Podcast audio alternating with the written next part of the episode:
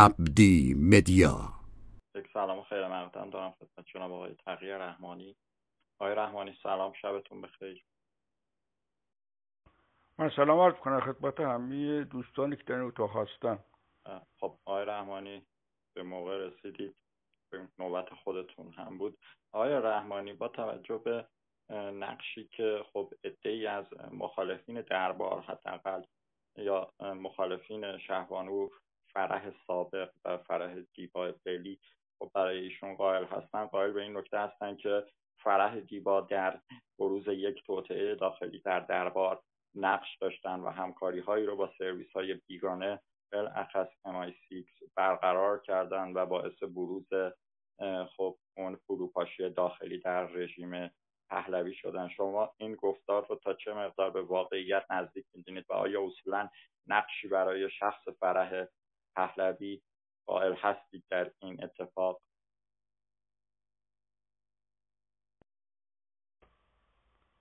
با, با من هستی؟ بله جناب آقای رحمانی. ببینید این نظریه توتره که باید گذاشت کنار. واقعیت این است که شهبانو فرح فرح دیبا فرح پهلوی یه زن مدرن بود خب که با دربار یاد همراه نمی‌دونست باشه. دربار ایران دربار پهلوی. حالا این دربار بیت فعلی ما یه بیت سنتی است. خب دربار پهلوی یه بیت اشرافی فعودالی بود. خب که زن و بیشتر یه کالا می‌دید. یا زن مثل فیلم های فارسی. می فرح کار ندارم. فرح, فرح پهلوی کارنامه ای داره. یه نوع مدرن سازی و مدرن, مدرن کردن و شخصیت و شخصیت دادن به زنا کار مثبت منفیش کار ندارم در کنار مثلا فرخ بود پارسا فرح میاد چی می‌کنه میگه میگه آقا جان اگه می‌خوای زن دوم بگیری باید اجازه زن اول داشته باشی اون موقع تو ایران این خیلی مهم بود خب این فرح فرح برای جزامیا می‌رفت فرح سعی می‌کرد به زنان نقش اجتماعی بدهد خب در این حال شما تو خاطرات علم می‌بینی. فرح این حد خوشگذرانی محمد رضا پهلوی قبول نداشت. یعنی درسته زن مدرنی بود ولی تو حتی الان تو خاطراتش به اون چیزا اشاره نمی‌کنه. اینکه توطعه بود که اصلا یه داستانه. فرح یه کارایی می‌کرد که به نظر من خب یه جاها مثلا اون جشن هنر شیراز خب؟ اما روحانیت ناراحت بود. مثال دارم می‌زنم. یه سال 56 بچه شلوار پچه چهار پنج و پنج سلوار پاچه گشاد مد بود. خب یه سری پیکل ها اومده بودن ایران یه سریش هم همین خب این کانون پرفرش فکری دعوت کرده بود. خب رئیس کلانتری تجریش واسطات تو سر پل تجریش شلوارا رو قیچی کرد. یا موهای سر پیکل ها رو می‌زد. خب خب این چون ساختار امنیتی نظامی بود یه مقدار اشکالی نمی‌گیره ولی خب فرح به این اعتراض داشت. یا حتی توی گفتگو هست. شاه تاکید می‌کنه بر قدرت نظامی فرح از موسیقی و هنر حرف می‌زنه.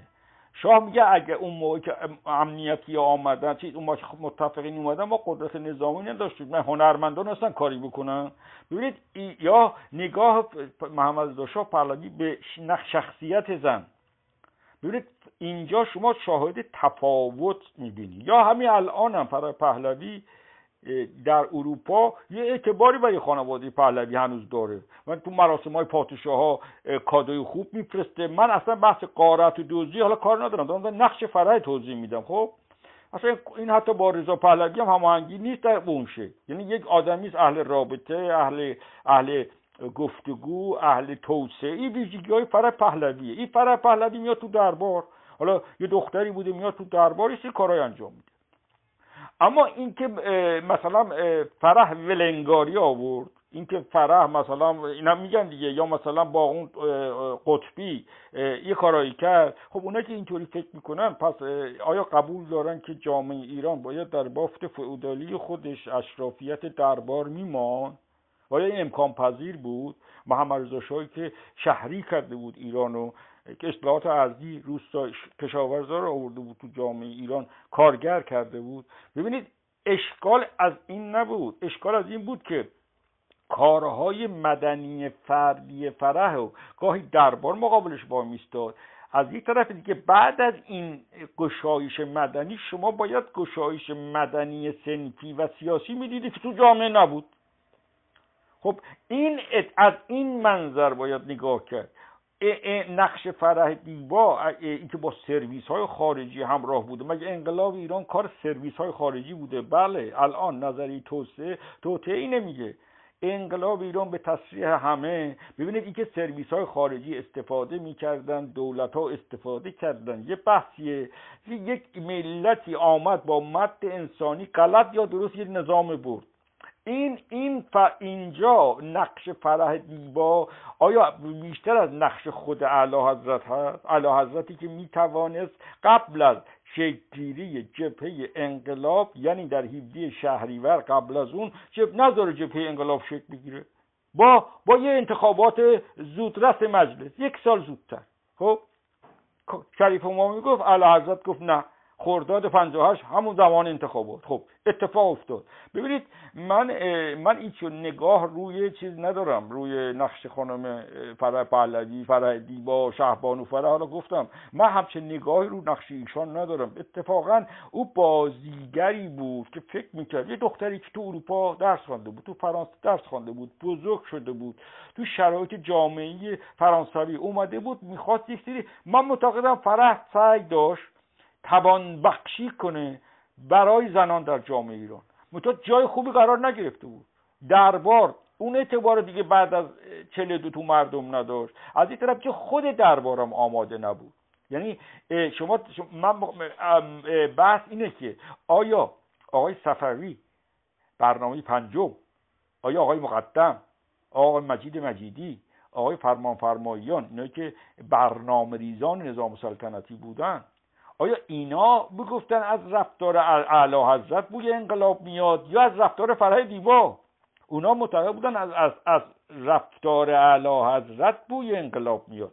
اینا اکثرشون خارجن بعد از انقلاب خارج شدن خاطراتشون نوشتن. ببینید اتفاقا اگر اون قاعده مندی که فرح داشت به سیاست به مدنیت میآمد شاید خیلی کرد. و این تعارض در نها به هم مشکل که ما تو اصلاحات خوردیم با بیت, بیت فعلی.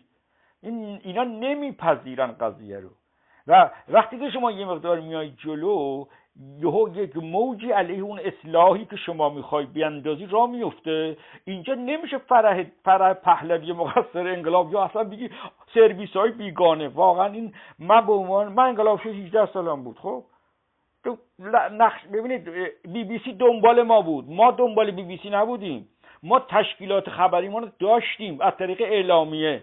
بی بی سی همیشه یه فاز از ما عقبتر بود. یعنی بی بی سی وقتی می‌خواد جبهه ملی تقویت کنه جامعه ایران یکی دیگر رو می‌خواست. بی بی سی وقتی می‌خواست به بختیار رضایت بده جامعه ایران یکی دیگر می‌خواست. ببینید اینطوری نبود که ما بگیم این انقلاب نشستند و پختند و تحویل ما دادن. بله سوارش استفاده کردن ولی روند انقلاب این نبود. و بعد این که بیان میگیم کار سرویس های بیگانه نقده. این که بگیم فرح دیبا وابسته به سرویس های خارجی بود. الان این خانم تمام عمرش در اروپا داره بازم برای اعتبار خانواده پهلوی تلاش می‌کنه. تو خاطراتش خیلی از چیزها رو یا نمی‌دونست یا نمیگه. برای همین که من این کارهای مدنی و توانبخشی برای زنها رو کردم. من ردش نمی‌کنم. کرده. ولی نمیگه این سواک چی می‌کرد که. نمیگه خود فرح دیگه اشاره نمی‌کنه که چرا رئیس کلانتری تجریش شلوار پاچه گشاده و قیچی می‌کرد. چرا موی سر بچه ها رو می‌زد؟ می‌گفت چرا موهاتان بلند شده؟ ببینید اینا یه سری چیزاییه که باید دید. من بحثم تمام می‌کنم. به نظر من دربار من واژه معمای شاه و کتابش اصلا قبول ندارم. این واژه انقلاب ایران نیاز یک بررسی داره. رفتنش محمد رضا شاه پهلوی یا معمای هویدا. ببینید من خواهش می‌کنم قبل از اینکه این کتاب ها رو بخوانید که باید بخوانید برید برید در با صبر حوصله. خاطرات شفایی هاروارد. که تو آمریکا هم چاپ شده. با افراد متفاوتی روزی صد تا دویست نفر مصاحبه کرده. از رئیس ساواک بگیر از انواع اقسام ها شما وقتی اینه می‌خوانی بین سالهای 84 تا 86 فیلد جمهوری اسلامی اینقدر گن نزده بوده. ببینید روایت اینا این است که روند اعلی حضرت نمی‌توانست به پایداری نظام پهلوی منتهی بشود. این حرف من نیست. حرف آقای باهری دبیر کل حزب رستاخیز ایران. این حرف من نیست. این حرف بعضی فرماندهان نظامی سپه بود جمعه که قرار بود بشه وزیر وزیر وزیر جنگ آقای بختیار می‌گفت اومدم به توافق نرسیدم چون اعلی حضرت حاضر نبود فرماندهی کل قوا رو به نخست وزیر منتخب خودش واگذار کنه. ببینید این الان یک آکران دیسمانی از کارنامه جمهوری اسلامی دارن به اون دوره تحلیل می‌کنن.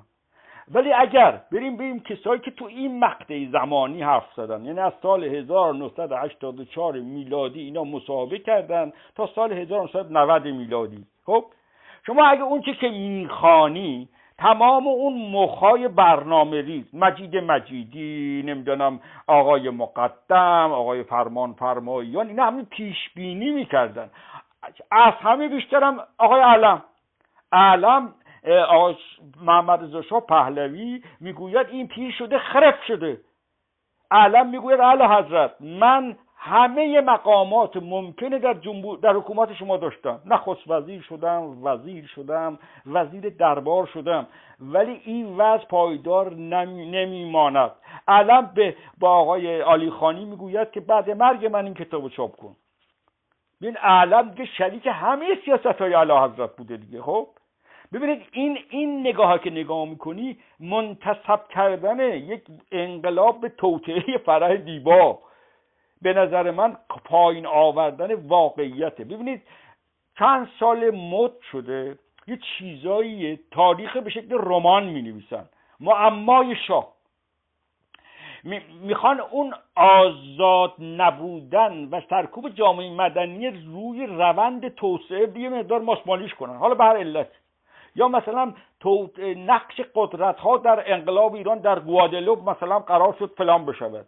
ببینید خاطرات بسیار زیادی در سه سال چهار سال بعد از انقلاب ایران تا ده سال پیش منتشر شده. من خواهش می‌کنم جوانا اونا رو بخوانن. بعد بیان این کتاب های رمانگونه هم بخوانن. اشکالی هم نداره. رمان معمای شاه. وقتی شما می‌خوانی از اول تا آخرش اونجایی که محمد رضا شاه ساواک داشت فلان داشت آقا قمزه این می‌کنه. چرا جمهوری اسلامی بیشتر زده؟ خب دلیل نشد که. تکثیر اشغال که رفع اشغال نمی‌کنه که.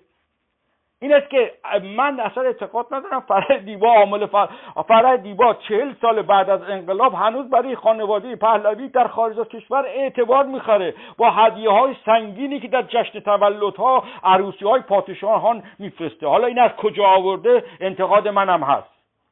نه من بحثم جمع کنم. من همچه نقشی برای ایشان قائل نیستم. من معتقدم این کتاب های رمانگونه و رمانتیک رو بخوانید. ولی خواهشم اینه که قبلش این خاطرات دست اول مقامات و کارگزاران نظام شاهنشاهی هم بخوانید. به خصوص دوره هایی که شاه دیگه عوض می شود شاه هم یک جور نبوده. شکلهای گوناگونی داره.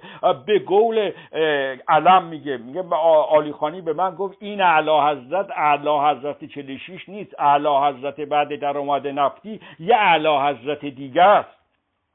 ولی همین آدم بازم از او دلسوزیش نامه می نویسه به اعلی حضرت. میگه آقا این وضع پایدار نمیمانه. جواب اعلی حضرت همون حرفه. خرف شده پیر شده خرف شده.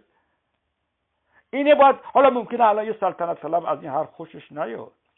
مقایسه من با نظام فعلی ممکنه یه حزب اللهی خوشش نیاد. ولی تاریخ خیلی به قول سعدی اگر نیاموزی از روزگار بهش مبتلا میشی. خیلی ممنون تشکر. بسیار عالی. سپاسگزارم از شما جناب آقای رحمانی. من یک سلام خیر مقدم عرض می‌کنم خدمت میهمانانی که تازه به جمع ما ملحق شدن خاصه عزیزانی که در stage هستن. یک سلام ویژه هم عرض می‌کنم خدمت جناب دکتر صادق زیبا کلام. خوشحالیم که بار دیگه در این stage با ما هستن. آقای دکتر سلام شبتون بخیر. با نام و یاد حضرت حق و با عرض سلام و ادب خدمت همه خانم ها و آقایان محترم. محسن جان من حالم خیلی مساعد نیست. حالا نمی‌دونم اومیکرون گرفتم یا اینکه اون سرماخوردگی اینا هستش. بنام نداشتم که توی برنامه بیام صحبت بکنم.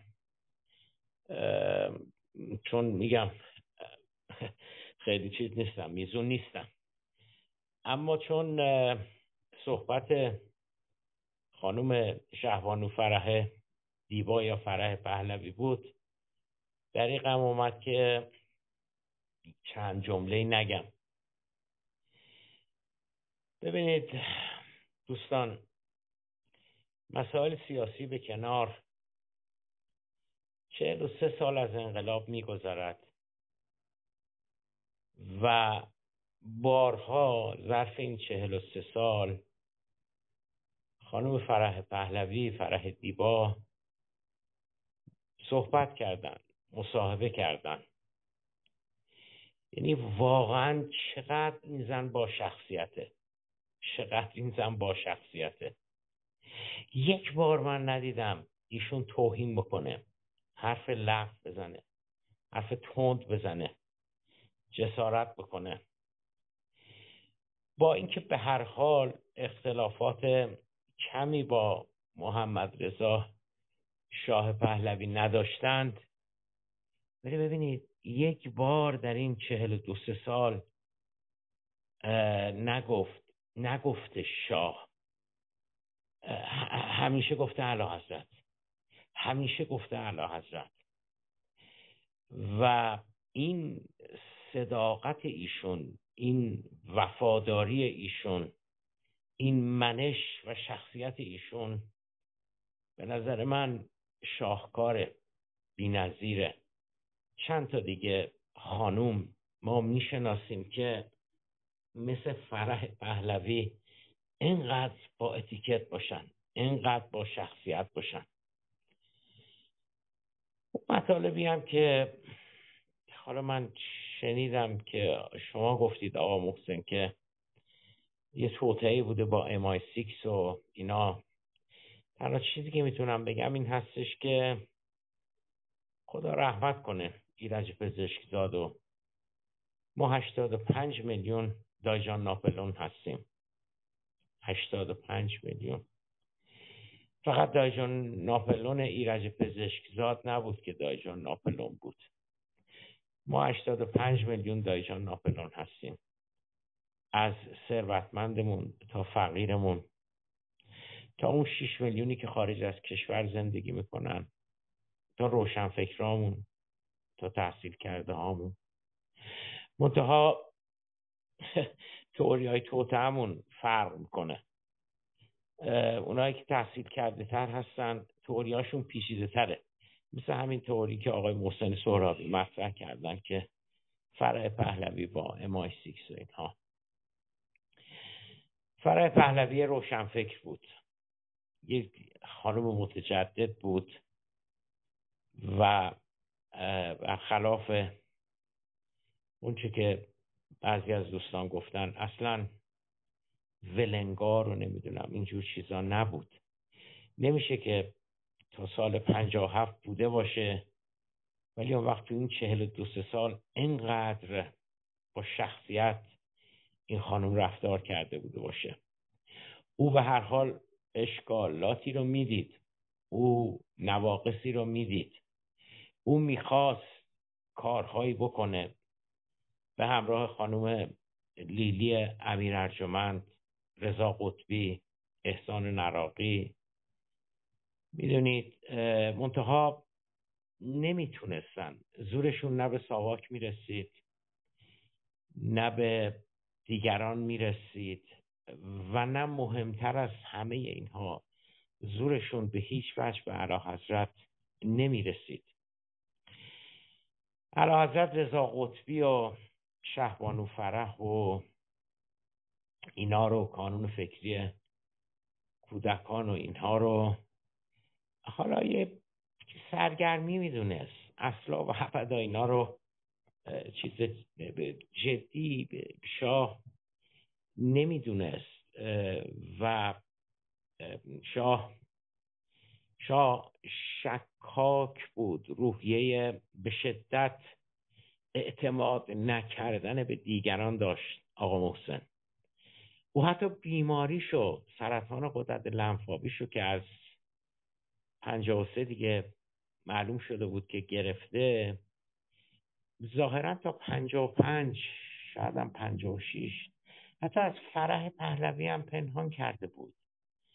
فقط سپه بود عیادی پزشک مخصوص شاه.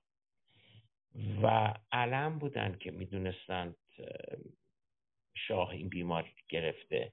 بنابراین شاه به هیچ وجه اختیاراتی قدرت مانوری نمی‌داد به شهبانو که بتونه یک گام هایی در جهت پیشرفت و توسعه فرهنگی برداره.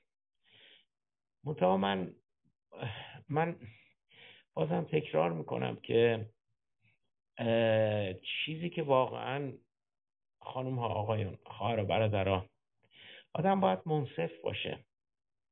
آدم باید منصف باشه. واقعا چیزی که به نظر من از سیاست خیلی خیلی خیلی مهمتره منش این زن هست شخصیت این زن هست وقار این زن هست صحبت کردن این زن هست و هرچی آدم بگه به نظر من کم گفته.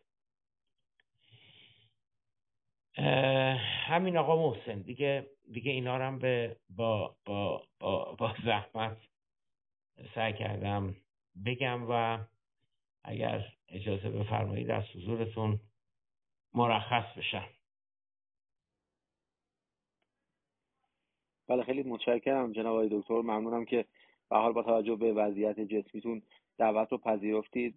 امیدوارم که هرچه سریعتر سلامتی خودتون رو به دست بیارید. ما انشالله بتونیم در اتاقهای بعدی سرحال و سلامت شما رو روی سوژی کاف خبر دوباره ملاقات بکنیم. خیلی متشکرم. از حضورتون. به حال ما در خدمت هستیم. حالا اگر شنونده روی استیج هستید باعث افتخار ماست. آیه رحمانی من یک سوال دارم در رابطه با خروج شاه از کشور. اینکه میگن به حال نقش فرح خیلی موثر بود در راضی کردن شاه برای خروج از کشور. اگر در این مورد هم توضیح بفرمایید خیلی ممنون میشم.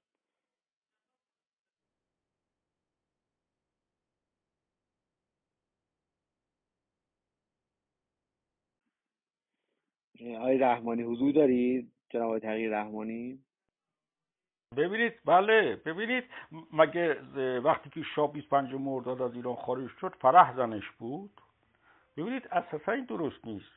محمد رضا شاه پهلوی به ت... محمد رضا شاه پهلوی در البته فردوس در خاطرات فردوس دار میشه شناختش خب؟ فردوس خیلی آقایانی که الان خیلی سعی می‌کنن چیز کنن آیا انتقاد می‌شود به بختیار کرد یا فردوس؟ ببینید محمد رضا شاه پهلوی فرمانده کل قواره به بختیار نداد. خب گفت اگه مشکلی پیش اومد به من بگید. خب فردوس کیه؟ در تمام عمرش نزدیکترین فرد به خاطرات فردوس رو بخونید مسئول بیسیمه. اون نهادی که ناتو تو ایران درست می‌کنه. مسئول بالاتر از ساواکه خب؟ این آدم میاد میشه به همان تسلیم میشه. غلط یا درست؟ نظامیان به نظامیان به هر دلیل خب میگن فردوس نزدیکتر از بقیه به شاستی که اون حتی به بختیارم نداده. خب خروج محمد رضا شاه 25 مرداد که اصلا فرعی در کار نواسط دنیام نیومده بود. خب پس ما این ویژگی در شاه ایران بوده. به هر علتی که خارج شده. حتی آقای صدیقی گفت اگر من بپذیرم تو نباید از ایران خارج بشی. چون ارتش به تو وابسته است. خب؟ اینکه فرح نگران حال همسرش یه بحثی که دقت بکنید در اون مسابقه و فالاچی اصلا شاه برای زنا شعن قضاوت به اون مفهوم قائل نبود که. یعنی سیاه می‌گفت زنان نمی‌دونن رهبر بشن یا سیاست مدار بشن. ببینید اینا دیگه حالا بعضی آقایانی که خیلی الان شاه اللهی بعضی ها مثل حزب اللهی دیگه هیچی نمی‌بینه خب اینجور آدم نمی‌توانست بیاد مثلا تو تصمیم گیری. میگن ایشا م... نذاشتن رئیس شورای سلطنت بشه. واسه ببینم اصلا اگرم شما می‌دونید دو سال پیش از انقلاب ایران آمریکایی ها پیشنهاد کرده بودن که ولیعهد بیاد جای شاه. ببینید تحلیل آمریکایی این بود که سیستم پهلوی اونا خیلی حواسشان جمع بود. فساد داره. این فساد باید حل بشه خب؟ و خطرناکه. ببینید این خطر رو کارگزاران نظام پهلوی می‌گفتن. خب خارجی هم خبر داشتن خب؟ متا فکر نمی‌کردن سرعت قافلگیر کننده انقلاب ایران این باشه. هیچ کی فکر نمی‌کرد. هیچ کس فکر نمی‌کرد که انقلاب ایران به این سرعت پیروز بشه. حتی خود آیت الله خمینی. بستگی به بیانیه ها داشت. خب حالا فرح, اومده اومده کمک کرده شاه بره خارج. شاه بیماری داشت مبتلا سرطان داشت ضعیف شده بود. به دلایل مختلفی شاه این روحیه دهش بود. این در نظرات دیگران هم هست. ببینید شاه هم از غرب متنفر بود و هم میترسید. باید یه طرفش رو تعادل می‌داد. و اینم به خاطر جغرافیا ایرانه. ما یه, ما یه کشور تنها هستیم. اگر رهبرانش هم بخوام بلند پروازی کنن خیلی خطرناک میشه. ببین ما خیلی تنهاییم. چه به لحاظ مذهبمان چه به لحاظ زبانمان چه به لحاظ موقعیتمان ما تنهاییم. مگر آسیای میانه یه روز گشایش بشه ما یک حوزه تمدنی ایران درست کنیم؟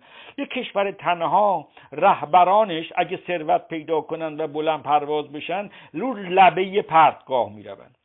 خب فرح در تمام این دوران چه چیزی داشته من خواهش می‌کنم خاطرات سر آنتونی پارسونز بخونید.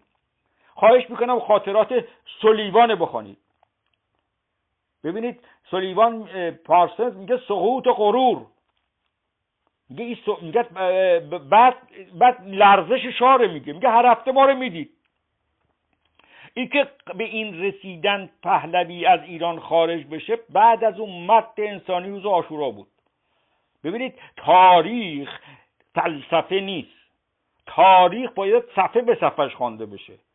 من الان می‌بینم یه سری اومدن از اون انقلابی های پنجاه هفتم بدترن و خشنترن. این خطرناکتره. یعنی شما بدتر تکرار خواهی کرد. مگر برید دوباره بخوانید چه اتفاقی افتاد؟ این که من یه نفر پیدا بکنم بندازم گردن فرح یه بار بندازم گردن هویدا یه بار بندازم. ببین یه جمله آقای هویدا داره من خواهش می‌کنم خاطرات اون 20 50 سال برنامه در ایران بخوانید. آقای مقدم میگه میگه ما خواستم که از اینا ما استفا بدم. گفت میگه هویدا میگه میگه اعلی حضرت ما در نظام پهلوی در سلطنت استعفا نداریم. اعلی حضرت هر کی بخواد مرخص می‌کنه. خب همین الان هم هستی که الان استعفا جرمه دیگه. ببین این که من هر کی بخوام مرخص می‌کنم اینه که گردن فر پهلوی که نمیشه انداخت. این نظریه توطعه الان اینکه برای من پیغام گذاشت گفت بی بی سی از ما جلو بود. دوست عزیز بی بی سی پشت ما بود. بی بی سی قدم دق... بی بی سی یه دوره مجاهدین و چیکای فدای خلق بزرگ می‌کرد. دسته که جا ببینید یک روز جبهه ملی ایران روز دوشنبه روزی اعلام حضور کرد. تو مسجد شاه تهران حدود ده یا پنج هزار نفر جمع شد. آقای خمینی سه روز بعد اعلام حضور کرد. جمع بازار تهران بست. ببینید اینا ما به چشم اینا رو دیدیم. بعد یه مسئله دیگه هست. این مسئله توطعه رگش به مسئولیت ناپذیری برمیگرده. کسایی که تو اون انقلاب بودن تک تک باید بگن اون موقع چه موضعی داشتن. الان میاد میگه جمهوری اسلامی فلان فلان ولی مقاله نوشته گفته آقای خمینی تو گاندی. و نمی‌خواد اینو بگه باید اینو بگی. بعد امروز کسی که به اون رفتار انقلابیون انتقاد می‌کنه باید ببینه خودش چه موضعی در تحلیل تاریخی داره. یعنی آیا بدتر از اونا نیست؟ آیا همون سطحی سازی در تصویر نداره؟ که شاه برود همه چی خوب می‌شود. جمهوری اسلامی به نظر من جمهوری جمهوری است که از با مردم دور شده. حالا با علتی ولایت فقیه جوابگوی جامعه نیست. همه اینا درست خب؟ ولی راه حل ها مهمه دیگه. شما وقتی خراب بکنی باید مسئولیت کارتو بپذیری. ما اگه مسئولیت کارو بپذیریم پیشروز میشیم. من احساس می‌کنم بعضی از بزرگان ما و بعد احساس می‌کنم بعضی از جوانان ما هنوز دنبال یک مقصر رمانتیک میگردن. ما مقصر رمانتیک نداریم. ببینید من یه مثالی بزنم. خبرنگار ایستا با سفیر کره جنوبی در ایران مذاکره می‌کنه. سفیر کره جنوبی داره الا بلا میگه بابا ما به خاطر آمریکایی نمی‌توانیم پول شما رو بدیم. ولی بازم گیر میده. میگه بابا کره شمالی برادران ما اونورن. ما نمی‌دونیم به اونا کمک کنیم. و چطور به شما کمک کنیم؟ شما شما موقعیت ما رو درک نمی کنید صنعت کره جنوبی با آمریکا چفته؟ ما اجازه نداریم تو سامسونگ آمریکایی‌ها بیشترین سهامو دارن. ببینید ما باید یه چیزیه. اگه بخوام آینده خوب داشته باشیم حل کنیم. یکی با این نظریه توطعه این نظریه توطعه می‌دونی چی کار می‌کنه؟ یک ما رو بی اراده می‌کنه. دو ما رو مسئولیت ناپذیر می‌کنه. و با عاقبت هم حواله میدیم خودمان راحت می‌کنیم. اگر این دوتا رو ما یه مقدار ترک کنیم یعنی هر کس بیاد بگوید مسئولیت من مسئول اشتباه کردم مسئولیتم چی بوده دیگه؟ سومین مسئله نسل جوان. مطابق همون نسل جوان دوری انقلاب نگاه نداشته باشه. اینکه ما دموکراسی می‌خوام درست. جامعه مدنی غربی می‌خوام کاملا درست. خب این سر جای خودش. هدف ثابت. اما اینکه من یه مسیری رفتم و جواب نگرفتم دنبال مقصرش نگردم فقط. من نقش خود من بگم. من کسی هستم در دوره اصلاحات هم نقد خودم میگم نقد جریانم میگم هم نقد اصلاح طلبا رو میگم. و منتها خب یکی پنج درصد اشکال داره یکی ده درصد یکی صد درصد. ولی اگر شما یه مقصر بخواید پیدا کنی همه چی از بین میره. خلاص یکی هست دیگه یکی اومد زد انگلیسان نمی‌ذارن. خب انگلیسان نمی‌ذارن. ما دیدیم خیلی جاها اصلا خود انگلیسان تو بحران پدیده منفعل شدن. ولی از از ضعف ما استفاده کردن دوباره سوار شدن. ولی طوری نیست که همه چیز اونا تضمین کردن. شاه رو بردن. شاه می‌توانست نره.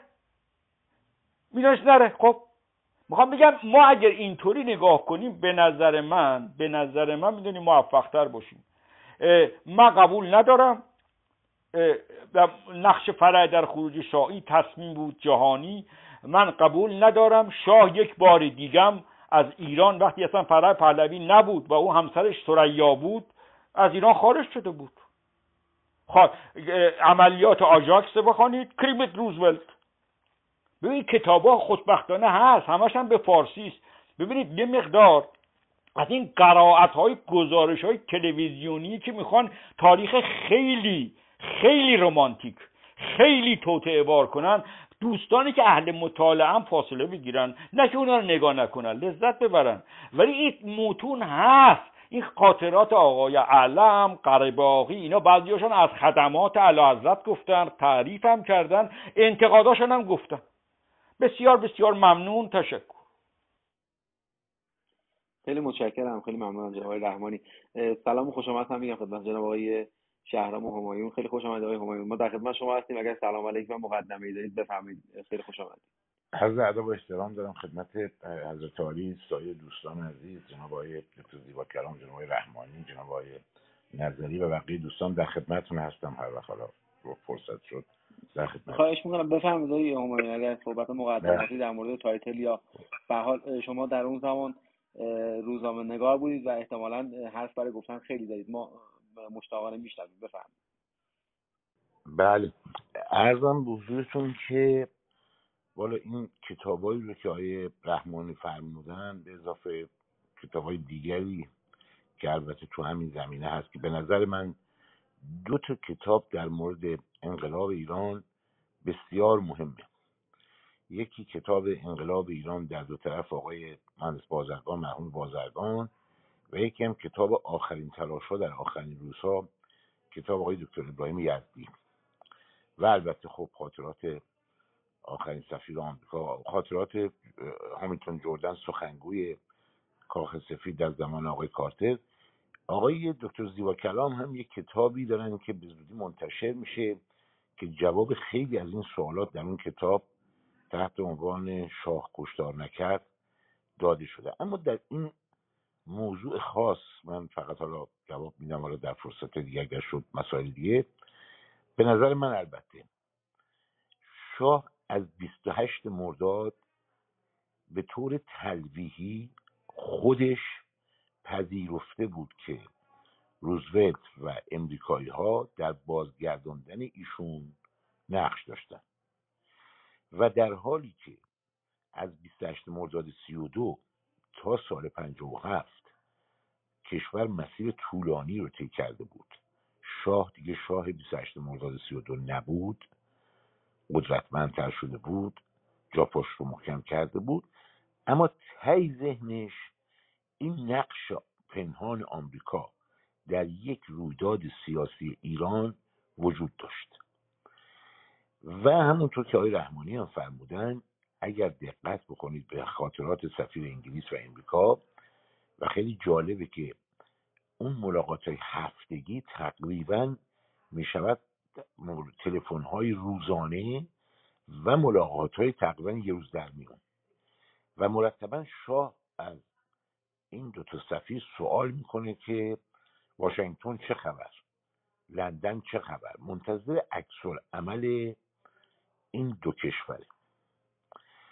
چهار سال قبل از این هم شاه از ارتش ایران از ارتش آمریکا خواسته بود که یک ساختار تشکیلاتی جدید برای ارتش ایران نوشته بشه. این مسئولیت رو در امریکا داده بودن به ژنرال هایزر. و به همین مناسبت ژنرال هایزر مرتبا به ایران سفر می‌کرد با فرماندهان ارتش برای هماهنگی در ایجاد این ساختار جدید گفتگو می‌کرد و البته هر موقع این جنرال چهار ستاره بود می‌خواست به ایران بیاد قبل سفارت امریکا با وزارت دربار تماس می‌گرفت اطلاع می‌داد که ایشون کی می‌خواد بیاد. و اولین کاری که می‌کردن قبل از تماس با فرماندهان ارتش یک وقت ملاقات با شاه می‌گرفتن. با شاه ملاقات می‌کرد مسائلش رو می‌گفت و شاه مثلا راهنمایی می‌کرد که آقا با فلان کس مثلا در این رابطه بیشتر می‌تونه حرف بزنید یا با دیگری. در سال و هفت حالا در حالی که شاه مرتبا با سفرای دو کشور انگلستان و امریکا در ارتباطه و نظرات اینها رو جویا میشه ناگهان با خبر میشه که سه روز است ژنرال هایزر وارد ایران شده. بدون با یک هواپیمای باری بدون هیچ گذرنامه و بازدید اینجوری و وارد کشور شده. دو جلسه حداقل با فرماندهان ارتش ملاقات کرده. به یکی از این فرماندهان شماره تلفن آقای بهشتی رو زده که شما به فرماندهان ارتش گفته که با بهتر است که با سران مخالفین گفتگو بکنید. در اینجا شاه ناگهان و به اضافه از همه اینا مهمتر جناب رحمانی هم اشاره کردن.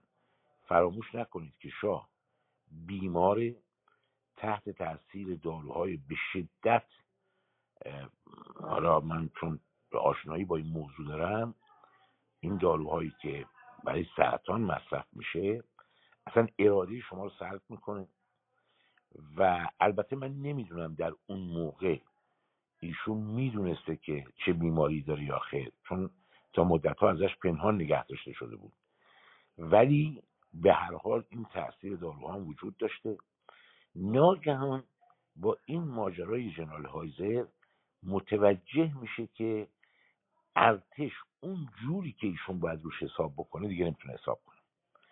حالا یه دلیل خیلی واضحش هم لحظه خروج ایشون از ایرانه. در فرودگاه مهرآباد تیمسار قرباقی رئیس ستاد ارتش میاد خدمت ایشون و میگه که چون معمول بوده شاه هر وقت ایران رو ترک می‌کرده یک رمزی بین شاه و رئیس ارتش ستاد ارتش رد و بدل می شده که برای موضوعات خاص و تماسایی که گرفته می‌شد این رمز سلامت اون گفتگو رو تضمین می‌کرد این کد. آقای قرباقی در خاطراتش می شما آقای قرباقی هم در یک جزوه مانندی داره که خاطرات تیمسار قرباقی به شاه در فرودگاه می‌گوید که شما کد رو لطف نکردید شاه میگه دیگه لازم نیست.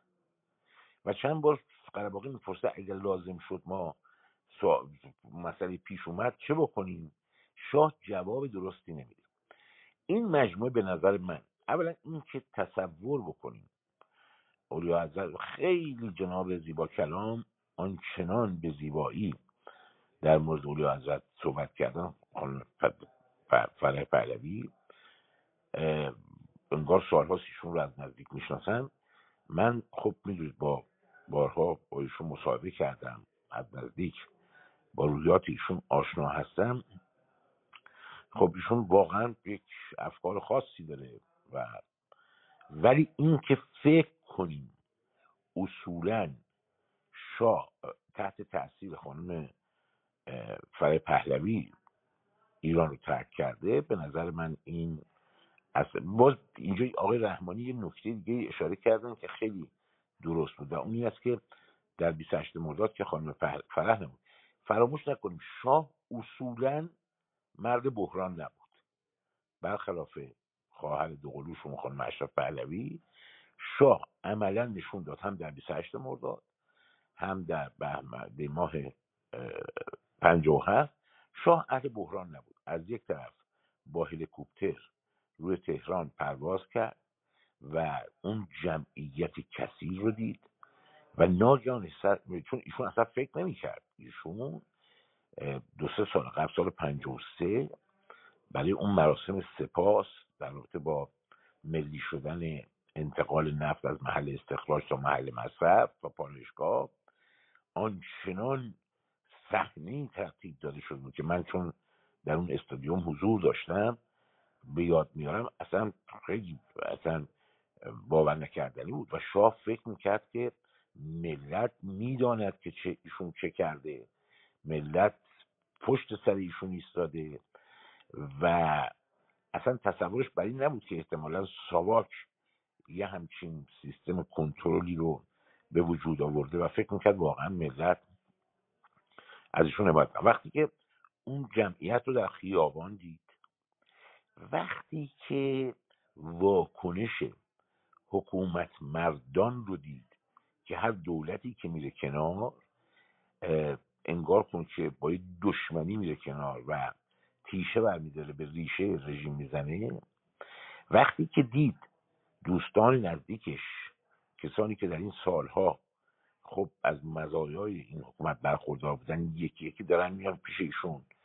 یکی میگه زنم مریضه یکی میگه بچم مریضه یکی میگه باید برای امور بچم دانشگاه بچم برم به لندن و اون اتفاق هایزر رو دید و اینکه امریکایی ها به سران ارتش توصیه می‌کنن که با سران مخالفین تماس بگیرن احساس کرد همه چی از دست رفته و اینجا بود که تصمیم گرفت که ایران رو ترک بکنه. حالا در خدمتتون هستم. اگر موضوع پیش آمد در خدمتم بله خیلی متشکرم. خیلی ممنونم از حضورتون. جناب آقای دکتر زیبا با توجه به وضعیت سلامتی حضرت عالی. هر وقت که خودتون احساس کردید که لازمه در بحث وارد بشید ما در خدمت شما هستیم. مایک باز بکنید و ما میکروفون در اختیار شما می‌ذاریم. جناب آقای نظری اگر حضور دارید ما از حضور شما استفاده بکنیم. اگر تمایل به ورود به بحث دارید خیلی خوشحال میشیم که صحبت و نظرات حضرت عالی رو هم بشنویم. آقای نظری حضور ندارید بله بسیار عالی. آقای سورایی من در خدمت شما هستم اگر نکته دارید بفرمایید. بله من تشکر می‌کنم از عزیزانی که تازه به جمع ملحق شدن. من از آقای همایون یک سوال داشتم. این که گفته میشه که خب پس از واقع 17 شهریور خب زمانی که شاه تقریبا میشه گفت بیماریشون بود کرده بود. خب خانم فرای دیبا با یکی از نزدیکان متن سخنرانی های شاه رو تنظیم می‌کردن و حالا این متن رو دقایق قبل از سخنرانی ها به ایشون می‌دادن تا چه حد می‌تونه واقعیت داشته باشه؟ آیا اصولا همچین چیزی ممکن بود و فرح انقدر کنترل رو رو شخص شاه داشت؟ سلام هم عرض می‌کنم خدمت آقای همایون بله از و احترام دارم خدمت شما. بالا خوب در دو جا گفته شده که این متن توسط به توصیه آقای قطبی توسط آقای نصر نوشته شده که اون موقع در دفتر شهبانو بودند اما اینکه شاه خبر نداشته باشه و از را برسه و اونجور که فیلمی هم که الان هست در این رابطه اگر ملاحظه کرده باشید وقتی شاه پشت میز میشینه معلومه که می‌دونه متن چیه. و داره میگه من آمادم. به دوربین چی میگه من آمادم؟ شروع این که حالا کی نوشتهش خب طبیعتا یکی از نزدیکان نوشته باشه دیگه. ولی اینکه آقای قطبی نوشته باشه نه. آقای قطبی اصولا آدم این کار نبود. یعنی دوستانی که از نزدیکشون میشناختن می‌دونن آدمی نبود که بتونه اصلا چنین متنی رو بنویسه. یعنی اینجوری نبود. حالا آقای نصر چرا؟ آقای نصر احتمالا این نصر رو می‌تونه مال آقای نصر باشه. ولی اینکه شاه خبر نداشته و بخونه این رو هم من ارزم به حضورتون نمیپذیرم به خصوص اینکه گفته میشه شاه بعد از اینکه این رو خوند بعد اعتراض کرد که آقا این چی نوشتیم من خوندم؟ خب شاه برنامه ضبط شده بود برنامه مستقیم که نبود که فوقش اگر ناراحت بود می‌تونست. ارزم به حضورتون که بگه پخشش نکنید. مضافه بر که خب شما تو اون شرایط که قرار می‌گیرید واقعا تصمیم گیری خیلی سخته دیگه. نمی‌دونید به کی اعتماد کنید به کی نکنید. و این که این نامه ای که بسیار بد بود. برای اینکه شما می‌دونید تظاهرات ایران یعنی اعتراضات ایران با این سخنرانی شاه عنوان انقلاب گرفت. یعنی حتی از اون روز تا 22 بهمن هم کسی راجع به انقلاب صحبت نمی‌کرد. بعد از اون راجع به انقلاب صحبت کردن. اصلا شاه عنوان این حرکت رو انقلاب گذاشت. و این که نمی‌دونسته و, و اینو من نمی‌تونم ولی شما فکر کنید یه آدمی هر چقدر بیمار هر چقدر ضعیف هر چقدر فراد سی و هفت سال در صحنه سیاست جهان حضور داشته. حالا یه همچین نامه به این مهمی بخواد بخونه قبلش اصلا بار نمی‌خونه بفهمه چیه. اینو نمیپذیرم ولی این که ممکن توصیه اشتباه شده و ایشون هم تحت شرایط جسمی به یک توصیه اشتباه عمل کرده. خب اینو میشه آدم بفهمه. بله، در خدمت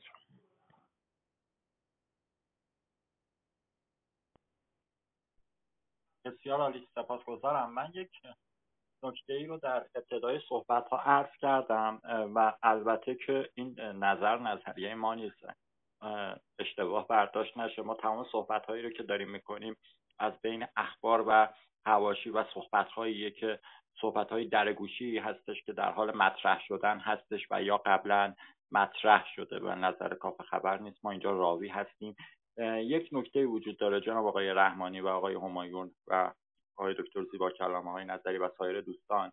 من خواسته از آقای همایون و آقای رحمانی این سوال رو دارم. ببینید که اوری هستش که با توجه به البته خب این یک نظریه که حالا مطرح شده با توجه به بیماری که شاه داشت و فرح دیبا هم خب از این بیماری خبر داشت و می‌دونست که شاه خب شاید چند سال آینده رو نبینه و حضور نداشته باشه. به همین دلیل سعی کرد در زمانی که قدرت هنوز دست خودش هست و نایب السلطنه هست خب شرایطی رو فراهم کنه تا پسر خودش رضا پهلوی بر تخت بشینه و در پی انجام یک کودتای خاموش بود که قدرت رو به صورت خب نرمال و اوکی بتونه منتقل بکنه. این تئوری تا چه حد می‌تونه ریشه در واقعیت داشته باشه؟ آیا شخصیت فرح این چنین بود و آیا اصلا فرح از نفوذ و اعتباری در بین کسانی که برای بروز این کودتای دربار خب لازم بودن برخوردار بود که بتونه این کار رو بکنه؟ در خدمتتون هستیم خواهش بفهمید استاد رحمانی. خب، ببخشید. ببینید اصلا فرح در این ببینید شما خاطرات همین آقای چیزو بخونید. معاون ساواک. گزارش به اعلی حضرته. الان هم گزارش به مقام عظمای ولایته. ببینید اینا تصورهای غلطیه. فرح من این تاکید می‌کنم. شاه فرماندهی کل قوا رو به بختیار نمیده. نظامیان همه می‌دانند آمریکا مهمه و فردوس یار قار شاهه. خب؟ وقتی که بیانیه تسلیم ارتش امضا می شود یکی از فرمانده ها میگه بختیار شعار جمهوری هم داده. ما مطیع اعلی حضرتی ببینید شاه دیدارهای خاص داره با مقامات ساواک یعنی به کسی اعتماد نداره. ببین اینا نکاتی باید دقت داشته باشید. شما وقتی این حدس ببینید این سوء زن این شاه در آخرین مصاحبهش کتاب شکست شاهانه تو کرات مصاحبه کرده. میگه این مصدق انگلیسیه. مصدق انگلیسیه. انگلیسی آوردنش. بابا مصدق تا آخر عمر تو احمد آباد مرد. در تنهایی. ببینید این نگاه شاهه. نگاه شاه. ببینید رضا شاه خودش آمد پادشاه شد. رفتن رضا شاه آمدن محمد رضا شاه با با فشار شوروی و سیاست انگلیس و همراهی آقای فروغی. این این موقعیت لرزانیه. ایشان هم آمایون شاهی که مرد بحران نباشه شاهیش خاور میانه که ارزشی نداره. فن شاهنشاهی تو این کشور هنوز قدرت با شمشیره. ملکه انگلیس که نیست. و وقتی که این یه بار تو خورد دادم دوی 28 مرداد رفت این استعداد ایشان داشت. برگرداندنش به فرح. فرح هنوزم وفادار میگه اعلی حضرت احترام می‌ذاره. گفتم هنوز به نظر من داره برای خانواده پهلوی در اروپا احترام می‌خره. با کادوهایی که میده. حالا اینکه از کجا آمده پول یه بحث دیگه است ببین من قبول که اصلا ندارم. اینکه کودتای بشود ها چطور می‌دونید کودتا بشود ببین آمریکایی ها به رسیدن. ببین ما قربانی جنگ سردیم. آمریکایی ها به هر دلیل بین رسیدن که اگر شاه برود ارتش باید بمانه.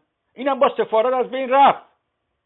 ببینید مگر آلمان اجازه داد قطار لنین رد بشود و وارد روسیه بشود؟ لنین آلمانی بود؟ یک کتابی است نظر توته است. نویسندش معتقده همه جهان خانوادی روچایلد ها میگردانند. این این کتاب اگه وقت داشتید بخوانید یه اسمش یادم رفته. به فارسی هم ترجمه شده. خب؟ خب این خانواده روچایلد ها همه جهان میگردانند. و هم انقلاب اکتبر هم کار اوناست. خب اگه من اینجوری بخوام نگاه کنم باید برم خانم بخوابم دیگه. بله من باید آگاه باشم که آلت دست نشم. یه ملتی آمده به هر علتی. گفته آقا من نظام سلطنتی نمی‌خوام به هر شکل. خب اولم نگفت اینو آرام آرام به اینجا رسید. اینکه مد ببینید من به عنوان یه جوان درگیر انقلاب اصلا اون من صدای ملت شنیدم اصلا از نظر من ارزش نداشت اون موقع. ما اصلا قبول دیگه نداشتیم. شعار اول مجبر دیکتاتور بود. ایشان اگه اصلاحات انتخابات تو مجلس برگزار می‌شد جبهه انقلاب این پاچیدن چک نمی‌گرفت. نهضت آزادی می‌رفت تو انتخابات جبهه ملی می‌رفت تو انتخابات شریعت مداری می‌رفت تو انتخابات. ببینید تمام تلاش اون انقلابیون اینو ارتش کودتا نکنه. خب؟ حالا اومدیم ارتش کودتا می‌کرد خب چی می‌شد؟ یه پنج هزار نفر آدم کشته می‌شدن دیگه. خب؟ بعد چی می‌شد؟ استمرار 28 مرداد. جهان آماده نبود. کارتر با شعار حقوق بشر آماده بود. خب؟ اینا همه نکاتی بود. حالا اگر اینجوری سناریو ببینید شاه انتخابات برگزار می‌کرد. خب؟ یک دموکراسی که امروز نیمبن بین مراکش الان داریم دیگه. با دچار بهار عربی نشد. خب؟ فساد هم که هست ولی هست. خب؟ این بزرگترین رئیس جمهور دموکرات ترین رئیس جمهور آمریکا هم از کار برکنار نمیشه دور دوم داشت. اصلا جهان وارد این دنیای جنگ سرد وحشتناک امروز نمی‌شد. ببینید تاریخ الان بعضی طبق میلش هم می بحث اینه که کارتر شما باری روزن تو خاطراتش میگه. میگه وقتی آزاد شدیم کارتر اومد دیدن ما. گفت من می‌خواستم رئیس جمهور بشم ولی نمی‌خواستم شما کشته بشید. کارتر اینه نشان داده. سال 2005 کتاب نویسه میگه آقا جان اسرائیل صلح نمی‌خواد اعراب صلح می‌خواد. این کتاب تو آمریکا نوشتن خیلی کار خیلی جگر می‌خواد. خیلی من هنوز دموکرات تر از کارتر در میان تمام رئیس جمهورای شرق غرب ندیدم. حالا خیلی دوست ندارن بعضی استبداد دوست دارن. خب دارن دیگه. میگم یه رئیس جمهور اومده. نه ما نه این انقلابیون فهمیدن چیزی باش برخورد کنه. آقای محمد منتظری میگم که کار از کار گذاشته گروگانا رو بدیم. آقای محمد منتظری کار از کار گذاشته بود دیگه. تو پی کارتر با سفارت زدید ولی تو همون اول انقلابم کارت دنبال یک مصالحه بود. این مصالحه هم تو قرب طبیعی است. محمد پوز پنج رئیس جمهور دیدم می‌گفت این تو قلب مسخره است. یعنی تو دیکتاتوری. من میشه پنج تا رئیس جمهور دید ببینید اینا رو دوستان اینا رو برم بخوانم بعد ارزیابی کنن بله همه استفاده می‌کنن. مگه اونا گفتن شاه برود؟ می‌خواستن در ایران دموکراسی بیاد. نه می‌خواستن منافعشان حفظ بشه. آقا خمینی هم زرنگ بود که آقا ما نفت رو حفظ می‌کنیم. خب ولی آیا آقا خمینی می‌دانست سفارتی گرفته میشه؟ ببینید سیاست دوستان عزیز یک فلسفه نیست. سیاست گام به گامه اگر خمینی رفت قوم نیروهای سیاسی میفهمیدن که با هم کنار بیان ممکنه خمینی نیاد تهران. ببینید آدم یه شبه دیکتاتور نمیشه. آدم یه شبم تو ماه نمیره. این نظریه توته است. و من تش... الان تاکید می‌کنم. تو کلاب هاست مسئولیت ناپذیری خیلی خطرناکه. ما باید مسئولیت کارمان رو بپذیریم. اینکه ما بیام فرار به جلو بکنیم چیزی حل نمیشه. اتفاقاتی در مقطع 57 افتاده. اتفاقاتی که ببین بازرگان میگه راه انقلاب دو تا رهبر داشت. درست میگه. شاه و خمینی. شاه می‌توانست بازی خمینی به هم بزنه. نزد. به هر علتی. به هر علتی. جبهه انقلاب روز اول پنجاه هفت شکل نگرفت. جبهه انقلاب در زمان شکل گرفت. اینا اگه کنار هم بذارید حتی خروج شاه یه خروج سراسیمه است. پادشاهی که مرد بحران نباشی در خاورمیانه نمی‌تواند خاورمیانه همش بحرانه. همش مشکله. ولی خوب کمی نکشت. خب میکشت دیگه الان همه پشتش می‌دادن دیگه. ولی واقعیت این است که اون ارتش دیگر شما اون موقع برید تو ارتش. ببینید ارتش ارتباط با مردم داشت. ما سرباز ای نداریم. ما سربازی داریم که از جامعه میره سربازی می‌کنیم به راحتی نمیدانه مردمشو بکشه. این پاسدارایی که الان شما می‌بینید یه روندی دیگه ای داره. اون ارتش یه ارتشی بود که به صلاح شما باید 18 سال درس میخواندی میشید کادر می‌رفتی تو بدنی ارتش. می تو تو خاطرات بخوانید میگه اعلم می‌گوید اعلی حضرت شما یه جشنایی تو دربار می‌گیرن که این آقای سلشکر حجازی اگه اشتباه نکنم که ترکه. این این خانوادهش مذهبی است روزه می‌گیرن. به این, این از این خانواده دربار بگویید که روزهای عزیز شبهای عزیز زیاد عیش اشرت نکنن. حالا شما الان این حرف برای بعضیا بزنید میگن ولش کن ولی اون موقع اثر داشته دیگه. ببین طرف هم مذهبی بوده هم سنتی بوده هم اعلی حضرت دوست داشته.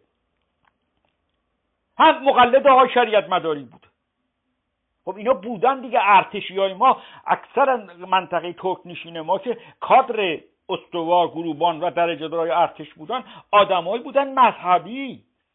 خب اینا اینا شما همین کنار هم بذارید. و برید او دوره رو تحلیل کنید. من خواهشم اینه. ببینید این کتاب های رومنگونه خوب نیست به خدا. ما رو دوباره دچار خطاهای آینده می‌کنه. بله غربی ها دست از سر ما بر نمیدارن. مطمئن باشید. ولی اینجوری نیست که اون هرچی بخوان می‌شود که. نه. این بازیگر بودن ما مهمه. شما خاطرات کریمت روزولت بخوانید. در عملیات آژاکس. شما بعد بیاید خاطرات خود هایزر ببینید. خاطرات سولیوان رو ببینید. ببین این از اون مهمتر خاطرات انگلیس ها خیلی قوی دیگه. خاطرات پارسنز رو ببینید. این واژه قشنگی میگه سقوط غرور. من نمی‌خوام شما با قذافی مقایسه کنم. قذافی ببینید دانشجو می آمدن اروپا. خب استبداد بود امکانات می‌دادن. بورسیه بود دیگه خب. دانشجو همیشه مخالف رژیم پهلوی. خب باور کنید رژیم قذافی بیشتر پول می‌داد به دانشجوهای لیبی که می آمدن اروپا درس میخواندن. همه چیز چون تامین بود. قذافی وایستاد که من که شما رو سیر کردم چرا علیه من وایستادید؟ این متوجه نبود. وقتی که فرهنگ میاد بالا دیکتاتوری قابل قبول نیست. خب اینه شما ما بگه توطعه غربه خب بگو. دانشجویان لیبیایی در دوره قذافی وقتی می آمدن خارج از کشور رفاه کامل داشتن از سفارت لیبی بیشتر از سفارت ایران بورسیه می‌گرفتن. ولی همینا رفتن گفتن قذافی دیکتاتوره. حالا بعدش شده اون منطقه جهنم یه بحث دیگه است. ما که قیب ما که قیبگو نبودیم که. ببینید این انقلاب ایرانه. تو رو خدا اگه بخوای دوباره اشتباه رو تکرار نکنی به مقطع تحلیل کن. همین شارم مقطع به مقطع تحلیل کنید. حتی درباری سان نبوده. اینا یکسان نبودن که. همین آقای باهری میگه آقا جان حزب رستاخیز درست کردیم توصیه هایی به اعلی حضرت می‌کردیم دربار اصلا نمیذاش. نمیشه اصلا هر اصلا حزب شد دکور. خب شاه حزب چرا درست کرد؟ که یک یک پارچه ای وجود بیاره دیکتاتوری کنه ولی توسعه رو ببره جلو فرهنگ ببره بالا. خب شما روزنامه رستاخیز اون زمانه بخوانید. صفحه 56 یکی از روشن فکری ترین روزنامه هاست من اون موقع میخواندم. ولی صفحه یک دوش باید همش تملق می‌گفت. خب این نمی‌خوانه دیگه. وقتی شما می‌خوانید چرا تعارض میشی؟ شما این تعارض رو همینجوری بچینید برید جلو. می‌رسید خب این دیگه نمی‌دونی بگی توطعه فرح دیبا فرح پهلوی بود. نمی‌دونی بگی توطعه فقط آمریکا بله همه سوار میشن. ایران کشور جذابی است. نفت و گاز منابع طبیعیش اجاب انگیزه منطقه استراتژیک در جهانه. به دست از سر ما بر نمیدارن. ملت باید مسئولیت پذیر بشه تا بشود به یه رای به سعادت برداشت. این کشوری نیست که مثل مثلا گامبیا ولش کنن مثل بورکینافاسو ولش کنن. نه این کشور مهمه. خب حالا این آیا ما روشنفکرا سیاسیون حتی ره حتی حتی, حتی محمد پهلوی حتی فرح پهلوی حتی این رهبران فعلی حتی این اینا می‌فهمن این اهمیتو. این اهمیت فقط بخوام به خودشان بدن. ببینید شاه یه کاری کرد. قانون اساسی مشروط رو معلق کرد. سه تا اصل گذاشت. نظام شاهنشاهی انقلاب شاه ملت قانون اساسی. قانون اساسی شد سند سوم. الان هم شما یه گام دوم داری سند قانون اساسی اصلا شده کشک. ببین اینا اینا نکات دیگه. تکرار شما رو به به چیز نمیندازه حالا یکی میاد میگه نه این خوب بود نه اون خوب بود. یا اصلا اون خوب بود این بد بود. اینجوری نبینیم تاریخو. ممنون. بله سپاسگزارم متشکرم جناب آقای رحمانی عزیز. آقای سهرابی نکته اگر دوباره دارید ما در خدمت شما هستیم بفرمایید. بله نه آقای همایون هم می‌خواستم به این سوال پاسخ بدن. بعد شما آقای نظری صحبت دارم بله حتما در خدمت شما هستیم. من خوش آمد هم میگم خدمت آقای شمس الواعظی در قسمت آدینس می‌بینم که حضور دارن. دعوتنامه هم, هم من هم دوستانم ارسال کردم اگر که تمایل داشتن خوشحال میشیم که انشالله روی استش خدمتشون هم باشیم. آقای همایون بفرمایید در خدمت شما هستم. خب ارز کنم که فقط اول یه نکته بگم چون ممکنه که دوستان بخوام برن دنبالش. کتاب پارسونس که فرمودن جناب رحمانی غرور و سقوط بود. از سقوطی که ناشی از غرور پدید آمد. ارزم به حضورتون که یه نکته دیگه که فرمودن راجع به شهبانو اصولا اونهایی که خانواده پهلوی رو می‌شناسن می‌دونن زیاد اهل هدیه دادن نیستند. و به نظر من این احترامی که این خانم توانسته حفظ بکنه در به خصوص مجامع بیشتر ناشی از عملکردش و رفتارشه. و من ندیدم واقعا اونجوری هدیه‌ای به اون صورت. حالا شاید من ندیدم آقای رحمانی شاید اطلاعات بیشتری دارم نکته بعدی این است که روحیات این خانم و فرزند ارشدشون آقای شاهزاده رضا پهلوی اصولا روحیه طرفدار یعنی برای قدرت جنگیدن نیست. و اصلا اونجوری فکر نمی‌کنن. دوم اینکه یه نکته رو من عرض بکنم در مورد شهبانو و رابطهشون با شاه ایران. شاه مجموعه این شخصیت ها رو یک بخش هایی از مکانیزم اداره حکومت می‌دید. یعنی شهبانو خب یه وظیفه همسری داشت که بسیار به نظر من کمرنگ بود. یک مسئولیت مملکتی هم داشت که برخی از خدم سازمان ها رو داره می‌کرد نمی‌دونم کارهای فرهنگی می‌کرد اینها.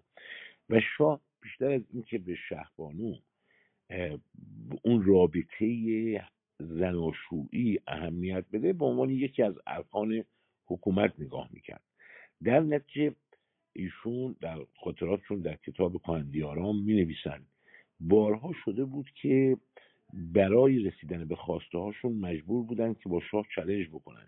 اینجوری نبود چون زن شاه هستن یه چیزی بخوان به آسونی بتونن به دست بیارن. یا اینجور هم نبود که کسانی به ایشون متوسل بشن و از طریق ایشون بتونن روی شاه تاثیر بگذارن. چیزی در این زمینه نه در خاطرات خود اولی حضرت نه در کتاب پاسخ به تاریخ نه جای دیگه ای مشهود از زبان خود ایشون هم من نشنیدم. یعنی اون وقتی که شهبانو راجع به شاه صحبت می‌کنه خیلی اون رابطه زناشویی تو عقب ذهن قرار داره. رابطه آدمی که مسئولیت هایی در مملکت داشت و ایشون هم رهبر مملکت. اما اینی که ایشون بخواهد شخص ایشون رو عرض می‌کنم. حالا دوستانی میان میگن مثلا دفترشون ممکنه که یه کاری می‌خواسته بکنه. اون یه بحث دیگری است. ولی اینکه ایشون بخواهد کودتا بکند اولا خب کودتا باید از طریق نظامی ها انجام می‌شد. بعد برای کی؟ برای شاه. خب این که منطقی نبود. اداره مسئولیت اداره مملکت رو بگیره شاه رو خل بکنه. هم اصلا در هم در میان انقلابیون. وقتی که شاه بختیار دارای اون پیشینه مبارزات و جبهه ملی رو داشت. شاه ایشون رو منصوب کرد. مردم بختیار خود جبهه ملی هم خلش تردش کرد. مردم هم اصلا به دیگه به نگاه یک مبارزه نمی‌دونم جبهه ملی بهش نگاه نکرد. یک فرد حکومتی نگاه کرد. در نتیجه شهبانو اگه این کار می‌کرد او هم در همین ردیف قرار می‌کرد. سال اصلا شهبانو چه نفوذی روی ارتش نداشت؟ ارتشی ها به ایشون احترام میگذاشتن.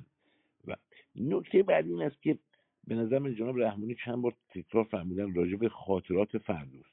خاطرات فردوس چون بعد از انقلاب نوشته شد چون زیر نظر مقامات امنیتی نوشته شد به نظر من شاید زیاد مرجع درستی برای رجوع نباشه. در این جور مسائل می‌تونه که تحت تاثیر برخی از مسائل رو جانبدارانه نوشته باشه.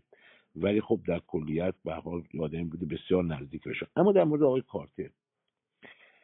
یک اتفاقاتی در ماجرای انقلاب ایران افتاده که به نظر من هنوز ابعادش روشن نشده. از جمله نامه ای که با آقای بختیار هماهنگ می شود که آقای بختیار بعد از اینکه رأی اعتماد گرفتن و شاه از ایران رفته حالا یک نامه رو قرار درست بکنن که آقای بختیار به آقای خمینی بنویسه و بعد ایشون به پاریس بره و با آقای خمینی ملاقات بکنه. خب اگر بیان فکر کنیم این سناریو عملیاتی می‌شد قطعا باید دید واکنش ارتش چی می بود ولی به هر حال اینجوری که اتفاق افتاد دیگه اتفاق نمی افتاد انقلاب ایران. اما ساعت دو بعد از نصف شب آقای احمد خمینی میاد به خوابگاه آقای دکتر یزدی و سایر دوستان آقای قطب اینا مراجعه می‌کنه. میگه تصمیم آقای خمینی عوض شد. آقای خمینی بختیار را نمیپذیرد مگر اینکه بختیار اعلام ارزم به حضورتون که استعفا بکنه. نکته بعدی این که ارتش با انقلابیون سران ارتش با انقلابیون هماهنگ شده بودن. اون نامه بیطرفی که اعلامیه بیطرفی که نوشته شده بود. این اعلامیه یعنی بعد از توصیه های آقای هایزر و بعد از خروج شاه از ایران و بعد از اینکه شاه اون کدو نداد و بعد از این و بعد هم این نامه رو اولین کسی که امضا کرد خود آقای فردوس بود اعلامیه بیطرفی رو. خب این اتفاق که افتاد چرا باید انقلابیون سران ارتش رو اعدام بکنن؟ حتی برخی از اونها مثل تیمسار ربیعی مدتی بر کار بودن. یعنی آقای بازرگان اینا رو حفظشون کرد. یعنی قرار اینطور بود. به نظر من آقای کارتر ممکن است که آدم دموکراتی باشه و برای دموکراسی هم تلاش کرده باشد. اما سیاست های دوگانه کاخ سفید که وزیر امور خارجه یک سیاست رو دنبال می‌کرد یا حداقل ظاهرا اینطور بود و مشاور امنیت ملی سیاست دیگه رو دنبال می‌کرد. این و به نظر من در یک جایی آمریکا تصمیم گرفت که ارتش ایران رو نابود بکنه. یعنی سران ارتش رو به این صورت حالا این ممکنه توهم توطعه باشه نمی‌دونم. ولی اونقدر می‌دونم که قرار نبود سالان ارتش هم که اعلام تسلیم کرده بودن. من و شما هم می‌دونیم و شما هم به درستی اشاره کردید آقای قرباقی سر ظهر که می‌شد دست نماز می‌گرفت نمازش رو می‌خوند. و ارتش ایران به قول شما و به درستی ارتش ای نبود. ارتشی نبود که حالا بیاد کودتا کنه بعد از اینکه آقای خمینی انقلاب به دست گرفت. حداقلش این بود که آقایون بازنشست کنن بفرستن خونه هاشون. به هر حال این سیاست دوگانه کاخ سفید خیلی اثرات نامطلوبی در این روند این ماجرا در ایران داشت که تاوانش رو به نظر من ملت ایران دادن متشکرم از شما. اجازه هست؟ یه لحظه. بله بفهمید اگر من اصلا به خاطرات فردوس استناد نمی کنم من به خاطرات اون فرمانده سپاه فرمانده ارتش استناد می‌کنم. اسمش هم یادم رفته. میگه این آقای بختیار که میگه جمهوری به شما و علا حضرت وفاداریم من اصلا به خاطرات فردوس کار ندارم. ببینید یک نظامی که بچه بوده فردوس یار قار شاهه. فردوس رئیس سازمان بازرسی شاهنشاهیه بزرگتر فردوس رئیس مخابراته یعنی چی؟ مثلا به, به چیز کار نداریم که؟ و فردوس خاطرات عمویی است. میگه منظم وقتی من دانشجو دانشگاه افسری بودم محمد علی عمویی. منظمترین و جدیترین افسر دانشگاه آقای فردوس بود. ببینید فردوس جایگاهی دارد که نظامیان نظامیان گوش میدن بهش. و حالا شب 21 بهمن. چهار ساعت چهار حکومت نظامی میشه. آقای رحیمی با چند تا تانک وارد خیابان چیز میشه فراواز جالیه میشه. خب می‌دانستن صد تا تانک بیارن. نداشتن. ببینید آقا قرباقی میگه بنزین نداشتیم بریزیم. شما اون اعتصاب یادتان نمیاد. ببینید انقلاب لحظه به لحظه داشت. زمان به زمان گر می‌گرفت. آتشین می‌شد. مگه همین جمهوری اسلامی تا قبل از کشتار آبان که ذهن خیلی یا مقبولیت نسبی نداشت؟ کشتار آبان چی کرد؟ ببینید من خواهش می‌کنم ما دوستان برون یه مقایسه سازی بکنن. من معتقد هستم که فردوس فردوس من به خاطراش کار ندارم. فردوس نقش محوری داشت. اگر ارتش تسلیم شد تقصیر اعلی حضرت کاملا تقصیر اونه. چون بختیار که نمی‌خواد تسلیم بشه. به هر علتی. دو شما اینو باید در نظر بگیرید. یک ارتشی که با اعلی حضرت زندگی می‌کند. الان ببین همین نظامیان ما به ولایت اعتقاد دارن. مردم نیستن. من خادم مردمم یا از طریق اعلی حضرت خاتم خادم مردمم. این باید سیکلش بشکنه که مشروطه شد که ارتش و اعلی حضرت و نخست وزیر منتخب مردم و خدمتکار مردم باشن. منتها نه نوکر مردم. این سیکل حضرت به هم زد. الان هم به هم خورده. خب اگر شما اون برداری عمود خیمه ولایت اون الان اون عمود خیمه شاه بوده. وقت این تو ذهن تمام نظامیان فردوس آدم تعیین کننده ای بوده. می‌دونید فردوس هم بازرگاه می‌خواست خارج کنه از ایران نتوانست. قرار به هم خورد ماندش حالا بعد حالا تسلیم شد من نمی‌دونم. حالا ما می‌دونیم میگن انگلیسی ها اومدن به فردوس. گفتم بمان سازمان اطلاعات ایران بساز من نمی‌دونم این چیزا رو. اینا چیزایی نیست که من بدونم اثبات کنم که. ولی اون که من دیدم اگر بختیار چرا دستور دستگیری سران انقلاب و خواباندن قائله پادگان فراواز جاله رو داد خب چرا نیروی کافی برای سرکوب نداشت؟ من نمیگم سرکوب درست بود چون من تو خیابان بودم. در عرض دو ساعت شهست هزار نفر ریختن تو خیابان. تمام شیشه های کانادا شد کوتل مولوتوف. ببینید اینا اتفاقاتی است که شما باید ببینی اینا رو. وقتی اینا رو که می‌بینی می‌بینی که من بیام میگم اونا تصمیم گرفتن. ببینید برژینسکی در جواب آقای محسن میلانی که گفت من گفتم اشتباه کردم که من رضا باید سرکوب می‌کرد. خب؟ ولی گفتی که باید سرکوب کنی اختلاف بین وزارت امور خارجه آمریکا و شورای امنیت ملی بود. سولیوان و سایروس ونس اگه اشتباه نکنم معتقد به آرامش بودن تو از داخل ایران گزارش می‌دادن. برژینسکی می‌گفت باید سرکوب کنیم بعدا برژینسکی گفت ما انقدر درگیری مذاکرات سالت دو بودیم اصلا برای من ایران مهم نبود. باری روزن جمله قشنگی میگه. میگه بابا انقلاب شده بود ما دنبال رابطه با ایران بودیم. ما اصلا حواس ما نبود بگیم جاسوسیم که اینا ریختن تو سفارت ببینید این اتفاقات کنار هم قرار بذاریم نمیشه همه توسعه گفت. سفارت میگن سه روز اشکال بشه نه چهار روز. خب همه چی عوض میشه من منظورم چرا تاکید دارم؟ ببینید این نتیجهش مسئولیت ناپذیری ما میشه. ما نمیپذیریم مسئولیت کارهای خودمونو و وقتی نپذیریم مطمئن باشید دوباره تکرار میشه. خیلی ممنون. بله خیلی متشکرم آقای رحمانی جناب آقای نظری در خدمتتون هستم. عذرخواهی می‌کنم اگر انتظارتون مقدار طولانی شد چون در نوبت قبل مایک می‌دهید من عذرخواهی می‌کنم. بفرمایید. خواهش می‌کنم جناب آقای هنرمند مجددا خدمت شما.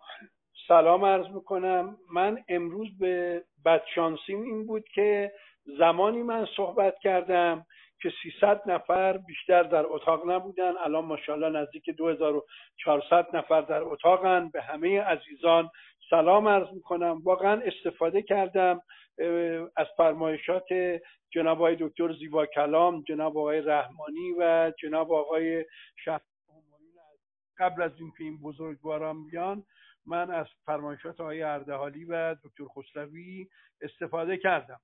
من واقعا به عنوان یک چهره منصف چون در زمانی که من عرایزم رو گفتم هیچ کدوم از این دوستانی که در استیج بودن نبودن.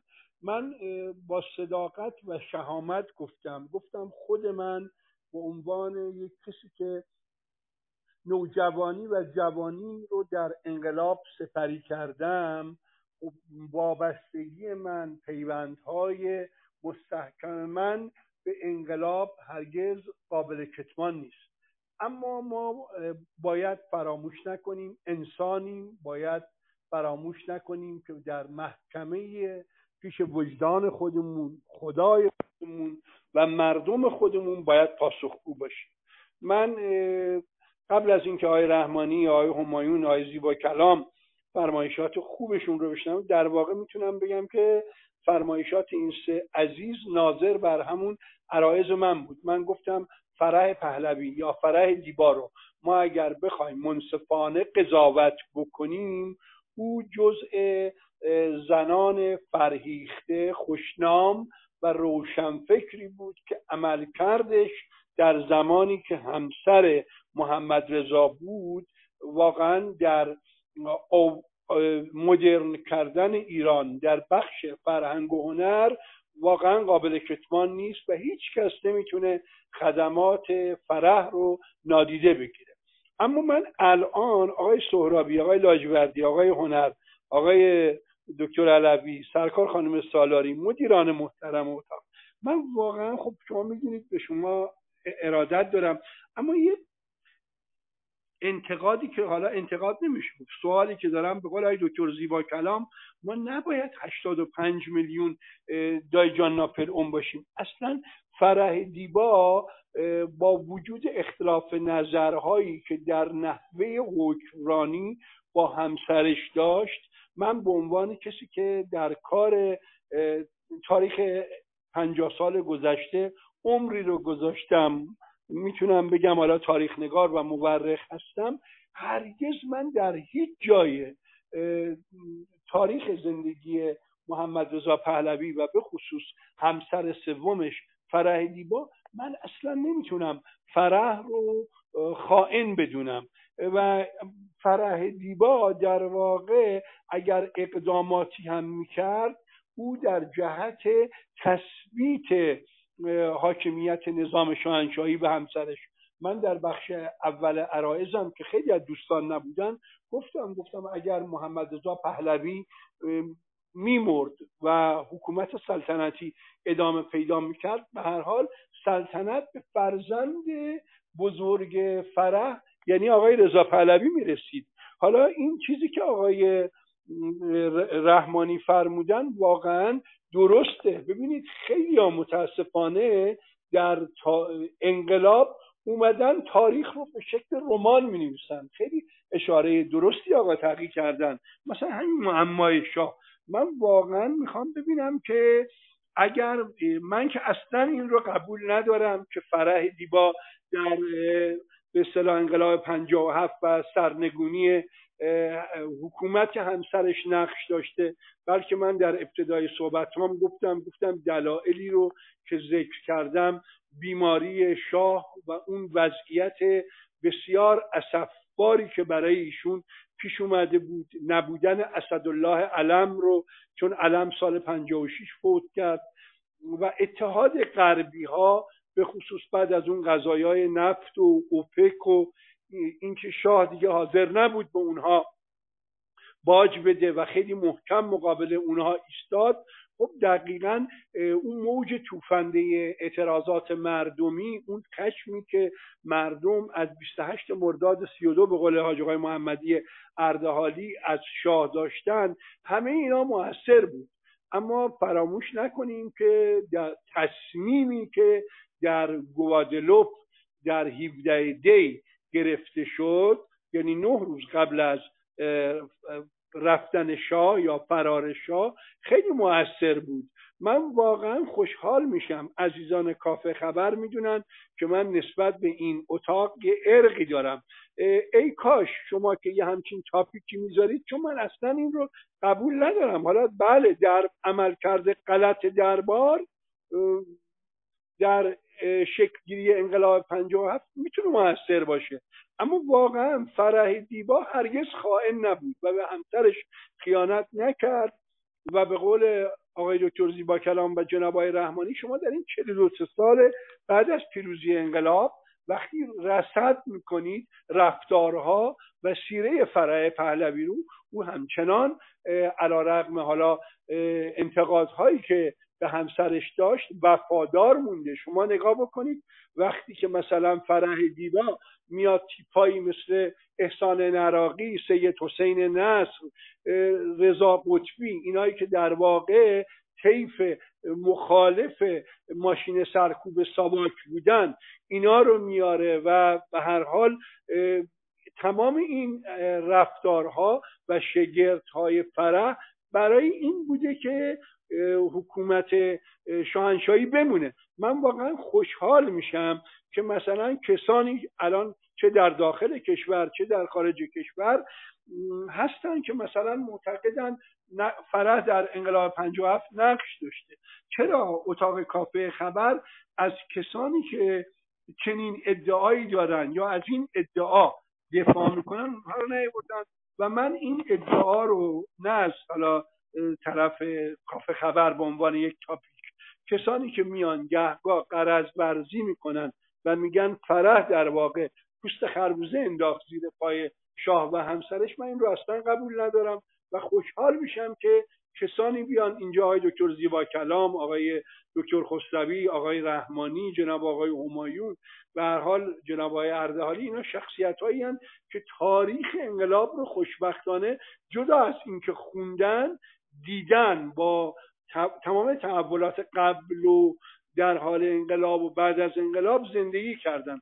اگر کسی واقعا هست که معتقد فرح پهلوی نقش داشته بیاد بگه. ولی من خودم به عنوان کسی که هیچ گونه پیوستگی و نسبتی با دستگاه شاهنشاهی نداشتم و مخالف اونها هم بودم اما برای فرای پهلوی احترام قائلم. او رو یک زن روشنفکر او رو یک زنی که خادم به فرهنگ ایران هست می‌دونم. سپاس گذارم بله خیلی متشکرم آقای نظری. آقای سهرابی بفهمید در بله من نکته رو باید عرض کنم. ناظر به فرمایش است که جناب آقای دکتر زیبا کلام و آقای نظری بیان فرمودن در باب اینکه این تاپیک شاید شایبه ای رو به وجود آورده. اینکه نظر تیم کافه خبر مبنی بر این هستش که فرح دیبا خب به شاه خیانت کرده و یا توطعه ای رو رقم زده خیر. ما طبق وظیفه رسانه ای که داریم وقتی که یک شبهه یا یک نظریه در فضای رسانه خب وایرال میشه و بیش از پیش شنیده میشه به اون می‌پردازیم. ما طرح یک سوال رو انجام دادیم و خب در واقع خواستیم که نظرات مختلف ابراز بشه و به تبیین موضوع بپردازیم. اینکه ما نظری داشته باشیم خیر ما به هیچ عنوان نظری نداریم در قامت برگزار کننده فقط یک موضوع رو داریم بررسی می‌کنیم با هم دیگه و اصلا قائل به این نکته نیستیم. نکته ای که در ابتدای بحث انجام شد و صحبت از ارتباط فرح دیبا با MI6 شد MI6 شد این نبود که کافه خبر این رو بیان می‌کنه. اگر که صحبت ها خب در ریپلی اتاق مشخص هستش. این بود که ای این نظر رو دارن که فرح دیبا با سرویس های جاسوسی و سرویس های بیگانه در ارتباط بود مثل MI, MI6 ما از دید اون عده داشتیم بیان می‌کردیم وگرنه کافه خبر به عنوان یک اتاق مستقل و تقریبا حرفه‌ای نظر, نظر خودش و هر آنچه که باشه در تیتر و برگزاری جلسه سعی می‌کنه که دخالت نده متشکرم. بله خیلی متشکرم از سرابی ممنونم از توضیحاتتون. دوستان عزیزی که صدای بنده رو میشنون تقاضا می‌کنم که حتما club کافه خبر رو دنبال بفرمایید. join بشن به club. ما انشالله در روزهای بعد اتاقهای جذابی رو برای شما عزیزان تدارک که انشالله بتونیم در خدمت شما باشیم ضمن اینکه کارشناسان و میهمانان عزیز ما روی stage هم حتما دنبال بفرمایید تا انشالله بتونید از نظریات این دوستان هم در اتاقهای دیگه حتما استفاده بکنید سرکا خانم ساقری حتما خدمت شما می‌رسم. مایش می‌ذارید. قبلش یک سلام علیکی آقای دکتر نوربخش بکنن. آقای نوربخش خیلی خوش آمدید. ممنونم از اینکه دعوت رو پذیرفتید. ما در خدمت شما هستیم. برای سلام علیک اولیه. و انشاءالله در ادامه مفصل خدمت شما خواهیم بود.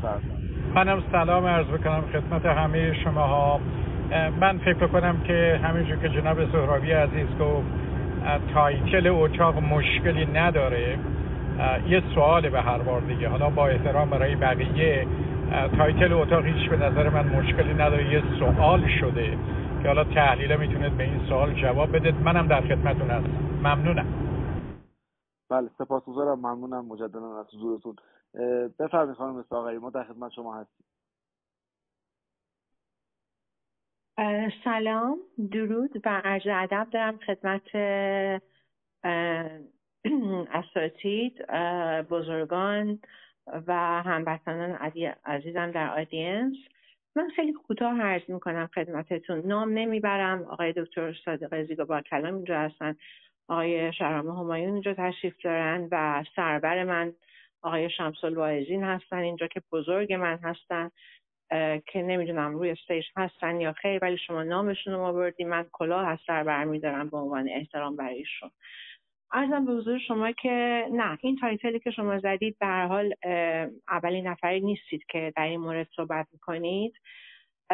من و خیلی ها می‌دونن که این از کجا آب می‌خوره و اتفاقا خیلی جالبه براتون بگم که از بین خود سلطنت طلب ها و حالا مشروط ها سلطنت طلب ها من نفهمیدم بالاخره کی سلطنت طلبه کی اینا مثلا هیچ کی اون یکی قبول نداره. این از خود بین اینا آب می‌خوره. خیلی جالبه. من خب نبودم و در جریان نبودم و همه سواد من همه چیزی که من می‌دونم از بعد از انقلاب از زمانی که شروع کردم به خوندن دیدن کتاب خوندن نه از یک مرجع نه از یک نحله فکری خاص. بلکه نحله های فکری متفاوت. از مصدقی ها خوندم از سلطنت طلب ها خوندم از سوده ها خوندم از همه کتاب خوندم در چیزی که در سطحی که خودم می‌تونستم. ازم حضور شما که من می‌تونم به زرس قاطع به شما بگم که این تهمتی که به شهبانو فرح زده میشه این یک و خیلی جالبه عرض کردم این از خود بین طرفداران پادشاهی زده میشه. من اجازه دارم اسم بیارم اینجا یا خیر جناب خانم و آقای مدیریتور اگر اگر بگذاریم از پابلیک هستن. نه بروی خواهش می‌کنم بروی چشمم. ببینید اینا قصه داره و ما همه می‌دونیم قصصش کجا میاد. خانم فرح زیبا تا اونجا که من می‌دونم و تا اونجا که تحقیقات نشون داده تحقیقات به قول آقای صادق زیبا کلام نه هشتاد میلیون چی میگن تئوری توته.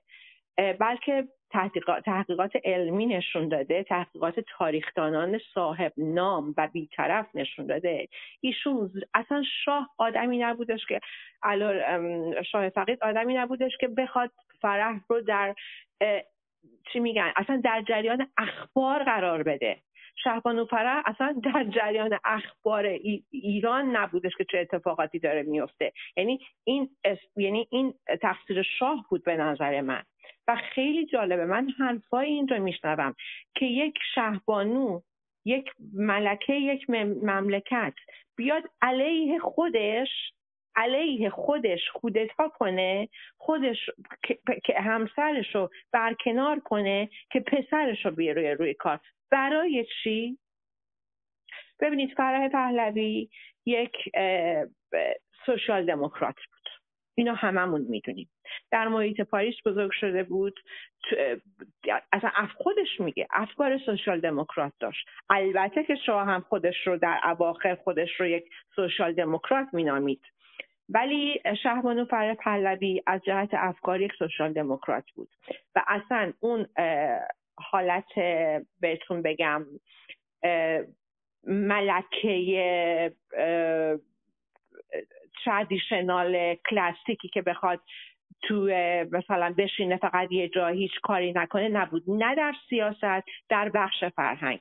بهتون بگم هر کسی که این رو بخواد کتمان بکنه. واقعا بیانصافی کرده. هر آنچه که ما داریم هر آنچه که ما داریم با زرس قاطع میگم هر آنچه که ما از ادب و هنر و نقاشی و موزه و کانون پرورش فکری ببینید چه کسانی از کانون پرورش فکری کودکان و نوجوانان اومدن بیرون. عباس کیارستمی آیدین آقداشلو و و و و.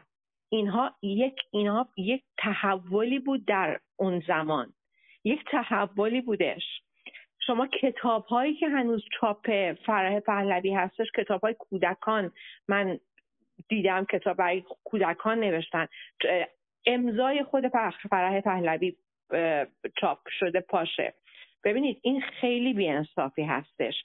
قطر داره میره به این عرض کنم خدمتتون من طولانی زیاد صحبت نمی کنم قطر داره میره تابلوهای نقاشی برای خودش بخره. قطری که چند اصلا کشوره. قطر قطر کشوره. چند سال قدمت داره؟ چی اصلا قطر؟ فکر استان ما هم نمیشه. داره موزه برپا کرده.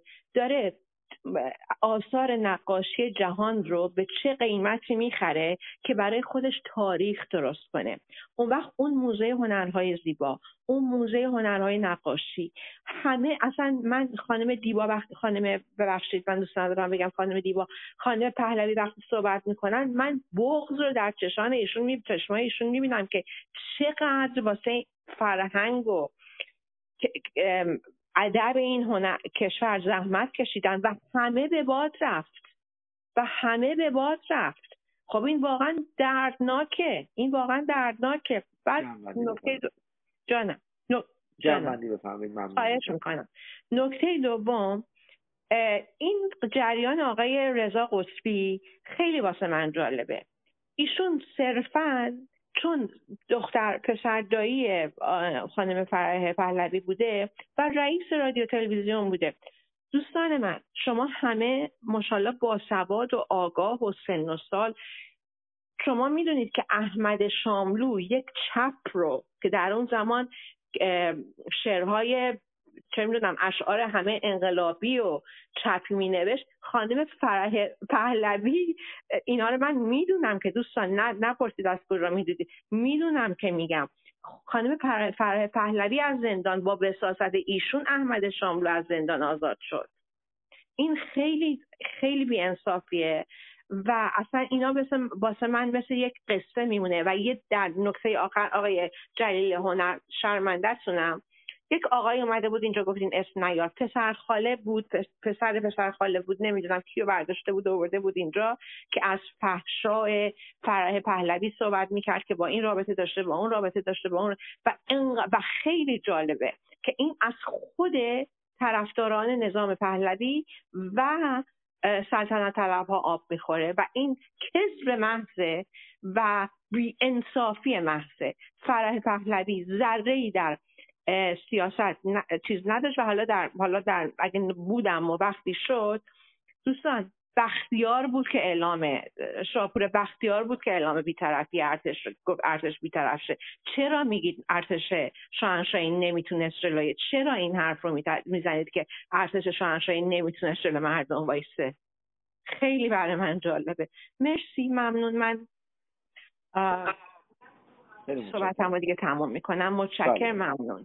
بله متشکرم. خیلی ممنونم از حضورتون. جناب آقای همایون ما در خدمت شما هستیم.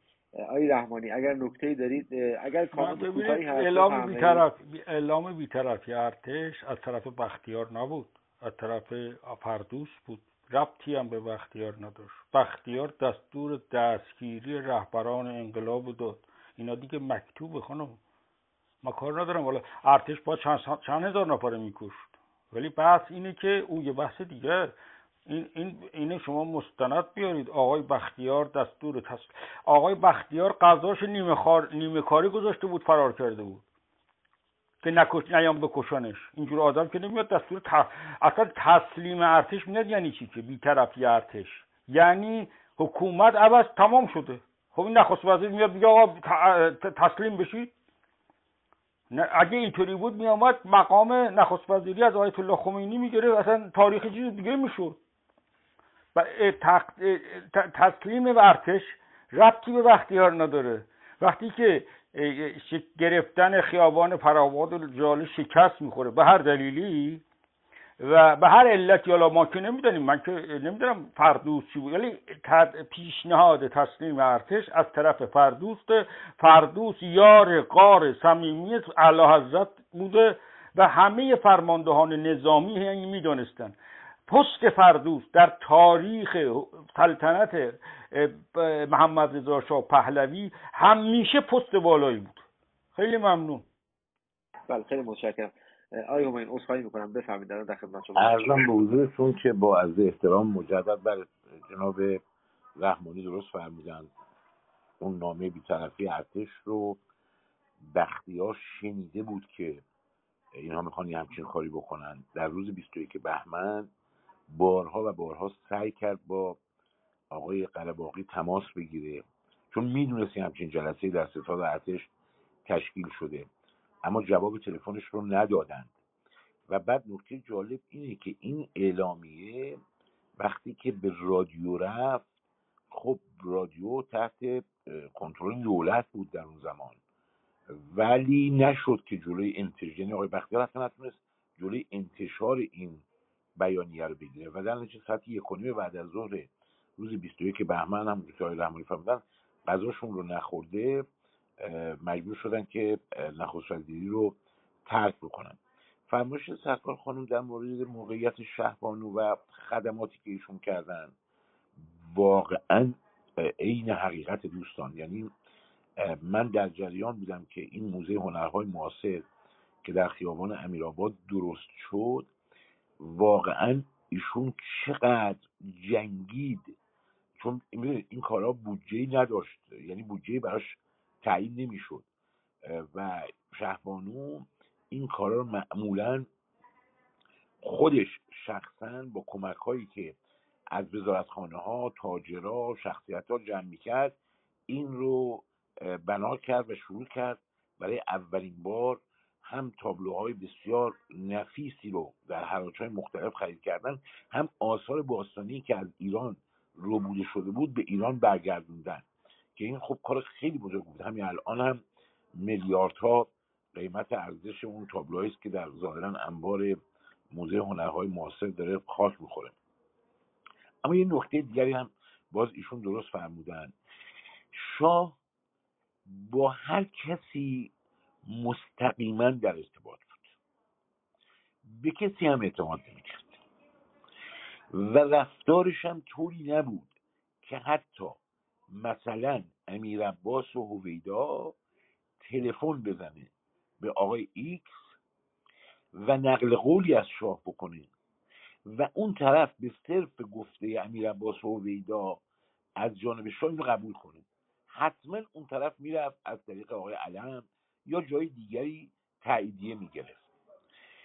یک پس آقای فردوست اونجور که تصور می‌شود در موقعیتی نبود که ارتشی ها و مقامات به صرف نزدیکی ایشون به شاه که حتی گفته میشه تنها کسی بوده که اجازه داشته به اتاق خواب شاه بره و من این رو از شهبانو سوال کردم و ایشون تکذیب کردم به هیچ عنوان. گفتن اصلا هم چیزی نبوده. بیشتر پست های تشریفاتی بوده. چه معاونت ساواک چه در زمانی که وزارت دربار بود. ضمن اینی که اصلا تو جایگاهی نبود که مثلا اگر حرفی رو به ارتشی زد به صرف این که ارتشی فکر کنن که این چون به شاه نزدیکه پس نظر شاه همینه. یعنی اگر این تز رو ما قبول بکنیم چون اون اعلامیه بیطرفی رو اولین نفر آقای فردوس امضا می‌کنه پس باید فکر کنیم که آقای ف... یعنی ارتشی ها باید فکر کنن که شاه اینو خواسته دیگه. در حالی که ارتشی ها می‌دونستن شاه اینو نمی‌خواد. و تن دادن و با نار بعضیشون با ناراحتی به تن دادن اما این نکته دیگه که سوال می‌کنم. آقای زیبا کلام تشریف دارن. جناب آقای رحمانی استاد عزیزم جناب آقای نوربخش و سایر دوستان می‌تونن به این سوال اونها هم جواب بدن. این موضوعی که الان در فضای کلاپاس شما مطرح کردید حتی با عنوان سوال باور کنید فقط در محیط کلاپاسه این در مجامع علمی توی کتاب ها توی خاطرات توی هیچ جا این موضوع مطرح نیست.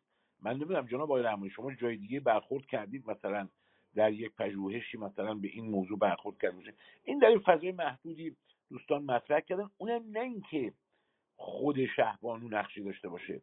مطرح کردن که کسانی در دفتر ایشون بودن که مرتبط بودن و اینها که حالا اونم جای بحث داره میشه راجبش بحث کرد. ولی واقعا این چون من ناراحتی و بغض رو در صدای این دوست عزیز متکار خانم که بسیار با شرافت صحبت کردن راجع به اولی حضرت دیدم احساس چیزی دارن نسبت به این موضوع. نه واقعا اینطوری نیست. یعنی هیچ کس اینجوری فکر نمی‌کنه. من و بعد هم یه نکته دیگری هم خدمت دوستان عرض بکنم.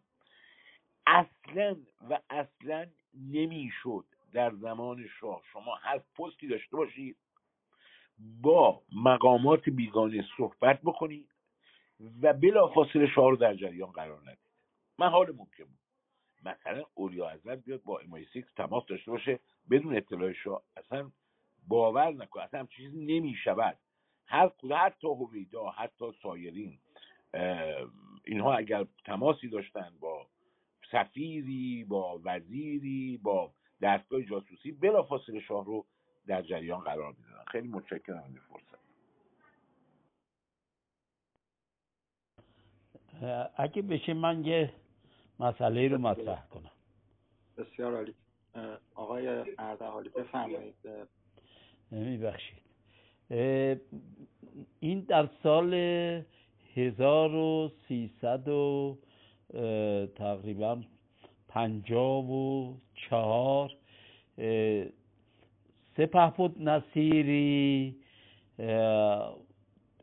اون خانوم سپه بود نصیری دختر آقا بزرگ خان خاجوی بود. آقا بزرگ خان خاجوی از بازارگار بازرگانان تقریبا سلامت بازار تهران بود.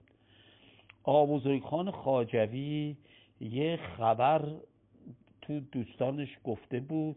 اون خبر بالاخره به گوش ما هم رسید. آقا بزرگ خان خاجوی یه جلسه داشت روزای یه شنبه تاجرای بزرگ دور هم جمع می شدن که از طریق اون جلسه به گوش ما رسید که شاه از طریق یعنی آقای چیز آقای نصیری این حرف رو زده بود. این میگه من از چیز پرسیدم که چرا شاه دوگانه رفتار می‌کنه؟ مثلا با بعضی ها خوبه با بعضی ها بده رضا ایشون میگه جواب داده بود که منظورتون کیه؟ گفته بود که ملیون و مهندس بازرگان و نمی‌دونم اینا رو می‌گیرن زندان می‌کنن هیچ سر صدایی نمیاد به زور. طرف داره آقای خمینی رو می‌گیرن. ولی با روحانیون و با کل مدرسه علوی و یعنی اون قسمت به اصطلاح کسانی که معروف بودن به نام حجتیه. با اینا کاری نداره. با اینکه این اتفاقاتی که میفته شاگردای مدرسه علوی بیشترشون بعد از اینکه از علوی میان بیرون یا مجاهد میشن یا فدایی خلق. چرا؟ چجوریه که این مدرسه رو نمیبنده؟ میگه که سپه نصیری گفته بوده که بله علا حضرت در چند تا جریان که تقریبا ممنوع خودش این کارا رو انجام بده یا مثلا نمی‌خواد انجام بده. یکی این که در مقابل روزها باید مسئله دین و روحانیت حفظ بکنه. که اینو آمریکایی ها به شدت ازش خواستند که روحانیت تو ایران نابود نکن. باید در مورد روحانیون چیز باشی مواظب باشی. یکی در مسئله حجتیه و بهایی ها اینو به عنوان یک سرگرمی برای کشور درست کرده که بهایی ها یه کاری بکنن حجتیه هم یه کاری بکنن. این دوتا رو به عنوان یک سرگرمی قبول کرده که باید تو کشور انجام بگیره. این دوتا مسئله یا دوتا مسئله رو دقیقا بعد از اینکه انقلاب پیروز شد اسنادی که در اومد حداقل مال حجتیه رو ما فهمیدیم در مورد قسمت روحانیت هم یک آقای دوران آقای بنیصد که بود یک لیست آچهار تقریبا هفت صفحه‌ای به دست ما دست ما رسید با اون که روحانیونی که پول از هویدا دریافت می‌کردن. و هویدا بیشتر حرفش این بود که اگر مثلا توی چیز اینا رو مثلا یه جایی لو بده که به دردش بخوره. این بود که به همین این دلیلم آقای قادی قفاری کشتش که به افشای اونا نرسه. به هر صورت این اتفاقا بوده تو ایران. یه مسئله دیگر هم که می‌خواستم خدمتتون عرض بکنم تو خاطرات فروغی این مرحوم بازرگان تقریبا یه جا بود تعریف می‌کرد. مرحوم بازرگان میگفتش که فروغی گفتش که روزی که رضا رو می‌خواستیم بفرستیم برای تبعید به جزیره موریس شاه از تو چشمش پر شده بود می‌گفت منم بفرستیم. شاه آدم خیلی ضعیفی بود. قدرت اینی که بتونه اون شرایط فراهم بکنه که هر کاری خواست بکنه به قول خودمون نداشت. سال 1332 هم تا دیدیم تا یه اتفاقی افتاد اول کاری که کرد رفت رامسر رو از رامسر هم رفت بغداد خودش رسون به روم. در قسمت سوم هم همین اتفاق افتاد. ببینیم ما توی جبهه, توی جبهه ملی خب آقای بختیار یه چیزی به قول معروف دربارش صحبت بود که همیشه یه حالت شک و تردید روش بود. یک وقتی که آقای بختیار حدود دوازده سیزده روز قبل از اینکه بختیار نخست وزیر بشه همسایه اخوی ما یه نفر بود توی کارمند اداره مخابرات بود. این به اخوی ما گفته بود که من پنج تا شماره تلفن توی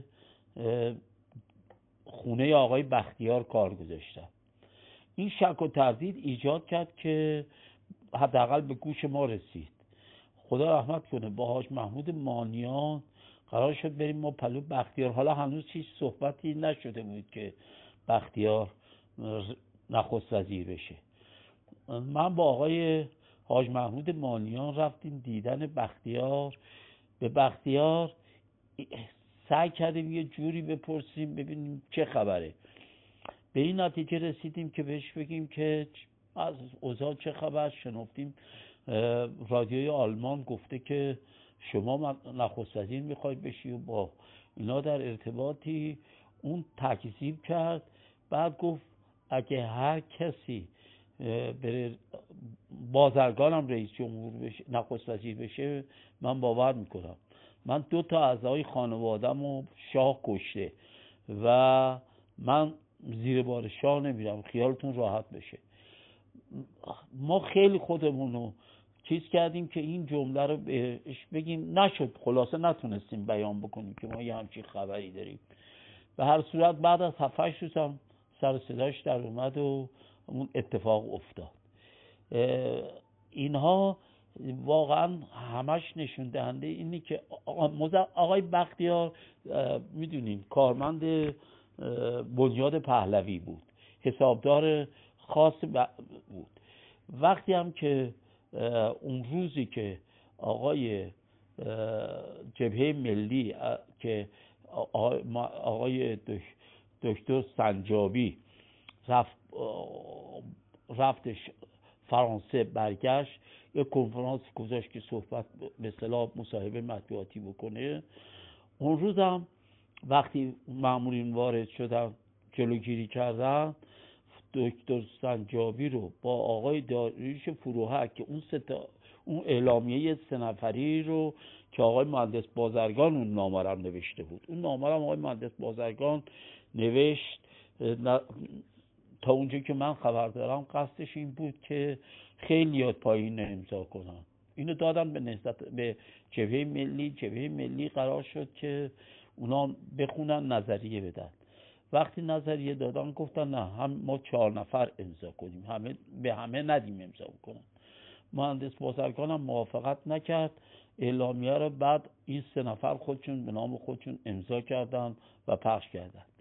اون روزی هم که حالا داریم داریم صحبت می‌کنیم که آقای ریختن هم آقای دکتر سنجابی رو گرفتن و هم آقای فروه رو گرفتن. آقای بختیار هم اونجا بود. به بختیار هیچ کس کار نداشت. اینها یه چیزایی بود که ما در وجود آقای بختیار می‌دیدیم. ما قبل از اونم با بعد از اونم که ایشون بله؟ عرض کردم جنبندی هم بفرمایید جناب آقای جنبندیم همینه دیگه. فقط این یه تیکش هم میگم. نه دیگه حالا اگه نوبتم تموم شده باشه برای بعد. خدا. متشکرم. مجددا از حضورتون استفاده خواهیم کرد. ارادتمند. جناب آقای نوربخش شرایط شما و connection تون stable شده که بتونیم من حضورتون بله بله. من تو ماشین هستم. میبخشید اگه یه کمی صدا از بیرون میاد.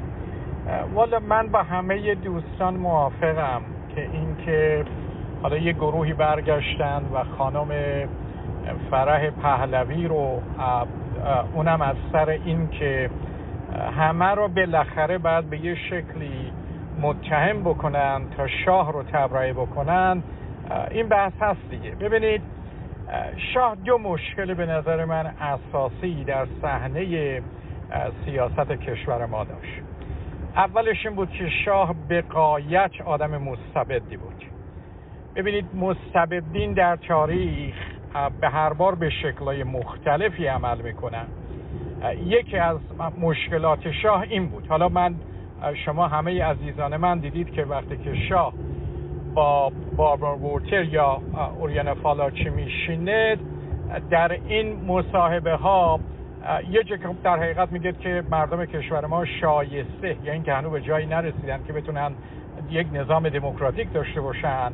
اما چیزی که مهمتر از هر چیزی هست اینه که در یکی از این مصاحبه ها که فرای پهلوی نشسته پهلوش و دارن ازش سوال می‌کنن جسارت اون رو دارید که به همسر خودش هم جسارت بکنه و راجع به نقش زنان در سیاست کاملا جلوی فرای پهلوی حرف بسیار بسیار منفی بزنه که زنها لیاقت در اون سطح نداره اینه که این از طبیعت شاه در حقیقت به نظر من پرده برمیداره که یک آدم به قایت در حقیقت مستبدی بود. و ما خوندیم دیگه. حالا چگونه رفتارش با هویدا رفتارش با بقیه چگونه بود. شاید اعلم بالای اون لیستی قرار می گرفت که شاه بیشتر از همه بهش اعتماد می‌کرد. دومین مشکلی که به نظر من شاه داشت این که شاه اعتماد به نفسش بسیار بسیار کم بود. ببینید در طول تاریخ مستبدین یا اعتماد به نفسشون بسیار بسیار بالاست که این کار دستشون میده مثل که کاری که دست در حقیقت هیتلر داد صدام حسین داد. یا اعتماد به نفسشون آنچنان پایینه که کسانی که دورور خودشون هستن اونها رو شایسته و یا سزاوار این نمی‌بینن که باهاشون شور و مشورت بکنن دیگه. این که شاه در حقیقت بعد از انقلاب مرتب از کشورهای خارجی خصوصا آمریکا و دولت انگلیس و بقیه سوال می‌کنه مجددا چرا و چرا و چرا؟ شاه انقدر توخم در حقیقت داره در این هیتا انقدر اعتماد به نفسش کمه که حتی فکر می‌کنه. حالا یه وقتی در ایران میگه که من صدای انقلاب شما رو شنیدم اما وقتی که در حقیقت بیرون میره این صحبت رو می‌کنه که چرا این کار رو کشورهای خارجی در حق او کردن؟ ببینید اینها بحثای من نیست اینها حرفای من نیست.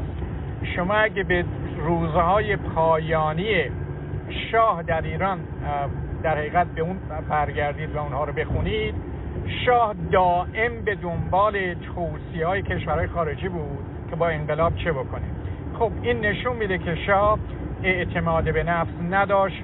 این همین عدم اعتماد در حقیقت اعتماد به نفس شاه جایی براش نگذاشته بود. اون رو در حقیقت شما با استبداد مخلوط بکنید جایی نگذاشته بود که شاه اون کسانی که حالا یا درون ارتش یا جای دیگه با خود شاه در حقیقت بتونن که مسائل و مشکلات کشور رو حلاجی بکنن و شاه به هر حال یک راه حل نهایی رو قبول بکنه. اینه که نه به نظر من الان یه گروه توی سلطنت طلبها برگشتن همه رو دارن محکوم می‌کنن. و براشون هم مهم نیست که حالا فرح پهلوی یا X Y Z ه یا حتی این آخری ها اومدن اصلا بحثشون اینه که مصدق خیانت کرد به ایران شاه کودتا نکرد یا کودتا نشد در ایران. از این حرفا زده میشه به خاطر که به نظر من مشکلات زمان شاه رو و یک دولت استبدادی رو و اینکه شاه واقعا اعتماد به نفسی نداشت رو برای حکومت اینها رو درست به ارزیابی نگذارن و اجازه ندن که به هر بار تاریخ در این در این در این چارچوب درسی از تاریخ بگیریم ممنونم جناب لاجوردی عزیز. میبخشید. من در رانندگی هستم و نخواستم که بیشتر از این اوقات بزرگوارانم رو بگیرم. متشکرم از شما جناب آقای نوربخش. استفاده کردیم از فرمایشاتتون. آقای دکتر زوبا کلام تا به اینجا نکته دارید؟ اگر که صحبت خاصی دارید پیرامون فرمایشاتی که عزیزان داشتن و همینطور خودتون نکته ای رو می‌خواید بفرمایید در خدمتتونیم.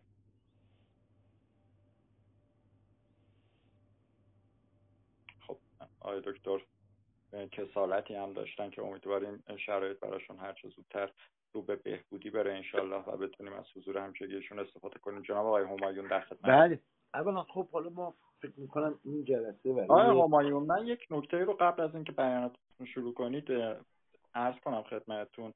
این عبارت صدای انقلاب شما رو شنیدم و خب نکته هستش که خیلی مطرح شده و خیلی ها حالا در حمایت از شاه مطرح می‌کنن میگن که خب شاه همچین نظری داشته و این.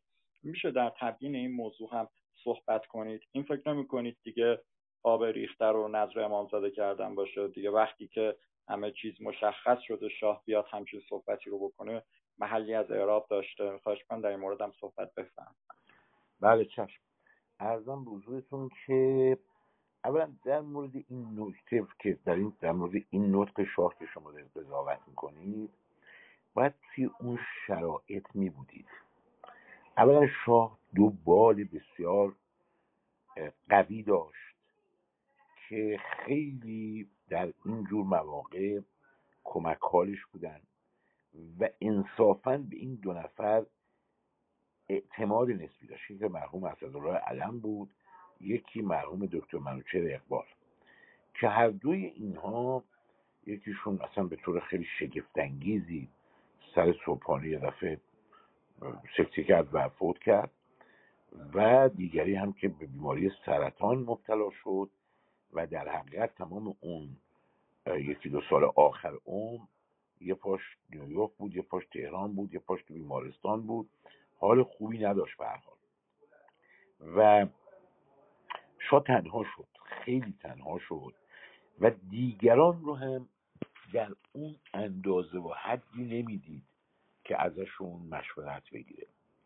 و این زمانی که شما دارید صحبت می‌کنید ازش یک آشفتگی عظیمی در یک سیستم بسیار منظمی که حالا به هر دلیلی ولی ما سیستم منظمی وجود داشت همه چی سر جای خودش بود. شما با یکی از این اتفاقاتی که الان مواجه میشید مواجه نمی‌شدید. آقا کارگرا بیان بگن حقوق نگرفتیم معلم بگه حقوق نه اصلا از این خبرها نبود. همه چی خیلی منظم بود و خیلی مرتب داشت کارشون که اما یه دفعه همه چی به هم ریخته بود.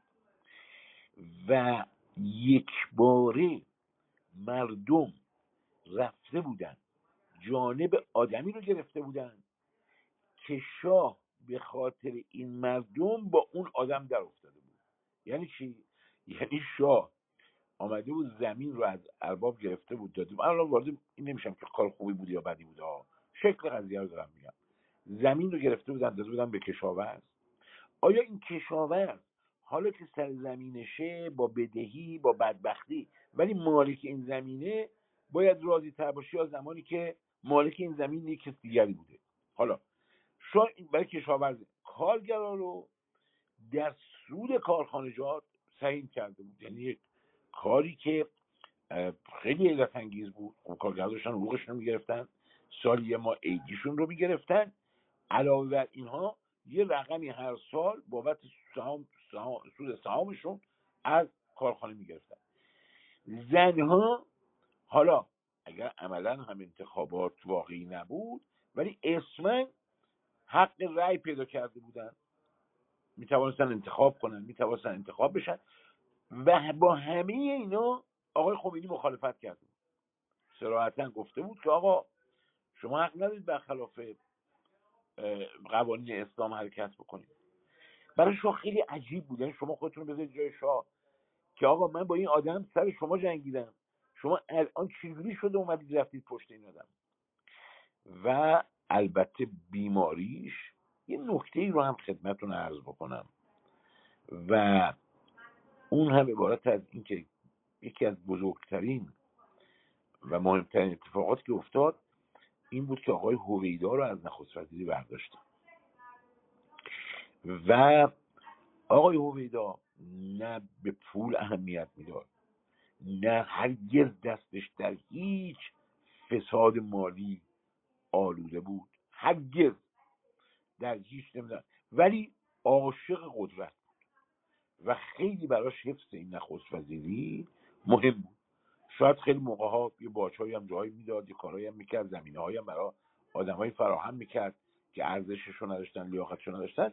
ولی برای حفظ اینی که ایشون رفت به وزارت دربار و یک بار بعد از سیزده سال اون زندگی شلوغ پر از مسئولیت تبدیل به یک جزیره آرام شد زندگی در یک جزیره آرام شد ایشون و اطرافیانشون در حقیقت یک دولت در سایه بودن برای دولت آقای آموزگار. و به خصوص آقای هویدا از انتخاب آقای آموزگار ناراحت بود. آقای آقای هویدا ترجیح می‌داد هر آدمی در کابینه هر کس دیگری نخست وزیر بشه غیر از آقای آموزگار و آقای انصاری. که هر وزیر کابینه خودش بودن ها. ولی این دوتا رو مایل نبود اتفاق بیفته. در نتیجه درگیری هایی بین این دو جناح وجود داشت. حالا یه درگیری دیگه هم جای دیگه هم بود که اونا حالا نمی‌پردازیم بهش. خلاصه می‌خوام بهتون بگم یک شرایط آشفته تشکیلاتی و به هم ریختگی عاطفی. یعنی شاه واقعا انتظار نداشت این مردم یعنی واقعا من سال 1320 این مملکت رو در حالی تحویل گرفتم که متفقین اشغالش کرده بودن ارتش از بین رفته بود دولت پول نداشت نمی‌دونم فلان. و الان اومدم تو صنایع گروپ سرمایه گذاری کردم نمی‌دونم وام به انگلستان دادم به اسرائیلیا. وام دادم چه کردم چه کردم؟ من آقا من, من میشه چیزی؟ نمی‌تونست بپذیر در نتیجه اون نطق به نظر من در یک شرایط و هیچ کس هم نبود متاسفانه پیرامون شاه که این جسارت رو داشته باشه که حتی در اندازه اسدالله علم بتونه به شاه مشورت بده. و هرگز هرگز من این رو تأکید می‌کنم. هرگز خانم شهبانو فرح ایران اونجایی نبود که فکر بکنیم که در اون رسم بیاد به شاه بگه آقا این نطقو بخون مثلا. یا این نطقو لازمه بخونی. هرگز همچین چیزی من به سراحت از قول ایشون و از قول دیگران میگم که ایشون دخالتی نداشتن. ولی خب حالا تصمیم غلطی بود درستی بود اون دیگه تاریخ قضاوت خواهد کرد. قطعا اون اتفاق به انقلاب خیلی کمک کرد. به آقای خمینی اون اتفاق خیلی کمک کرد. اما یه مطلب دیگری اینجا الان اتفاق افتاد تو این اتاق. خیلی برای من عجیب بود. آیا به نظر شما دوستان آقای بختیار رو باید امروز متهمش کرد که رفت این مسئولیت رو قبول کرد؟ یا دوستان جبهه ملی رو که در زمان 28 مرداد جانب مصدق رو رها کردن خب؟ و یعنی اونجور که باید دیدن مذهبیون چه بلایی سر مصدق آوردن. آقای کاشانی اولین کسی بود که تبریک گفت حکومت آقای زاهدی رو. و همین دونستن آقای کاشانی چه کرد با آقای مصدق. و بعد آقای بختیار اتفاقا بعد از 28 مرداد اولین شخصیت جبهه ملی که به حکومت 28 مرداد حکومت آقای زایدی اعتراض می‌کنه. علاوه بر این حالا پنج تا تلفن تو خونه آقای بختیار نصب شد ما اینو با چی؟ آقای غلام حسین صادقی ایشون رو دیگه مطمئن هستم که نمی‌شود شکی در مخالفتشون با حکومت شاه در نظر گرفت. کسی که وزیر کشور آقای مصدق بود ایشون قبل از آقای بختیار صحبت نخست وزیری شد و پذیرفته بود. بنده خودم در روزنامه که بودم البته می‌خواستیم حالا روزنامه جدید درست کنیم اینا من با آقای غلام حسین صدیقی به واسطه ارتباط که با پدرم داشتن صحبت کردم. و ایشون پذیرفته بود شرط گذاشته بود که شاه بماند در مملکت و ایشون نخست وزیری رو قبول بکنه. حالا به نظر شما تاریخ بختیار رو محکوم می‌کنه که نخست وزیری رو تو اون شرایط پذیرو یا دوستان جبهه ملی رو که بلافاصله جلسه تشکیل دادن و بختیار رو تنها گذاشتن خلعش کردن و طرف آقای خمینی رو گرفتن. به نظر من قضاوت تاریخ تو این زمینه خیلی مهمه. خیلی ها معتقدن که اگر صدای مرحوم بختیار تو اون سی و هفت روز شنیده می‌شد ممکن بود که ما ارزم به حضورتون که شرایط دیگری داشتیم. یه نکته دیگری هم جناب آقای رحمانی فرمودن. این رو هم من عرض بکنم راجع روزنامه رستاخیز که استاد شمس الواعظین پایین تشریف دارن. نمی‌دونم چرا نمیان بالا. به جناب آقای حقیقی هم سلام عرض می‌کنم. در مورد روزنامه رستاخیز فرمودن آقای رحمانی که من چون در اون روزنامه کار می‌کردم از ابتدا تا روز آخر بله این درست روزنامه رستاخیز ارگان حزب رستاخیز بود یه روزنامه حکومتی بود روزنامه دولتی بود. ولی به شهادت این همین آقای شمس الواعظین روزنامه موفقی بود. روزنامه خون اینم که در مورد صفحه اول دوم میفرمایید در صفحات اول معمولا اون بالا یه خبرهایی که مربوط به شاه بود دیدار شاه بود یه عکسی از اون ملاقات میذاشتن یه شهر عکس هم مینوشتن. یا اگر شاه سخنرانی ارزم بزرگتون که مهم کرده بود خب تیتر اول می‌شد. ولی بقیه صفحه اول و دوم والا به خدا تا اونجا که من می‌دونم و تو همون صفحات کار می‌کردم یعنی بخش خبر اونجا خبرهای مملکت بود. اتفاقا در تابستان سال 56 قبل از انتشار اون نامه احمد رشیدی مطلق در همون صفحه دوی که شما میفرمایید در بالای اون صفحه دوی خبری چاپ شد که برای من خیلی عجیب بود. و اون خبر این بود که در شیراز یک عده از این مسجدی ساعت دوازده شب اومدن بیرون و شعارهایی به نفع آقای خمینی اینها می‌دادن. اون موقع آقای خمینی رو البته خب خیلی ها نمیشناختن ولی چون من میشناختم این خبر برام خیلی عجیب بود. متشکرم از فرصت که به من دادید. متشکرم از شما جناب آقای همایون. خب من سلام می‌کنم خدمت جناب آقای دکتر ناور حقیقی. آیا حقیقی یک سلام علیک بفرمایید. ما یکی از عزیزان رو بشنویم مجددا به شما باز خدمت همه دوستان کافه خبر رو آقای دکتر زیبا کلام آقای نظری آقای خسروی آقای رحمانی گرامی آقای همایون نوربخش و آقای اردهالی و آقای بهار. سلام عرض می‌کنم. هر حالی بحث تاریخی که پایان نداره. مهم درسایی است که بگیریم برای امروز. که از اشتباهاتی در گذشته تاریخی کردیم. به خاطر فقر دانش سیاسی و نداشتن یک ویژنی برای آینده امروز از اون نقاط کور فاصله بگیریم بتونیم با دید روشنتر ببینیم و دشمنی ها مانع نشه که بر عقلمون غلبه کنیم. واقعا که در زمان شاه اون فضای دشمنی و کینه سیاسی که افراد در خودشون داشتن مانع می‌شد که چشم اندازا رو ببینن نقشه راه ها رو ببینن. و مشکلات جریانات سیاسی رو ببینن و بنابراین در بسیاری موارد آدمای سیاسی با چشمان بسته شمشیر می‌زدن. امیدواریم امروز این اتفاق نیفته چون من احساس می‌کنم عینا همون موارد رو ما به خصوص در بحث امنیت ملی بحث توسعه همین موارد رو داریم. یعنی همون مدل که اون موقع در مورد مسائل امنیت ملی و توسعه مخالفین و مسائل درون بلوک قدرت هیچ درک درستی نداشتن. امروز هم داریم. یعنی حالا بحث شما فرار رو می‌کنید. بحث بلوک قدرت ببینید شما در زمان شما مخالفین اگه نگاه کنید یک مطلب ندارن که یه تحلیل بکنن از بلوک قدرت ایران و چالش های درون بلوک قدرت جنابندی هاشون همه رو یه پارچه میدن. این متاسفانه یه سنت تحلیل برای ساده سازی سعی می‌کنه یک یکسان بکنه برای اینکه خب راحتتر می‌تونه تحلیل کنه و ساده تر تحلیل کنه. خیلی ممنون. متشکرم از شما جناب دکتر نامور. ما باز خواهیم گشت به شما. آقا آقای همنشین بهار.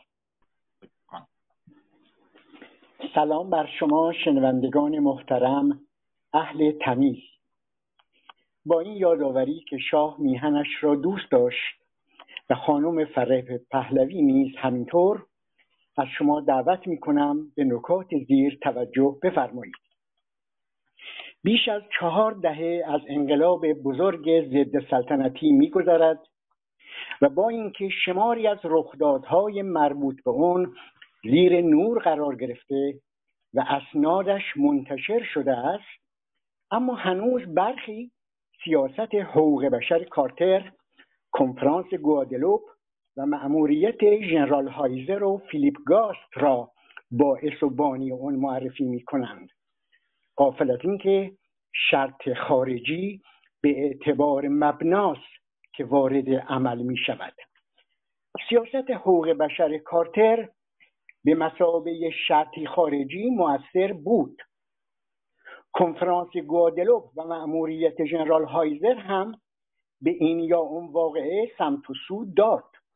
اما عامل اصلی تغییر آتش زیر خاکستر در جامعه ایران بود که به خیزش و خروش مردم ایران انجامید و آنان درست یا غلط با نظام شاهنشاهی در افتادند. موارد دیگری چون سخن آندرو نماینده ایالات متحده در سازمان ملل متحد که آشکارا از آیت الله خمینی و جنبش او طرفداری می‌کرد. دامن زدن به اخبار مربوط به ایران توسط بخش فارسی بی بی سی در گرماگرم انقلاب. نامه صادق قرصزاده به نماینده دولت فرانسه که با رهنمود آیت الله خمینی نوشته شد تا در کنفرانس گوادلوپ ارائه شود. گفتگوی دکتر ابراهیم یزدی با وارن زیزمن رئیس بخش سیاسی سفارت آمریکا در فرانسه در رستوران کوچکی نزدیک نوفل نوشتو گفتگوهای امثال سالیوان و استمپل با نمایندگان آیت الله خمینی همه و همه دوستان محترم معلول و نه علت انقلاب بود. ضمنا در اون شرایط مردم ایران نه به چریک های فلسطینی و نه به هیچ گروه خارجی نیاز نداشتند که به جای آنان کاری کنند. هرچه بود خوب یا بد خوب یا بد حاصل چند دهه تلاش و مبارزه مردم ایران بود و بس.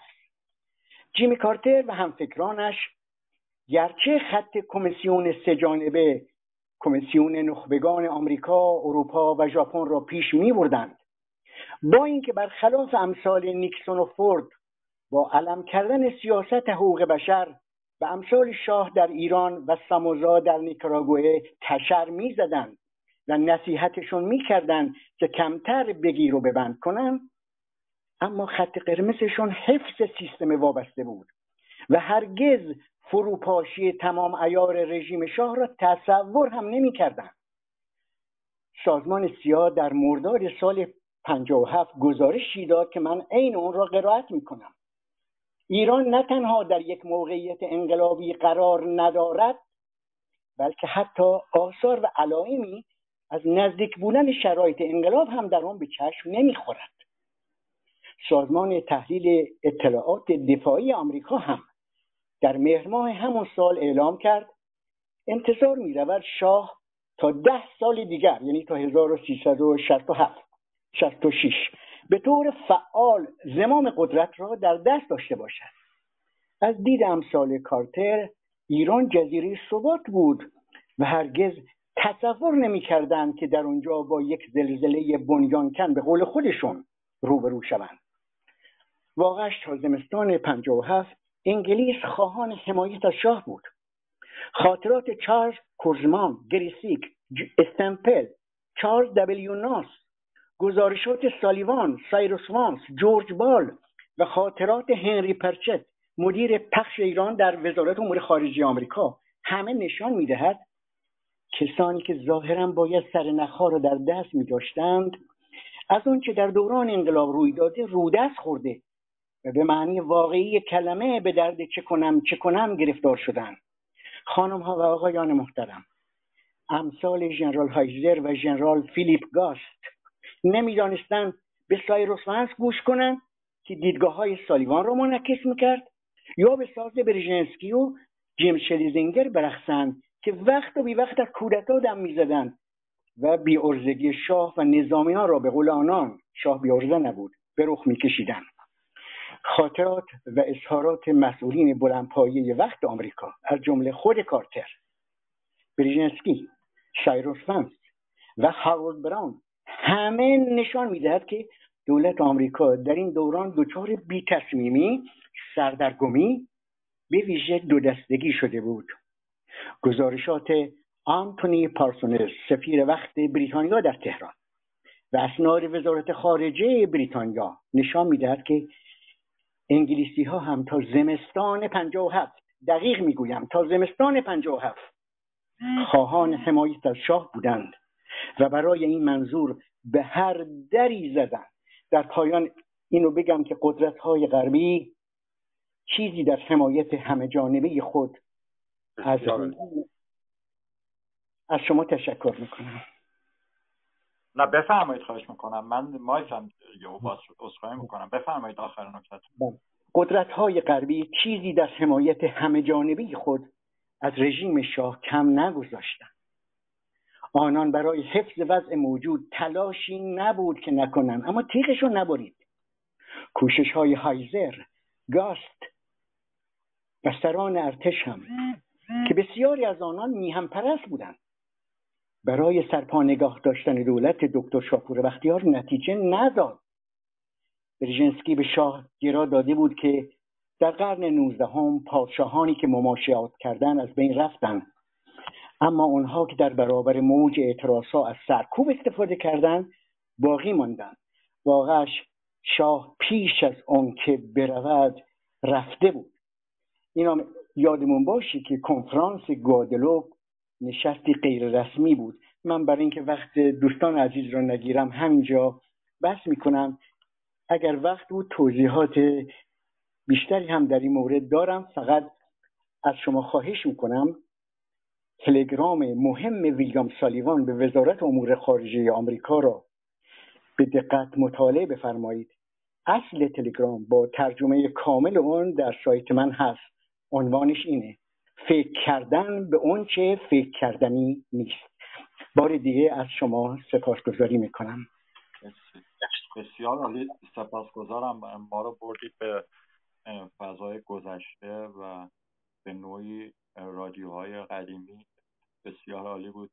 هم بیان هم تون صدا. متشکریم از فضایی که برای ما رقم زدید. جناب آقای هنر در خدمتتونم.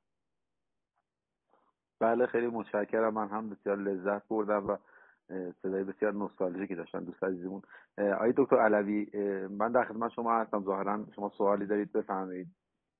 استدا می‌کنم. خیلی متشکرم جناب هنر عزیز. من در ادامه فرمایشات جناب آقای همایون در واقع سوالی رو طرح می‌کنم. آیا همایون فرمودن که در هیچ کدوم از در واقع سایت ها خبرگزاری ها و مجامع غیر از کلاب هاست بحث در واقع تاثیر شهربانو فرح پهلوی در انقلاب 57 بررسی نشده و موضوعیتی نداره. اما به هر حال من یک یه مقدار سایت ها رو بالا پایین کردم. دیدم که حالا نگاه های مختلفی نسبت به این موضوع وجود داره و حالا یکی از نگاه هایی که به هر حال منشعب از نگاه انقلابیون هست این بود که شهربانو فرح پهلوی به خاطر اینکه بیشتر وقت خودش رو یا بیشتر تمرکز خودش رو بر حوزه فرهنگ گذاشته بود در واقع مورد غضب بخش در واقع روحانیت جامعه و جامعه متدین قرار گرفته بود. چرا؟ به خاطر اینکه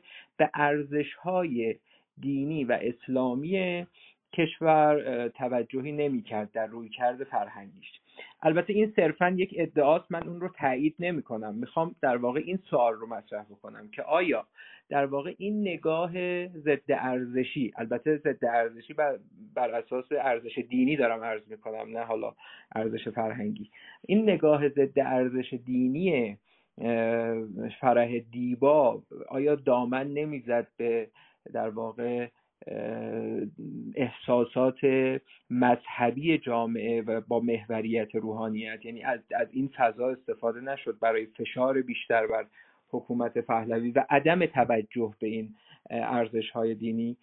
من فکر می‌کنم که به هر حال این موضوع قابل بحث هست با توجه به روی کرده فرهنگی شهربانو فرح. به هر حال به این مو... به هر حال مقوله پرداخته بشه که یک جامعه ای که بیس به نظر من البته نسبت به زمان الانمون اون زمان جامعه بیس دینی و مذهبی بیشتری داشت. یعنی اعتقادات شاید شدیدتر بود یک جامعه سنتی مذهبی بود و حالا نگاه مذهبی شاید در اون جامعه علا رقم تبلیغات مدرنی مدرنیته که داشت انجام می‌شد ولی بیشتر بود.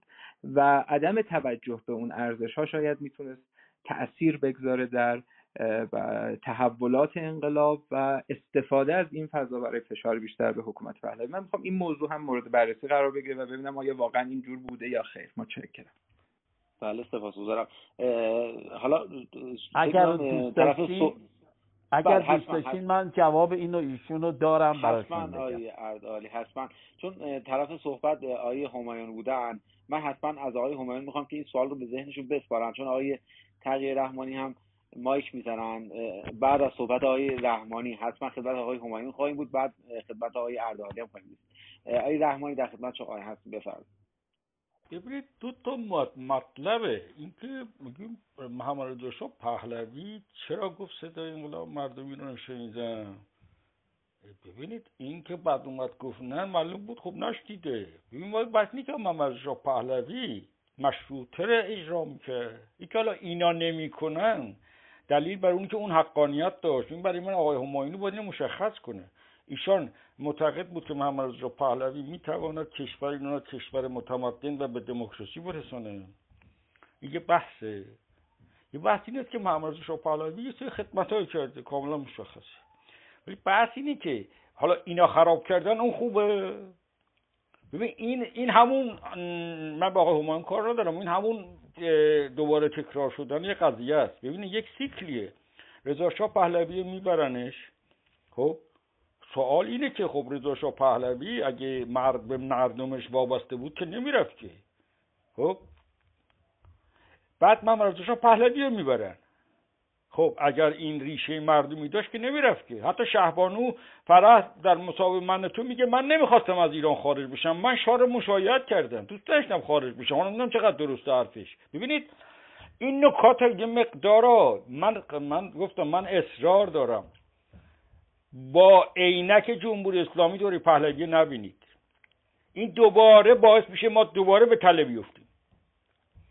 این خیلی مهمه. ما یه معیاری داریم. ما میگیم محمد رضا پهلوی در ترازوی پادشاه مشروطه.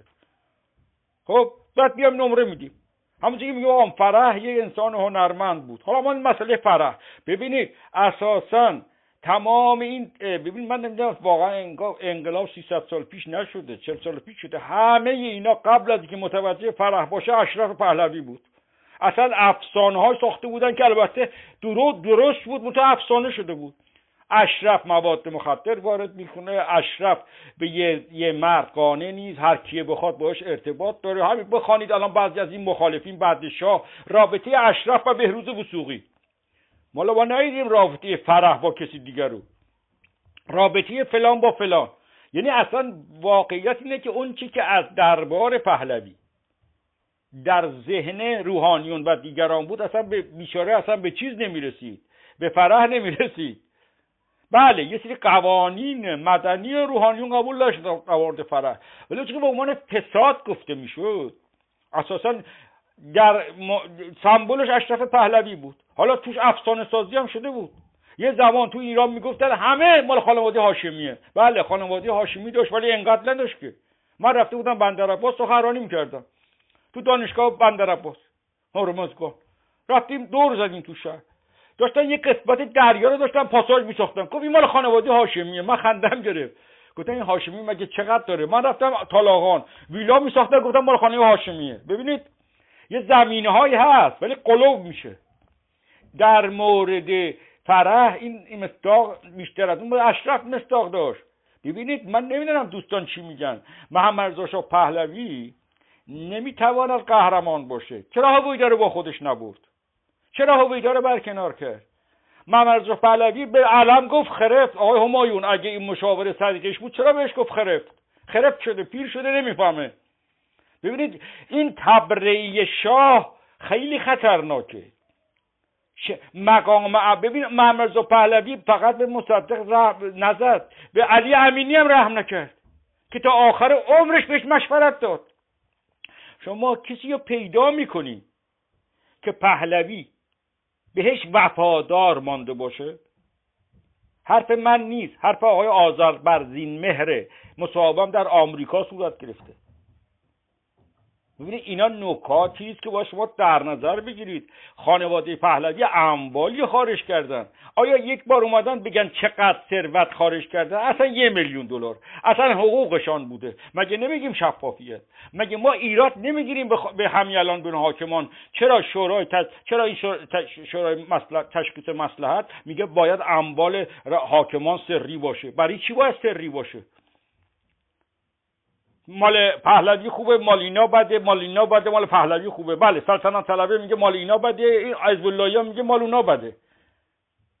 بحث اینه که پهلوی و شما محمد رضا شاه پهلوی و در ایار پادشاه مشروطه بسنج اگر معتقدید مسئله مشروطه نیست من حرفی ندارم.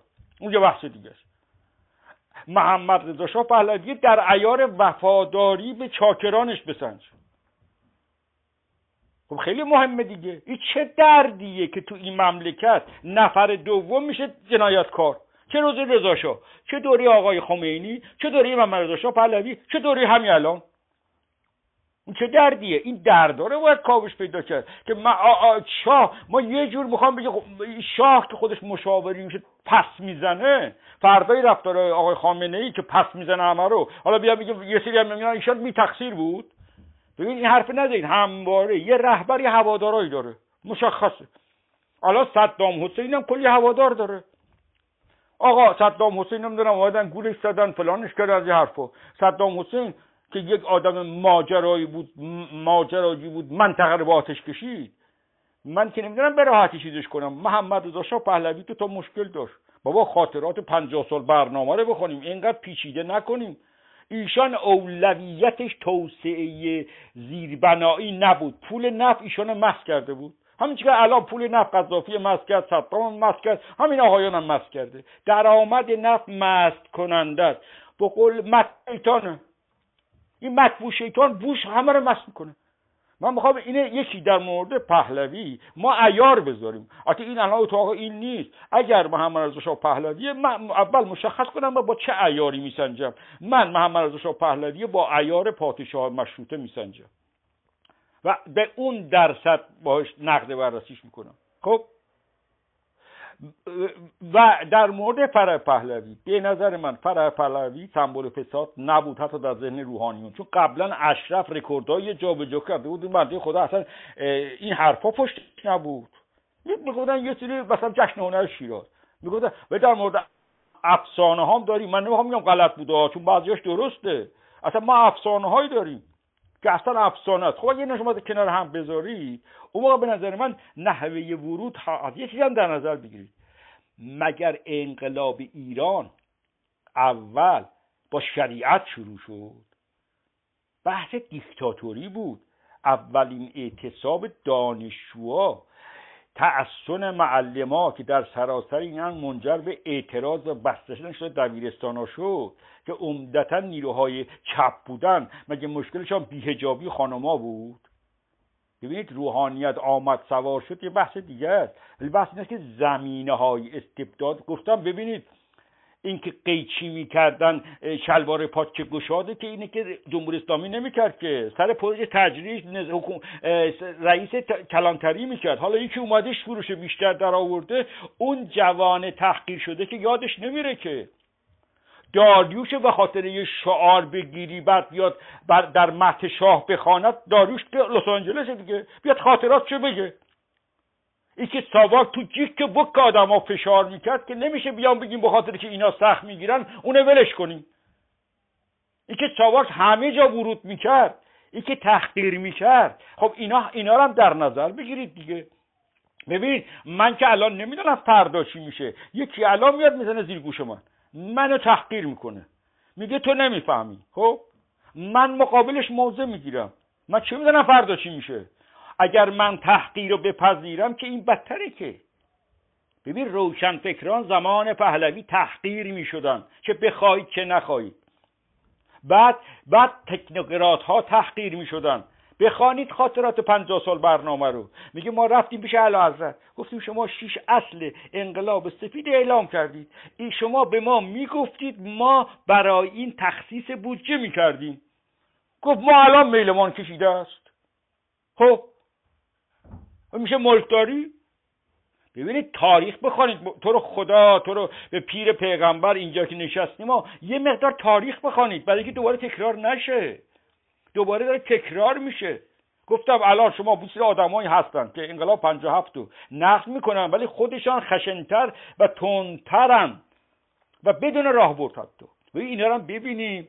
اون موقع که مشخص کرد که من رضا محمد رضا پهلوی و چون جمهوری اسلامی الان هست دارم تبرعش می‌کنم. یا نه محمد رضا پهلوی شاهنشاه ایران رو به خاطر اینکه پادشاه مشروطه است نقد می‌کنم. یکی که محمد رضا پهلوی محمد رضا شاه پهلوی در شکست شاهانش میگه مصدق انگلیسی است. من عاشق مصدق نیستم و دوستم دارم دوستش دارم قهرمان منه. ولی من انتقادم بهش دارم.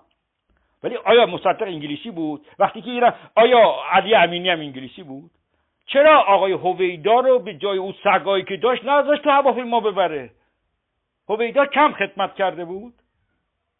ببینید یه چیزایی در یک یک قدرت ببینید شما برید مشهد سر قبر فردوسی. انجمن ایران دوستان. اینا هفت نفر بودن ایران نوین ساختن. نه رضاشاه نساخت اینا ساختن. خب؟ ببین اینا چه سرنوشتی پیدا کردن؟ تیمورتاش ملک شعرهای بهار علی اکبرخان داور و چهار نفر دیگه. خواهش می‌کنم اگه مشهد میرید سر قبر فردوسی میرید که برید یادی ازش بکنید اون اون اعضا رو ببینید. اینا کسایی بودن که کازم زاده ایران شهر از دست رضاشاه فرار کرد رفت و سوئیس از دخ کرد مرد. نظریه پرداز دیکتاتوری منور در ایران. ببینید اینا رو هم باید دید. تمام کسانی که رضا رو یاری کردن مخزوبش شدن. این در دوره پهلوی هم شد در دوره آقای خمینی هم شد در مورد این آقای خامنه ای هم شد. ببینید اینا رو ببینید. اگه اینا رو ببینیم اون موقع من میام میگم آقای خامنه با عیار عیاری همین قانون اساسی ناقص میسنجم میگم آقای خامنه اصلا قانون اساسی کرده قام قام قانون اساسی آقای خامنه قام دومه. نه قانون اساسی قبول نداره که قانون قبول پهلوی هم می‌گفت. انقلاب نظام شاهنشاهی انقلاب شاه ملت قانون اساسی. یعنی قانون اساسی شده بود سند دست سوم. خب اینا رو باید نقد کرد. اینکه حالا تاکتیک های هست. من می‌خوام بگم شاه آدم بی سوادی که نبود. دو تا زبان بلد بود. خارج تحصیل کرده بود. سیاست هم عالی می‌فهمید. آدم بسیار مطلعی بود. آدم بی سوادی نبود محمد رضا شاه پهلوی. ولی یه مسئله داشت. قدرت مطلقه شیرینه. سی پنج سال شما سی هفت سال سلطنت کنی. حالا یکی میگه آقا من گرستان واسه سلطنت کنه و شکم منو سی کنه یه بحث دیگه است. ولی محمد رضا شاه پهلوی قانون اساسی قسم خورده بود. قانون اساسی مشروطه به محمد رضا شاه پهلوی اینقدر دخالت نمی‌داد. بابا جمع فامیلشه. میاد ایران دوری بختیار بختیار میاد وزیر دفاع یا وزیر جنگ. میگه من, اختیار می‌خوام. میگه تو خاطرات میگه من به توافق نرسیدم با محمد رضا پهلوی. تمام بازیگران دوره پهلوی. بین سالهای 1984 تا 90 خاطرات مستند. شهر عوام به گونه حرف بازرگان رو تایید می‌کنن. رهبر منفی انقلاب. من خواهش می‌کنم بید دقت کنید. من حالا دیدم خرابتر شده. گفتم من که قیبگو نیستم. ممکنه الان ما مخالفت کنیم بدتر از این بشه. خب؟ خب ولی من چیکار کنم؟ منی که الان تو سرم زدن زندان انداختن تحقیرم کردن اذیتم کردن. خب این که مشکل حل نمی‌کنه که. این به نظر من با این منظر بار می‌خواد آدم میگه خب این خنده داره که بگیم فرح پهلوی می‌خواست کودتا کنه فرح پهلوی نه فلان بود فرح پهلوی تا آخرش به شاه وفادار بود. فرح پهلوی در اون اندازه ها بیچاره نبود. فرح پهلوی یه آدم چی بود؟ مدرنی بود. و یه چیزی کارهایی کرد در جهت توانمند کردن زنان در ایران که واقعا قابل چشم حتی در مورد جزامیان. خب کار کارا همه به چشم میاد دیگه. خیلی ممنون.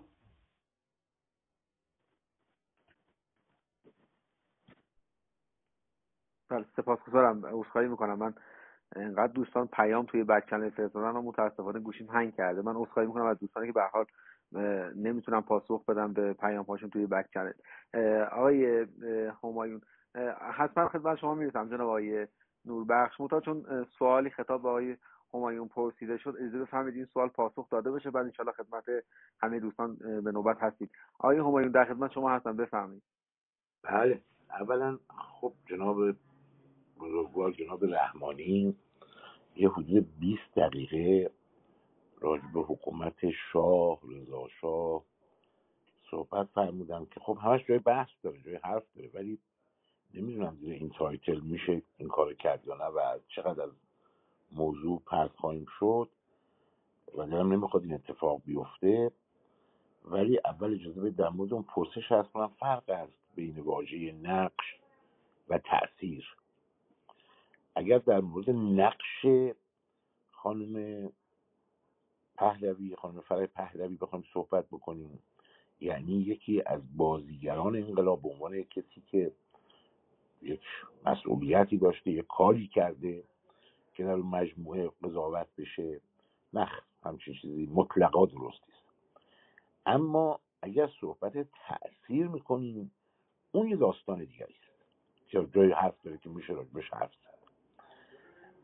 در مورد همونجور که آقای رحمانی هم به درستی فرمودن در مورد اظهار نظر روحانیون به اولیا حضرت فرای پهلوی اتفاقا حتی وقتی در جشن هنر شیراز یک نمایش بد در خیابان ارم اجرا میشه در زیر مجموعه جشن هنر با اینکه جشن هنر جزو مسئولیت های شهبانو بود اما هرگز نمی‌بینید روحانی به ایشون اعتراض کنه.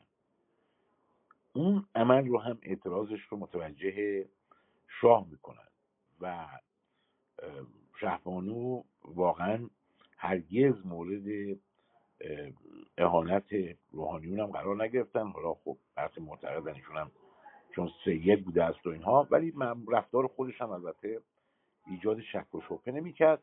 و به درستی اگر حمله هم بود متوجه شخص خانم اشرف پهلوی بیشتر قرار می گرفت و این به تاثیر هم که میفرمایید بله خانم اولیا حضرت فرای پهلوی یک خطی رو گرفته بود در مملکت و جناب آقای رحمانی بسیاری از روشن فکران حالا همشون نه بسیاری از روشن فکران مورد حمایت شخص ایشون و این مجموعه ایشون بودن. آقای احمد شاملو به عنوان یک شاعر معترض بارها و بارها از سوی دفتر ایشون حتی مورد حمایت مالی قرار گرفتن.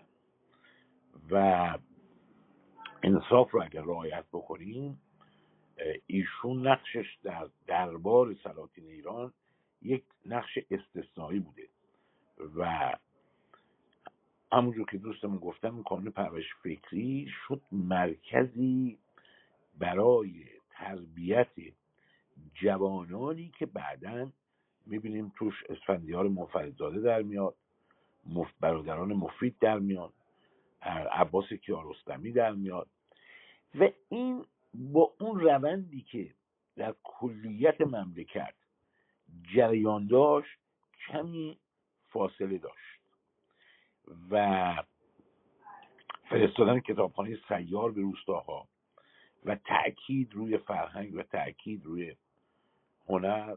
خب با اون چیزی که به عنوان بستر و زمینه در جامعه داشت فاصله داشت.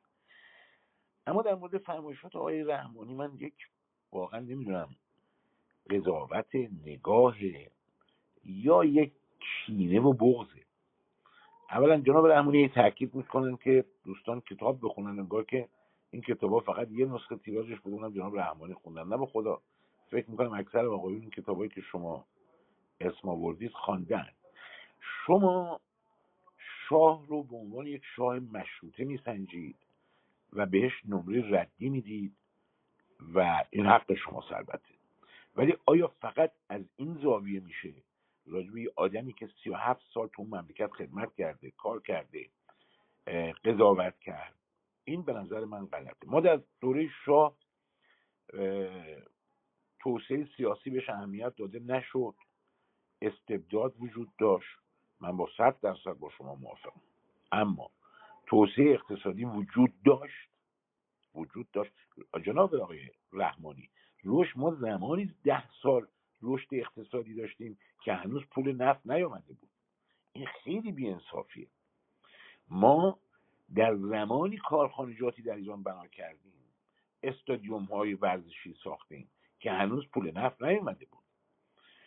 این که و بعد این که شما فقط شاه رو از جنبه قانون اساسی مورد قضاوت قرار بدید و عدم پایبندی به قانون اساسی بیایم یه نگاهی بکنیم. از زمان تصویب قانون اساسی مشروطیت کدوم یکی از پادشاه ها به این قانون اساسی پابند بودن؟ وقتی که رضا شاه بعد از جنگ جهانی دوم در زمانی که نصف جمعیت دو سال قبل تلف شدند متفقین حمله کردند همه چیز رو از بین بردند زورشون هم می‌رسید. الان هم زورشون می‌رسه. هر بلایی در تمام این سالها خواستن چه در زمان رضا چه در زمان محمد رضا چه در زمان آقای خمینی چه در زمان خامنه ای سر ما آوردن و ما نتوان شما فکر می‌کنید همین بازی هسته در دوره انقلاب این واقعا تصمیم آقای خامنه ای است؟ یا تصمیمی است برای اینکه هزاران میلیارد درآمد ما رو جناب آقای حقیقی اینجا تشریف دارن؟ درآمد ما رو بالا کشیدن و مملکت ما رو به این روز انداختن. اون روز یه جور امروز هم یه جور. زورمون نمی‌رسیده. مگه رضا زورش می‌رسیده که وقتی سه تا نیروی برتر دنیا آمدن مملکت رو اشغال کردن؟ دم به ساعت دارن میگن آقا تو باید مملکت رو ترک بکنی. سه سال بعدم محمد رضا زورش نمی‌رسه پدر تبعیدیش رو برگردونه. خب یه واقعیتیه. زورشون رسید بحرین رو از ما گرفتن. زورشون رسید منافع ما رو تو دریای مازندران از همون گرفتن در زمان جمهوری اسلامی. زورشون رسید 17 شهر 17 شهر رو در زمان قاجار گرفتن. خب اینو که نمیشه انکار کرد. شما فکر می‌کنید ما یه مملکت گل و بلبلی بودیم رضا شاه اومده با اون چکمه هاش رفته روی دموکراسی. اتفاقا خیلی درست تشخیص دادید و فرمودید. رضا شاه تیمورتاش و داور رو اطرافیانش رو از بین برد محمد رضا شاه حالا اونجوری از بین نبرد خانه نشین کرد. ارزم به حضورتون که آقای خمینی قدسزاده رو اعدام کرد بنیستر و همینجور. بله. خب بیایم یه فقط این آدما رو ما نمی‌تونیم فقط خمینی رو به صورت مجرد قضاوت بکنیم در رابطه با وقایعی که اتفاق افتاده. ما مردم هم نقش داریم. رجال ما هم نقش دارن. روشن فکران ما هم نقش دارن. جناب آقای رحمانی این روشن فکران ما بودن که رفتن زیر عبای خمینی. چرا رفتن؟ رفتن یا نرفتن؟ حمایت کردن یا نکردن؟ شعر در وصفش گفتن یا نگفتن؟ رهبر عظیم و شن خطابش کردن یا نکردن؟ اینا روشن فکرهای ما بودن نبودن؟ می‌خواد یکی یکی مقالاتشون براتون بیارم؟ بله شاه به قانون اساسی مشروطیت وفادار نبود. اگر می‌خوایم قضاوت کنیم باید خیلی منصفانه قضاوت. اما اما ما آزادی سیاسی نداشتیم. احزاب آزاد نبودن. همه این فرماشات شما درست. اما نمی‌تونید منکر این بشید که زندگی که مردم ما در دوره محمد رضا داشتن در دوره قاجار نبوده در دوره جمهوری اسلامی هم نبوده. نه دوره قبلش بوده نه دوره بعد.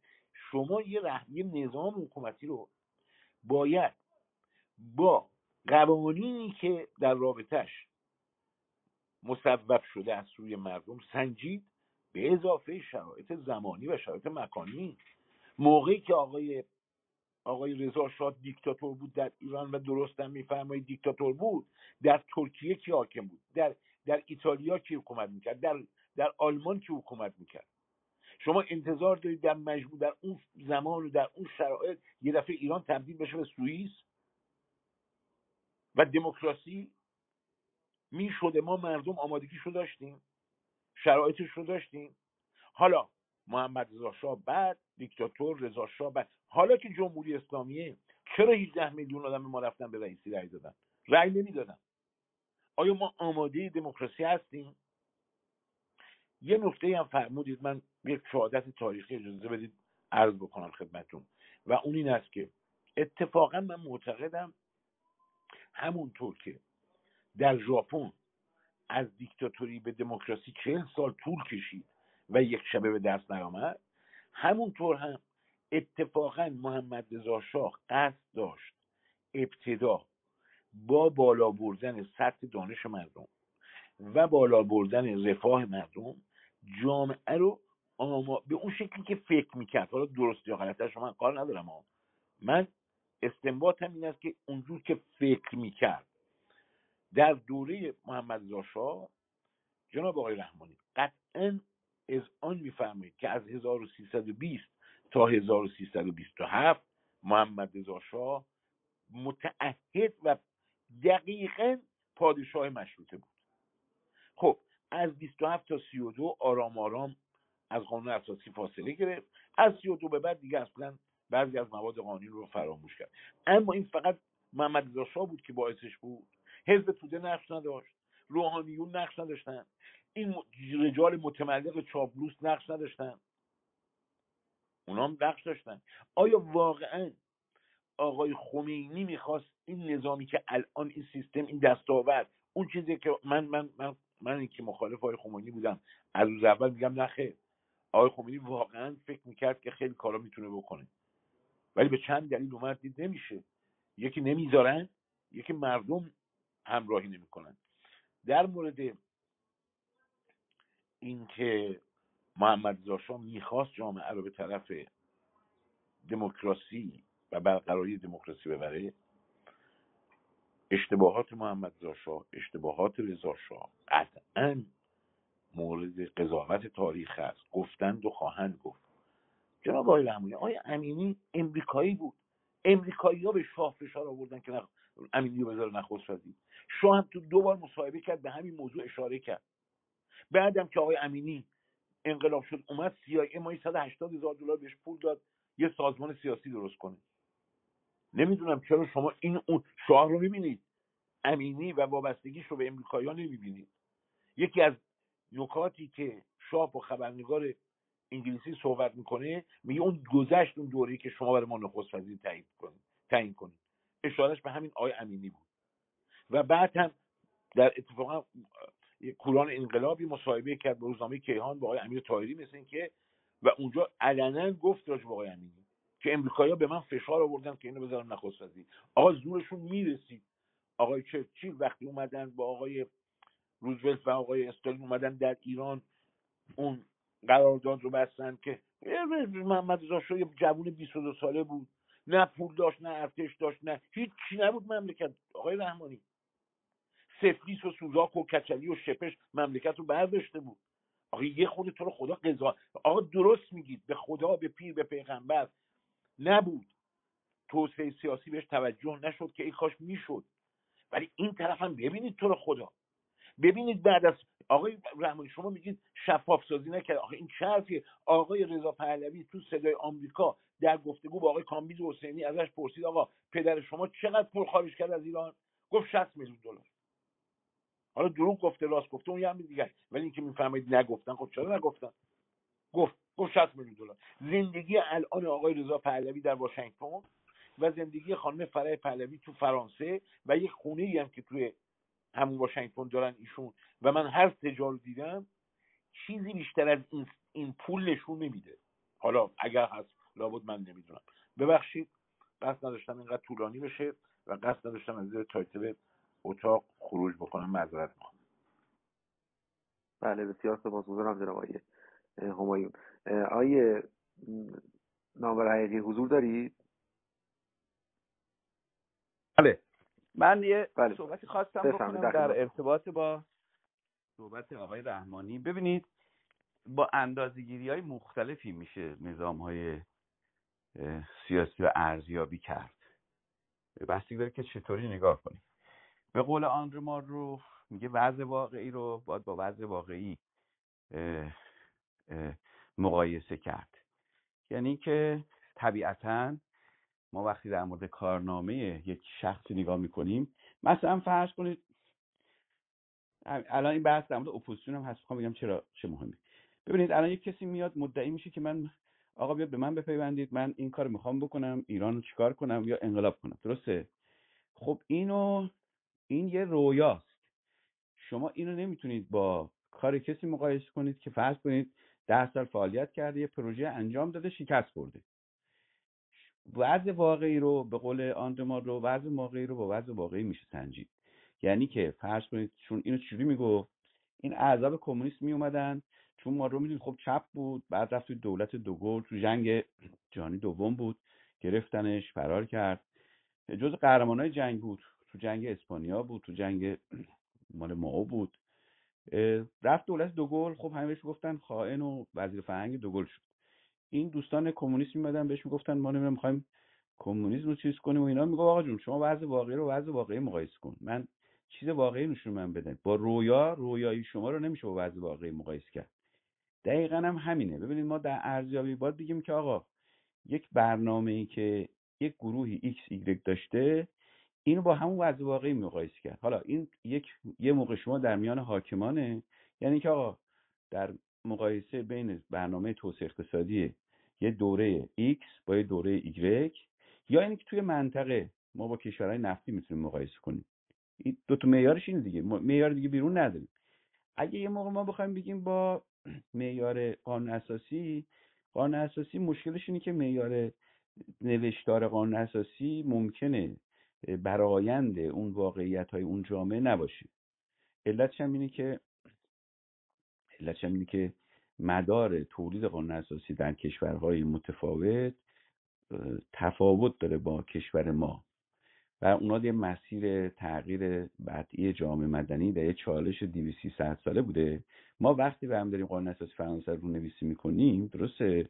خب اون چالش ها رو طی نکردیم. طبیعتا اینه که ما انتظار داشته باشیم یک حکومتی در خاورمیانه کشور نفتی. فرض کنیم بعد انقلاب.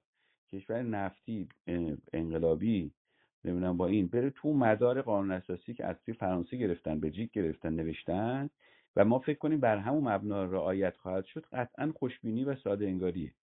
خود آقای رحمانی می‌دونه ساختار اقتصادی سیاسی اون اجباراش رو تحمیل می‌کنه به ساختار قانون اساسی. بنابراین قانون اساسی خیلی معیار درستی نیست. اون چیزی که میشه درست کرد اینی که ما ببینیم من خودم به شخصه من بحثم برای کشوری مثل ایران توسعه پایدار امنیت پایداره. دموکراسی در مرحله سومه. یعنی توسعه سیاسی در مرحله سوم. برای کشوری مثل ایران مثلا امنیت و مسئله توسعه اساسی است. توسعه سیاسی و فرهنگی مرحله بعدی صورت می‌گیره. یعنی تا شما اون دوتا رو نوشته باشید قطعا هیچ توسعه سیاسی جدی صورت نخواهد گرفت. حالا ببینید ما باید ببینیم در تولید ثروت وقتی می‌خوایم مقایسه کنیم تولید ثروت چگونه بوده ایران؟ آیا ایران موفق شده از ظرفیتاش استفاده کنه یا نه؟ حالا همه ترفندایی که طرف زده حالا هر کاری. ببینم چاپلوسی کرد از قدرت های بزرگ مالیات گرفته حالا هر کاری که کرده. یه مسیر رو طی کرده. باید ببینیم که در تولید ثروت این موفق بود یا نبوده. ببینید 200 سال پیش دوره محمد شاه نخست وزیر, انگ... نخست وزیر مملکت اون سفیر انگلیس توی گالسکه بوده اصلا از تو گالسکش با نخست وزیر حرف می‌زده. پایین نمی اومده دقیق میفرمایید. خب شما سال 56 شما نحوه حرف زدن شاه رو نگاه کنید با همین سران قدرت های بزرگ 55 56 خب این تفاوت بنیادی تاریخی دیگه. یعنی تفاوتی است که اتفاق افتاده. در ساختار واقعی قدرتی اتفاقاتی افتاده.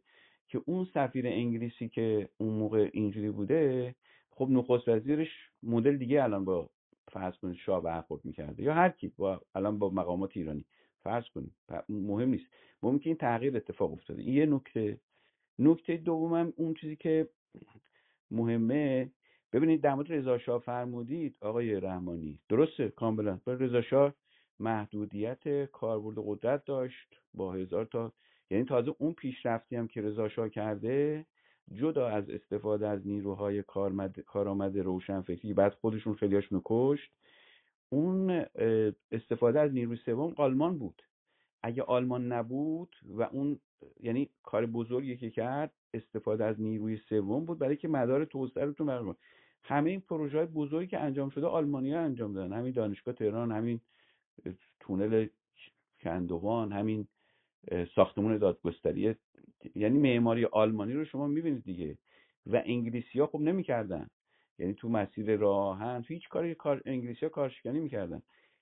به هر حال اینی که اوورد آلمان رو توی بازی آلمانیا منافع خودشون داشتن یه بازی بود که به هر حال گرفت و کارآمد طبیعی است که همچین قدرتی یعنی مثلا من یه سوال از شما می‌کنم. موقعی که اومدن ایران اشغال کردن علما چیکار کردن؟ آقای خمینی می فتوا داد علیه حضور اشغالگران. روشنفکرها مثلا مثل تو فرانسه جوشتن جنگ چریکی کردن. خب نکردن دیگه. یعنی با تو اون منطق نگاش کنیم. بنابراین مگه علما رابطه مردمی نداشتن؟ خب چرا اعلام جهاد نکردن علیه اشغالگرا چون براشون فکر می‌کردن رضا شاه بره مهم نیست. رضا شاه بره هر کی بیاد بهتر از اینه.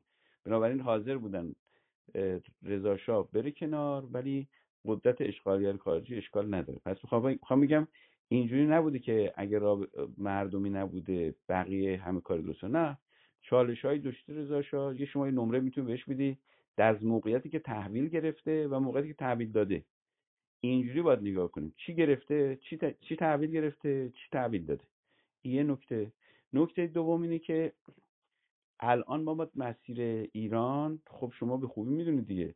مسیر ایران اصلا در کشوری که مسئله نفتی داره به دولت نفتی که به راحتی نمی‌تونه بره تو توسعه سیاسی. برای اینکه توسعه سیاسی یه ارتباطش به سطح آموزش سطح رفاه بعد سیاست های مالیاتی.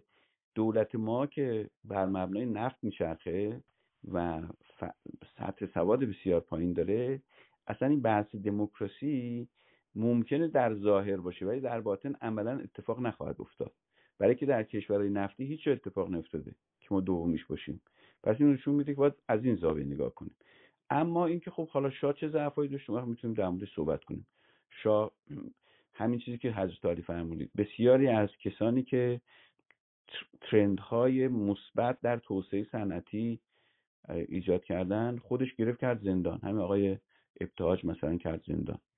مثلا ابتهاج که نقش داشت کرد زندان. آقای همین آقای آلی هم کرد زندان. ابتهاج اشتباه می‌کنم. آقای آلی رو مثلا که برای تو, تو توسعه صنعتی یا خود زاهدی. زاهدی که فرض کن کودتا براش انجام داد بالاخره می‌خواست دولت مقتدر ایجاد کنه یا حتی پاکروان پاکروان که یه ترند جدیدی برای ساواک گذاشته بود. اونم بک یعنی همین که شما میگید به خاطر این نوع نگاهش به افراد باعث می‌شد که خیلی آدم قدرتمند رو بر نتابه. این یه مشکلی بوده که ما داشتیم و از ظرفیتاشون یکم استفاده می‌کرده و بعد احساس می‌کرده که ممکن طرف شاخ بشه یا طرف مشکل به هم بزنه. و اینا رو عملا پرت می‌کرده. و به خاطر همین هم از وقتی که می‌خواد حکومت نظامی اعلام کنه یه آدم مثل ازهاری رو میاره. مثلا آقای جمع نمیاره. اینا مشکلاتی بودی که قطعا شاه داشته.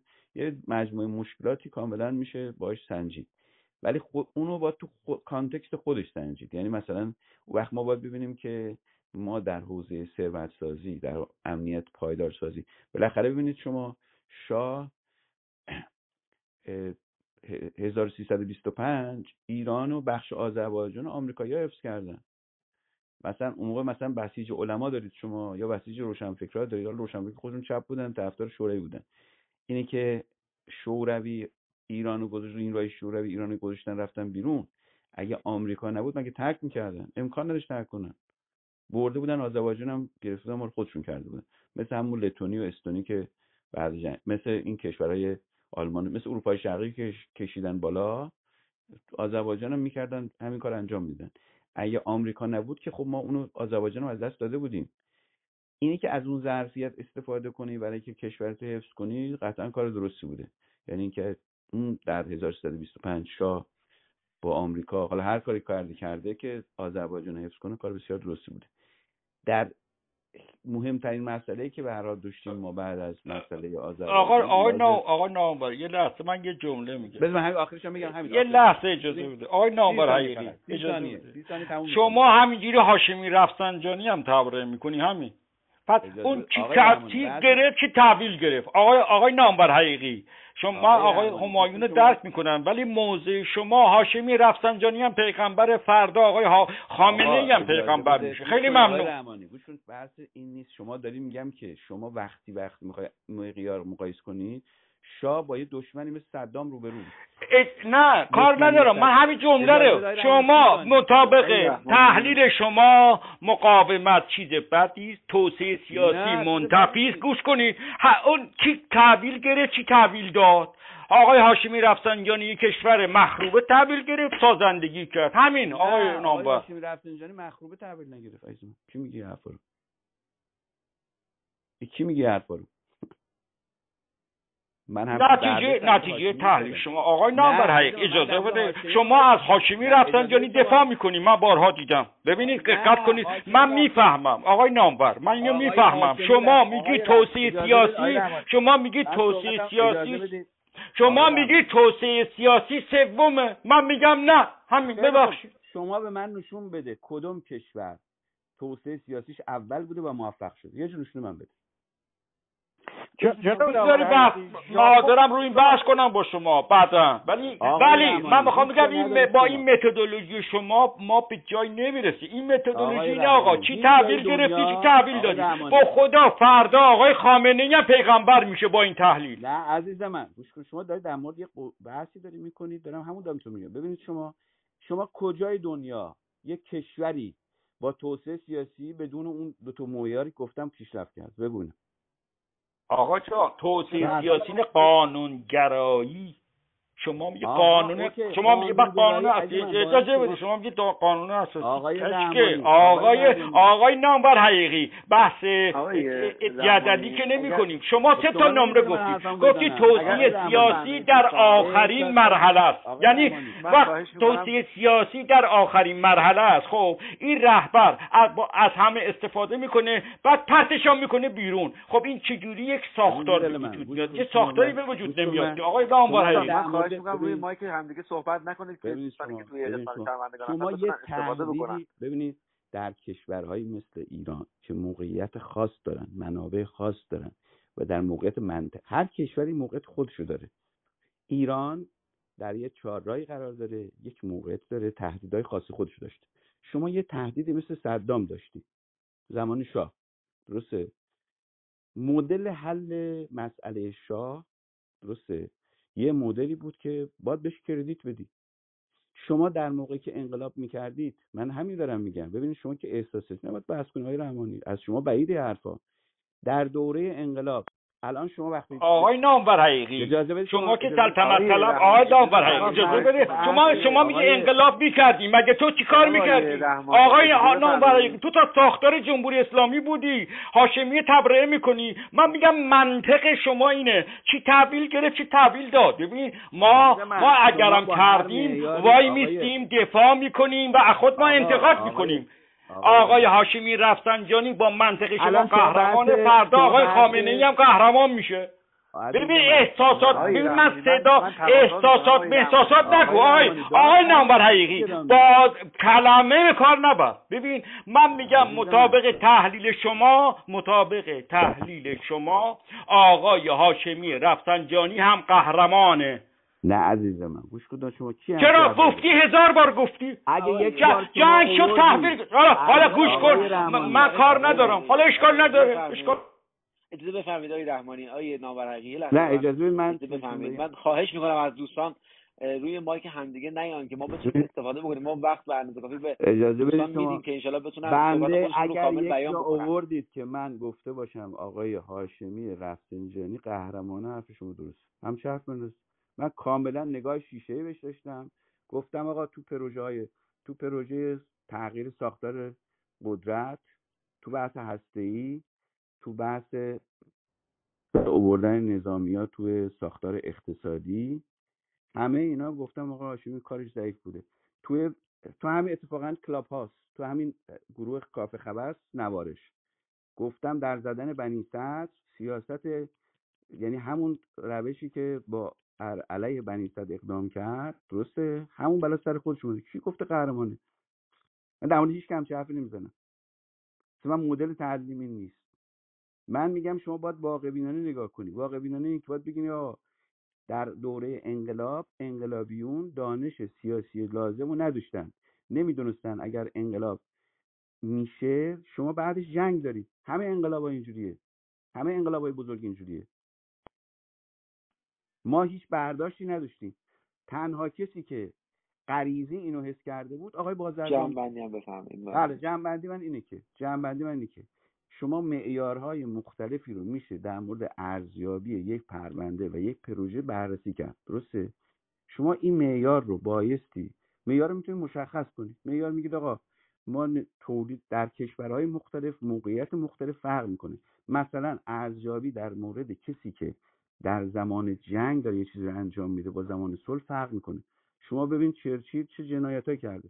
تازه این ارزیابی که ما می‌کنیم برای خود ماست. چرچیل برای ملت خودش قهرمانه مگه نیست؟ برای ما یه آدم پوفیوزیه.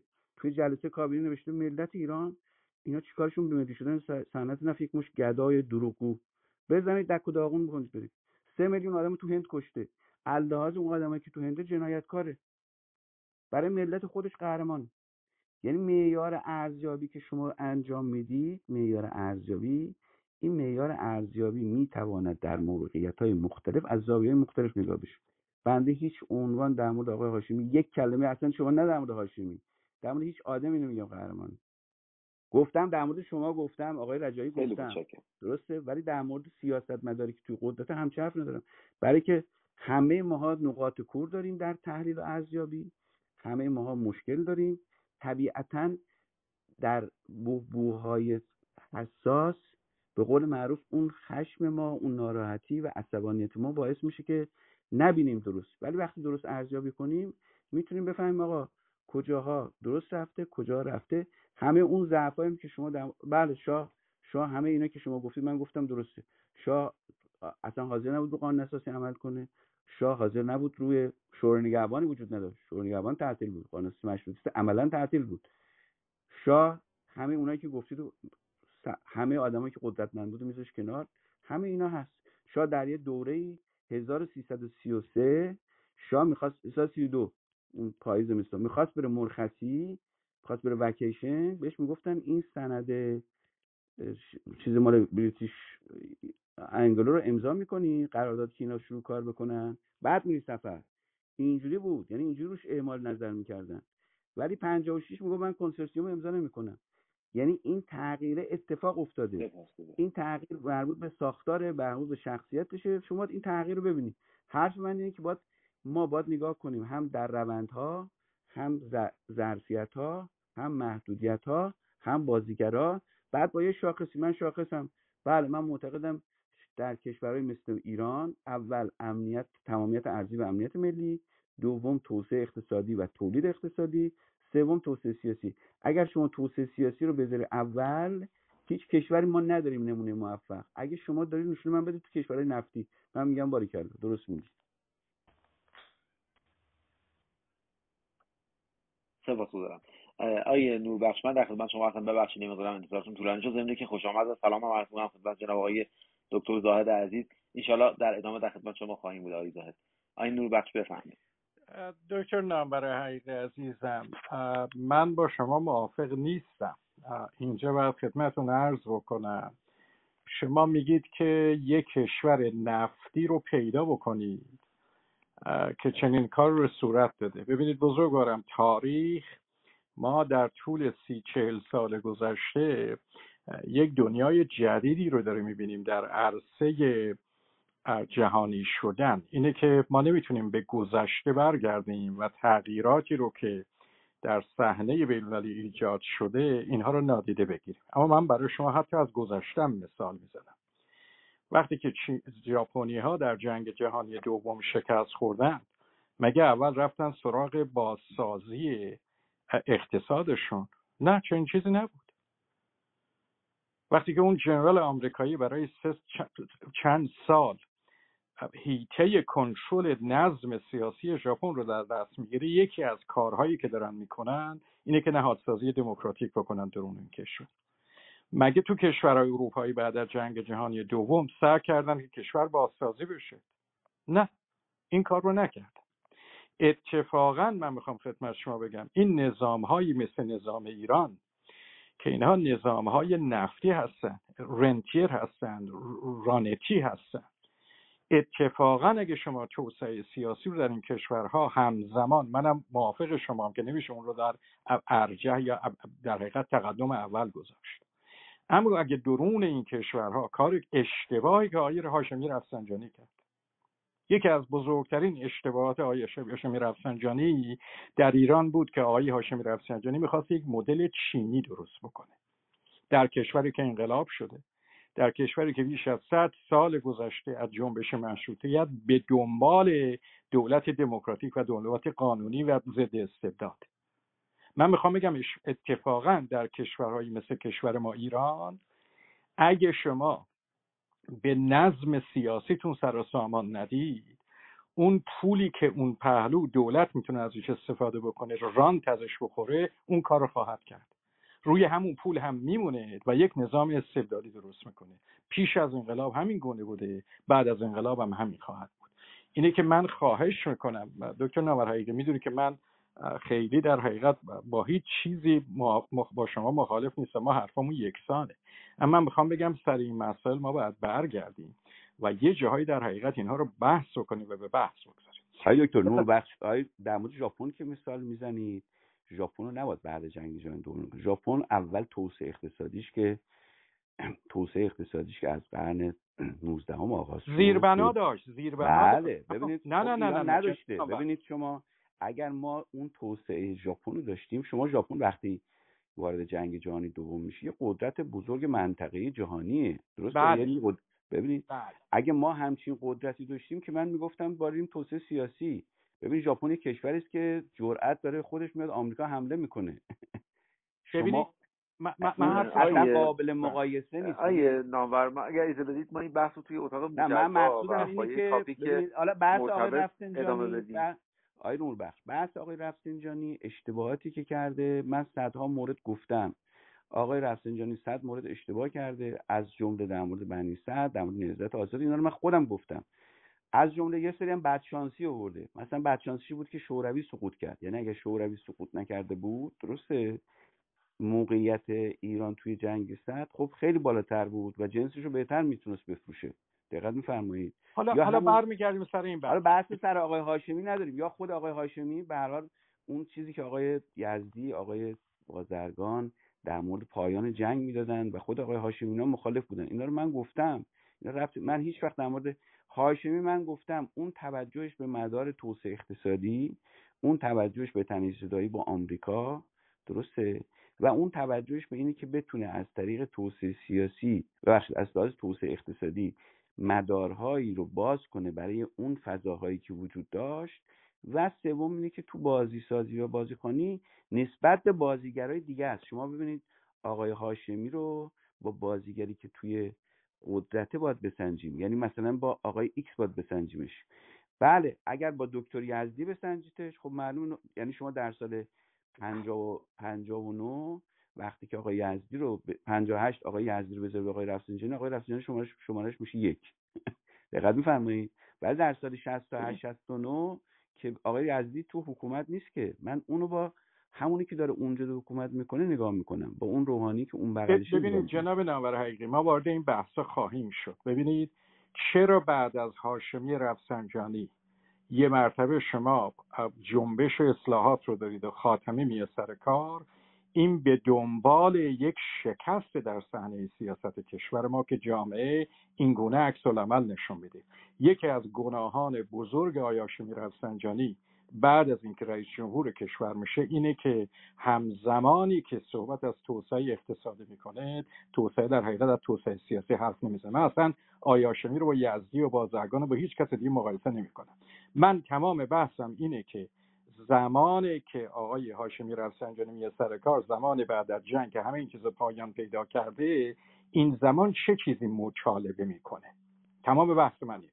من دقیقا بحثم اینه اگه آقای هاشمی رفسنجانی در این سالها نهادسازی اجازه داده بود که نهادهای سیاسی بشه شکل بگیره. اگه اجازه داده بود که در حقیقت حزب جا, جا بیفته درون کشور ما.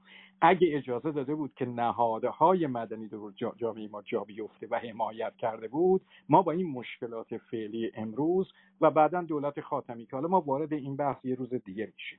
یه بحث دیگه این یه بحث دیگه بله من ممنون میشم اگر که بله. ما زیر صحبت که بشیم بتونیم ان شاء الله جنبندی ندارم. اگر حالا حالا بحث می‌کنیم بعدا بحث نه یعنی من هیچ مخالفتی با حرف شما ندارم. ببینید نه آیه ناورحقی اگر ایزه بفهمید دقیقه به من ما ببینید ما بیش از چهار ساعته که این بحث رو داریم ادامه میدیم و اگر انتهای صحبت بخوایم احیانا مسیر صحبت عوض بشه بعد نمی‌تونیم از این تاپیکی که زدیم و صحبتی که طی این چهار ساعت شد نتیجه بگیریم. من ممنون میشم اگر بتونیم نتیجه بابت این صحبت هایی که تا به الان شد زید تاپیک انجام بدیم و نتیجه بگیریم آدینس و شنونده ما هم بتونه استفاده بکنه. خیلی متشکرم. جناب همایون عزیزم. شما می‌دونید من با شما در بسیاری از موارد هم عقیده هستم. اما این صحبت شما امروز که شاه داشت زمین سازی می‌کرد برای اینکه بعدها درون کشور دموکراسی ایجاد بکنه اول ما هیچ ابزاری نداریم که بفهمیم این حرف درستی حرف درست نیست. ما هیچ نه خلافش شد آقای نوربخش. بله بله. یعنی وقتی که خواست دو حزبی درست کنه وقتی حزب رستاخیز درست کرد. تو کتاب آقای میلانی تمام جزئیات برده. یعنی آقای صمیمی قرار بود دو, حزب دو حزبی درست کنه اتفاقا از اون بری رفت رفت تک حزبیش کرد. دقیقا. و بعد حزب بله بعد بعدم حزب ملت حزب مردم اصلا به معنی در حقیقت حزب حزب نبود ببینید جناب شهرام عزیزم جناب همین عزیز ما ما اصولا یکی از دعواهامون با این نظام فعلی هم سر همین مسئله است. که این نظام در حقیقت ادعاش اینه که من می‌فهمم که چه نوع حکومتی تو این کشور به سر کار بیاد. ما همین دعوا رو با شاه هم داریم. به خاطر همین هم است که من هم در اون زمان با شاه مخالف بودم و خودتون می‌دونید که من در این زمان با اینها مخالفم. من تمام بحثم اینه. ببینید جناب همین عزیزم در سر انقلاب این آمار من خدمتون دارم میدم. طبقه متوسط ما طبقه متوسط درون کشور. یه چیزی معادل 60 درصد جمعیت کشور ما حول هوش اینا. من امروز اینا رو باید بازم تقسیم کرد. اما یه چیزی وقتی ما همه اینا رو با هم جمع بکنیم یه چیزی معادل تقریبا 60 درصد جامعه ما طبقه طبقه متوسط. این طبقه متوسط به دنبال مطالباتیه شما خودتون می‌دونید. اینها رو ما خوندیم. که وقتی که طبقه متوسط من اتفاقا اینجا می‌خوام به شما بگم بله برای این طبقه متوسط اقتصادم اقتصاد بدی نبود. یک مهندس در اون زمان چهار پنج هزار تومن پول می‌گرفته در ما. دلار در اون زمان بوده چهار تومن. بزرگوارم چهار تا تومن معمولی. شما این در حقیقت قدرت خرید به شما نشون بده الان ما کجا هستیم دیگه. خب؟ این طبقه می‌خواد وارد در حقیقت نظم سیاسی کشور بشه. اون چل درصد دیگه چی؟ شما جناب هاین عزیز من اینجا در مدد گفتید که بله یکی از سوالات در حقیقت شاه این بود که اون طبقه ای رو که شاه رفته تقسیم اراضی کرده بهش زمین داده اون چرا داره به طبقه به طرف مخالف میپیونده. مگه بزرگوارم حاشیه نشینای تهرون رو ندیدید؟ این زمین هایی که شاه تقسیم کرده این زمین ها اکثرا زمین های مرغوب نبود. طبقه کشاورز درون کشور ما بعد از اون حمایت نشد به تعبیر اینکه اینها سرمایه می‌خواستن فرتولایزر بخرن تخم بخرن آب بعد میداشتن. روی اینها حمایت نشد. ما یه بخش عظیمی از شهرهامون بعد از این اصلاحات ارزی در حقیقت حاشیه نشین داشت. به خاطر که این اصلاحات زمان شاه نتونست در حقیقت اون کار رو بکنه. من, من با, با بحث در حقیقت سود کارخانه ها با شما موافقم. من هیچ مشکلی اونجا ندارم. می‌خوام این بحث رو من بکنم نهایتا. می‌خوام این رو خدمتون ارز بکنم که شاه یا نظام فعلی نیست که باید تصمیم بگیره که مردم به دنبال در حقیقت دموکراسی هستن یا دموکراسی نیستن یا زمینه مهیا هست یا زمینه مهیا نیست. ما در اون کشور یه چیز معادل بیزش میشه از صد سال. مگه شاه این رو ندیده بیش از صد سال ما از جنبش مشروطیت گذشته به دنبال محدود کردن قدرت استبداد توی کشور بودیم. از زمانی می‌رسه خان امیر کبیر به این طرف. خب؟ مصدق غیر از بقیه بحثاش باشد چی میگه در اون زمان؟ مگه این حرف مصدق طرفدار نداشت تو طبقه در حقیقت روشن فکر ما؟ ما حالا سالهای پنجاه رو دارم میگم سر انقلاب که اصلا یه بحث دیگه است که صد درصد اینه. به شاه میگه تو سلطنت بکن حکومت نکن. این حرف کجا میاد؟ این حرف علکه که نیست که. من می‌خوام بگم مصدق یه نبزی توی جامعه در دستشه. یه طبقه ای رو دارد می‌بینه. یه بخش در حقیقت تحصیل کرده فرقیقتر رو دارد می‌بینه که این حرفی که مصدق دارد به زبان میره در بقیه دنیا هم دیده است تجربه هاشم دیده است. من همه بحثم با شما این بود که نگید که به من که شاه داشت زمینه ها رو آماده می‌کرد. اینا هم همین حرف می‌تونن بزنن. من می‌خوام بگم گیت یا در حقیقت ابزار این که یک کشوری چه وقت آماده هست برای دموکراسی شاه همین بحث که ناور حقیقه عزیزم می‌زنه. نظام تک حزبی بعدا هم پاسپورتاتون رو بگیرید از کشور باید بیرون اگه در حقیقت موافق نیستی. این دیگه منتهای استبداد و قلوب و توهم قدرت شاهه مگه غیر از اینه؟ خب؟ من تمام من تمام بحثم اینه که این ابزار ابزاری که تصمیم بگیره مردم چه وقتی می‌خوان در حقیقت هاشون رو در عرصه دیگه ای بگذارن نظام دیگه ایجاد بکنن این ابزار ابزار قدرت نیست این ابزار دولت نیست. این ابزار دست مردم هست. و اتفاقا ما به عنوان مردم در طول دو رژیم داریم با این دو تا رژیم مقابله می‌کنیم. که شما نیستید که برای مردم تصمیم می‌گیرید که چه نوع حکومتی سر, سر کار باشه. ما هستیم که باید تصمیم بگیریم. این یه بحث. یه چیزی که من تا به حال به شما نگفته بودم و شاید اولین باره که من روی این سایت دارم فاش می‌کنم این رو حالا دوستان عزیز من نامور می‌دونید بقیه در حقیقت می‌دونن. وقتی دکتر علی شریعتی در حقیقت از دنیا رفت توی انگلیس نظام پهلوی می‌خواست یک فرصت طلبی بزرگی بکنه شریعتی رو جنازه رو برای ایران. و یک در حقیقت تشییع جنازه حالا بحث در حقیقت این بود درباری بگذارید و پایان در حقیقت ماجرا. یکی از دعواهایی که در حقیقت در اون صورت صورت می‌گیره در آمریکا و در انگلیس و در اروپا اینه که کسانی که نزدیک به دکتر شریعتی هستن پسر شریعتی احسان رو می‌برن به انگلیس. انگلیس میاد توی انگلیس همون دو روزی که اولی که پدرش فوت کرده احسان در اون زمان داشت در آمریکا در حقیقت تحصیل می‌کرد. میرن به انگلیس اعاده دعوا می‌کنن در دادگاه که جنازه دکتر علی شریعتی به خونش به خانوادهش باید داده بشه نه به در حقیقت به خاندان پهلوی یا در حقیقت به پهلوی یا دولت در حقیقت ایران. دولت دولت پهلوی یا دولت ایران یک چنین دعوای قانونی می‌تونه داشته باشه و بردن توی دادگاه در حقیقت رو بردن جنازه شریعتی رو بردن به سوریه که خاک بکنن خاک سپاری بکنن که یک روزی بتونن که هنون روز هنو نشده جنازش رو به ایران برگردن. من می‌خوام بگم این یک فرصت طلبی بود. شاه خب این روشنفکرا می‌دونستن. من اصلا کاری به افکار شریعتی ندارم. من اصلا امروز بحثم سر افکار شریعتی نیست.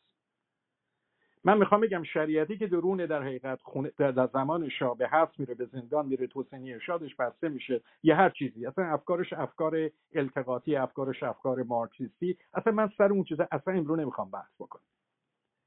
می‌خوام بگم یک دوگانگیه. خب شما در در جبهه روشن فکر دینی شاه با این چالش ها رو به شاه به راحتی می‌تونست در حقیقت به مصدق کنار بیاد. و مشکلات ببینید یکی از مش... یکی از بحثایی که امروز دارد میشه سر کودتای 28 مرداد که بسیاری آمریکا رو نمیبخشن یا انگلیس رو نمیبخشن اینه که اگه اون جنبش می‌تونست پا بگیره و دموکراسی در ایران آرام آرام. اون دموکراسی کاملی نبود در زمان مصدق ما کاملا می‌دونیم. ولیکن حداقل از جنبش مشروطیت به این طرف بحث روشنفکران این بود که صحنه سیاست کشور رو مشارکتی بکنن. که ما حالا برسیم به روزی که این مشارکت سیاسی در نظم سیاسی کشور این حالا تبدیل بشه به حزب نهادهای مدنی بشه و شکل مدرن پیدا بکنه. من کاملا قبول دارم که زمان مصدق اون نبود.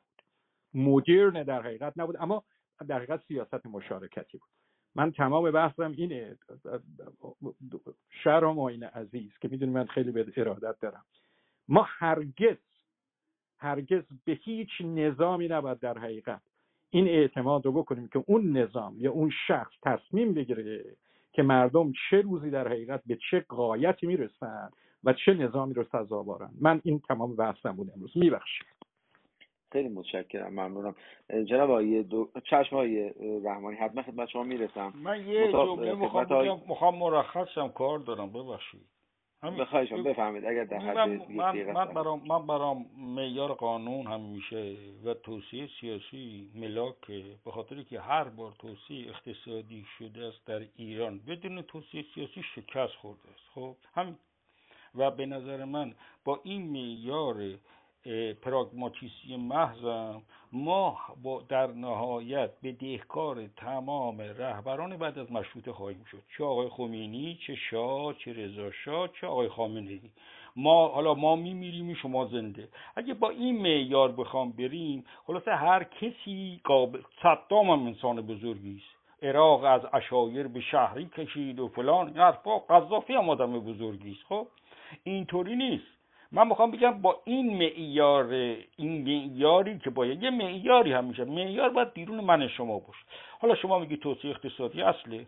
توسعه اقتصادی اصله به شرطی که به آزادی برسه. ولی شما که همون په آقای پهلوی اومد حزب رستاخیز درست کرد. آقای خامنه ای اگه موفق بشود همه رو پاک می‌کند. این روش تمام رهبران بعد مشروطه بوده. خیلی ممنون. تشکر. حالا بعد هم در خدمت شما خواهم خیلی متشکرم آقای رحمانی. ممنونم از حضورتون. بسیار استفاده کردیم. انشالله در اتاق بعدی هم بتونیم خدمتتون باشیم و از حضورتون استفاده رو ببریم. آقای دکتر زاهد من سلام مجدد عرض می‌کنم. با توجه به اینکه ما در جمعبندی بحث هستیم به حال این اتاق از ساعت هشت شب به وقت تهران ادامه داره. با توجه به اینکه در جمعبندی هستیم من فرمایشات شما رو مشتاقانه میشنوم. بفرمایید. خدمت شما سلام عرض می‌کنم و همه دوستان عزیزم مهمانان فاضلی که در اتاق صحبت کردن. من حسب دعوت دوستان امروز خب عذرخواهی می‌کنم. نتونستم تنظیم کنم و خدمتون باشم. لذا برای جنبندی هم برای خودم در واقع فضیلتی نمی‌بینم که با اینکه نبودم اظهار نظر کنم. چون توی استیج می‌بینم دوستان من همه صاحب نظرن و من محتملا فراتر از آنچه که در بیانات دوستانم هست نکته نخواهم داشت. انشاءالله اگر توفیقی بود در اتاقهای دیگه که من فرصت حضور پیدا بکنم حتما نکاتی به ذهنم می‌رسه و خدمتتون عرض می‌کنم. از ادب و مهر و دعوت شما هم سپاسگزار هستم. بله بسیار متشکرم جناب آقای دکتر زاهد. خیلی دوست داشتیم که در ابتدای بحث خدمت شما باشیم و از حضورتون استفاده بکنیم. انشاءالله در اتاقهای بعدی بتونیم از اول اتاق خدمت شما باشیم و از فضیلت شما در اتاقها استفاده بکنیم. خیلی ممنونم از اینکه به حال خودتون ملزم دونستید که در آخر بحثم روی استش حاضر بشید و ما رو از حضور خودتون مستفید کنید. جناب آقای همایون اگر جمع در نهایت دارید ما در خدمت شما هستیم بفرمایید. بله. عرض ادب و احترام مجدد دارم خدمت دوستان عزیز. عرض من این است که ما یک قضاوت منصفانه در تاریخ داشته باشیم. حتی در مورد جمهوری اسلامی. این که ما تمام ارزش های یک دوره ای رو تمام دستاورد های یک دوره ای رو زیر پا بگذاریم. به دلیل یک عیب یک نقص اونم بر اساس نظریه خودمون. اینکه آقا توسعه سیاسی ارجه است بر توسعه اقتصادی این نظریه است. رحمانی نظریه رو بسیار خوب. اما شاه و حکومت شاه احتمالا این نظریه نداشته. دنبال نظریه دیگری بوده. معتقد بوده. تا توسعه اقتصادی داده نشود به وجود نیاد بسترش فراهم نشه. توسعه سیاسی عملی نیست. حالا بنده هم شخصا با این نظریه موافقم. می‌گویم در مملکتی که رأی شناخته نمی شود در مملکتی که آدم ها رأیشون رو برای تریاک میفروشن و این رو ما پنجاه سال چه سال بعد از حکومت شاه داریم می‌بینیم. خب این که انتظار داشته باشیم در اون دوره صد سال پیش آقای رضا شاه ارزم به حضورتون که می آمد و توسعه سیاسی رو مقدم می‌دونست بر توسعه اقتصادی این خود جفاست. و حکومت ها رو باید با توجه به معیارهای مختلفی سنجید. الان جناب دوست ارجمند بزرگوارم استاد عزیز جناب نوربخش مطالبی فرمودن در مورد البته من واقعا دارم نمی‌خواد از محدوده اتاق خارج بشم ولی خب ناچارم. مثلا فرمودن که آقای مصدق که بنده بسیار برای این مرد محترم ارزش قائلم و یک نمونه نادر در تاریخ سیاسی ایران. اما شما میفرمایید که مصدق چه سالی به شاه گفت سلطنت کن و حکومت نکن؟ 1332 خب این شاه در 1320 وقتی سوگند یاد کرد جناب آقای نوربخش آقای حقیقی عزیز این شاه در 1320 به من بفرمایید سلطنت می‌کرد یا حکومت می‌کرد؟ تا اصلا قدرتی نداشت. آقای آقای جان؟ اصلا شاه موقعی که اومد قدرتی نداشت. اصلا شاه شما بخونید. عرض می‌کنم ولی ولی دخالت هم نمی‌کرد.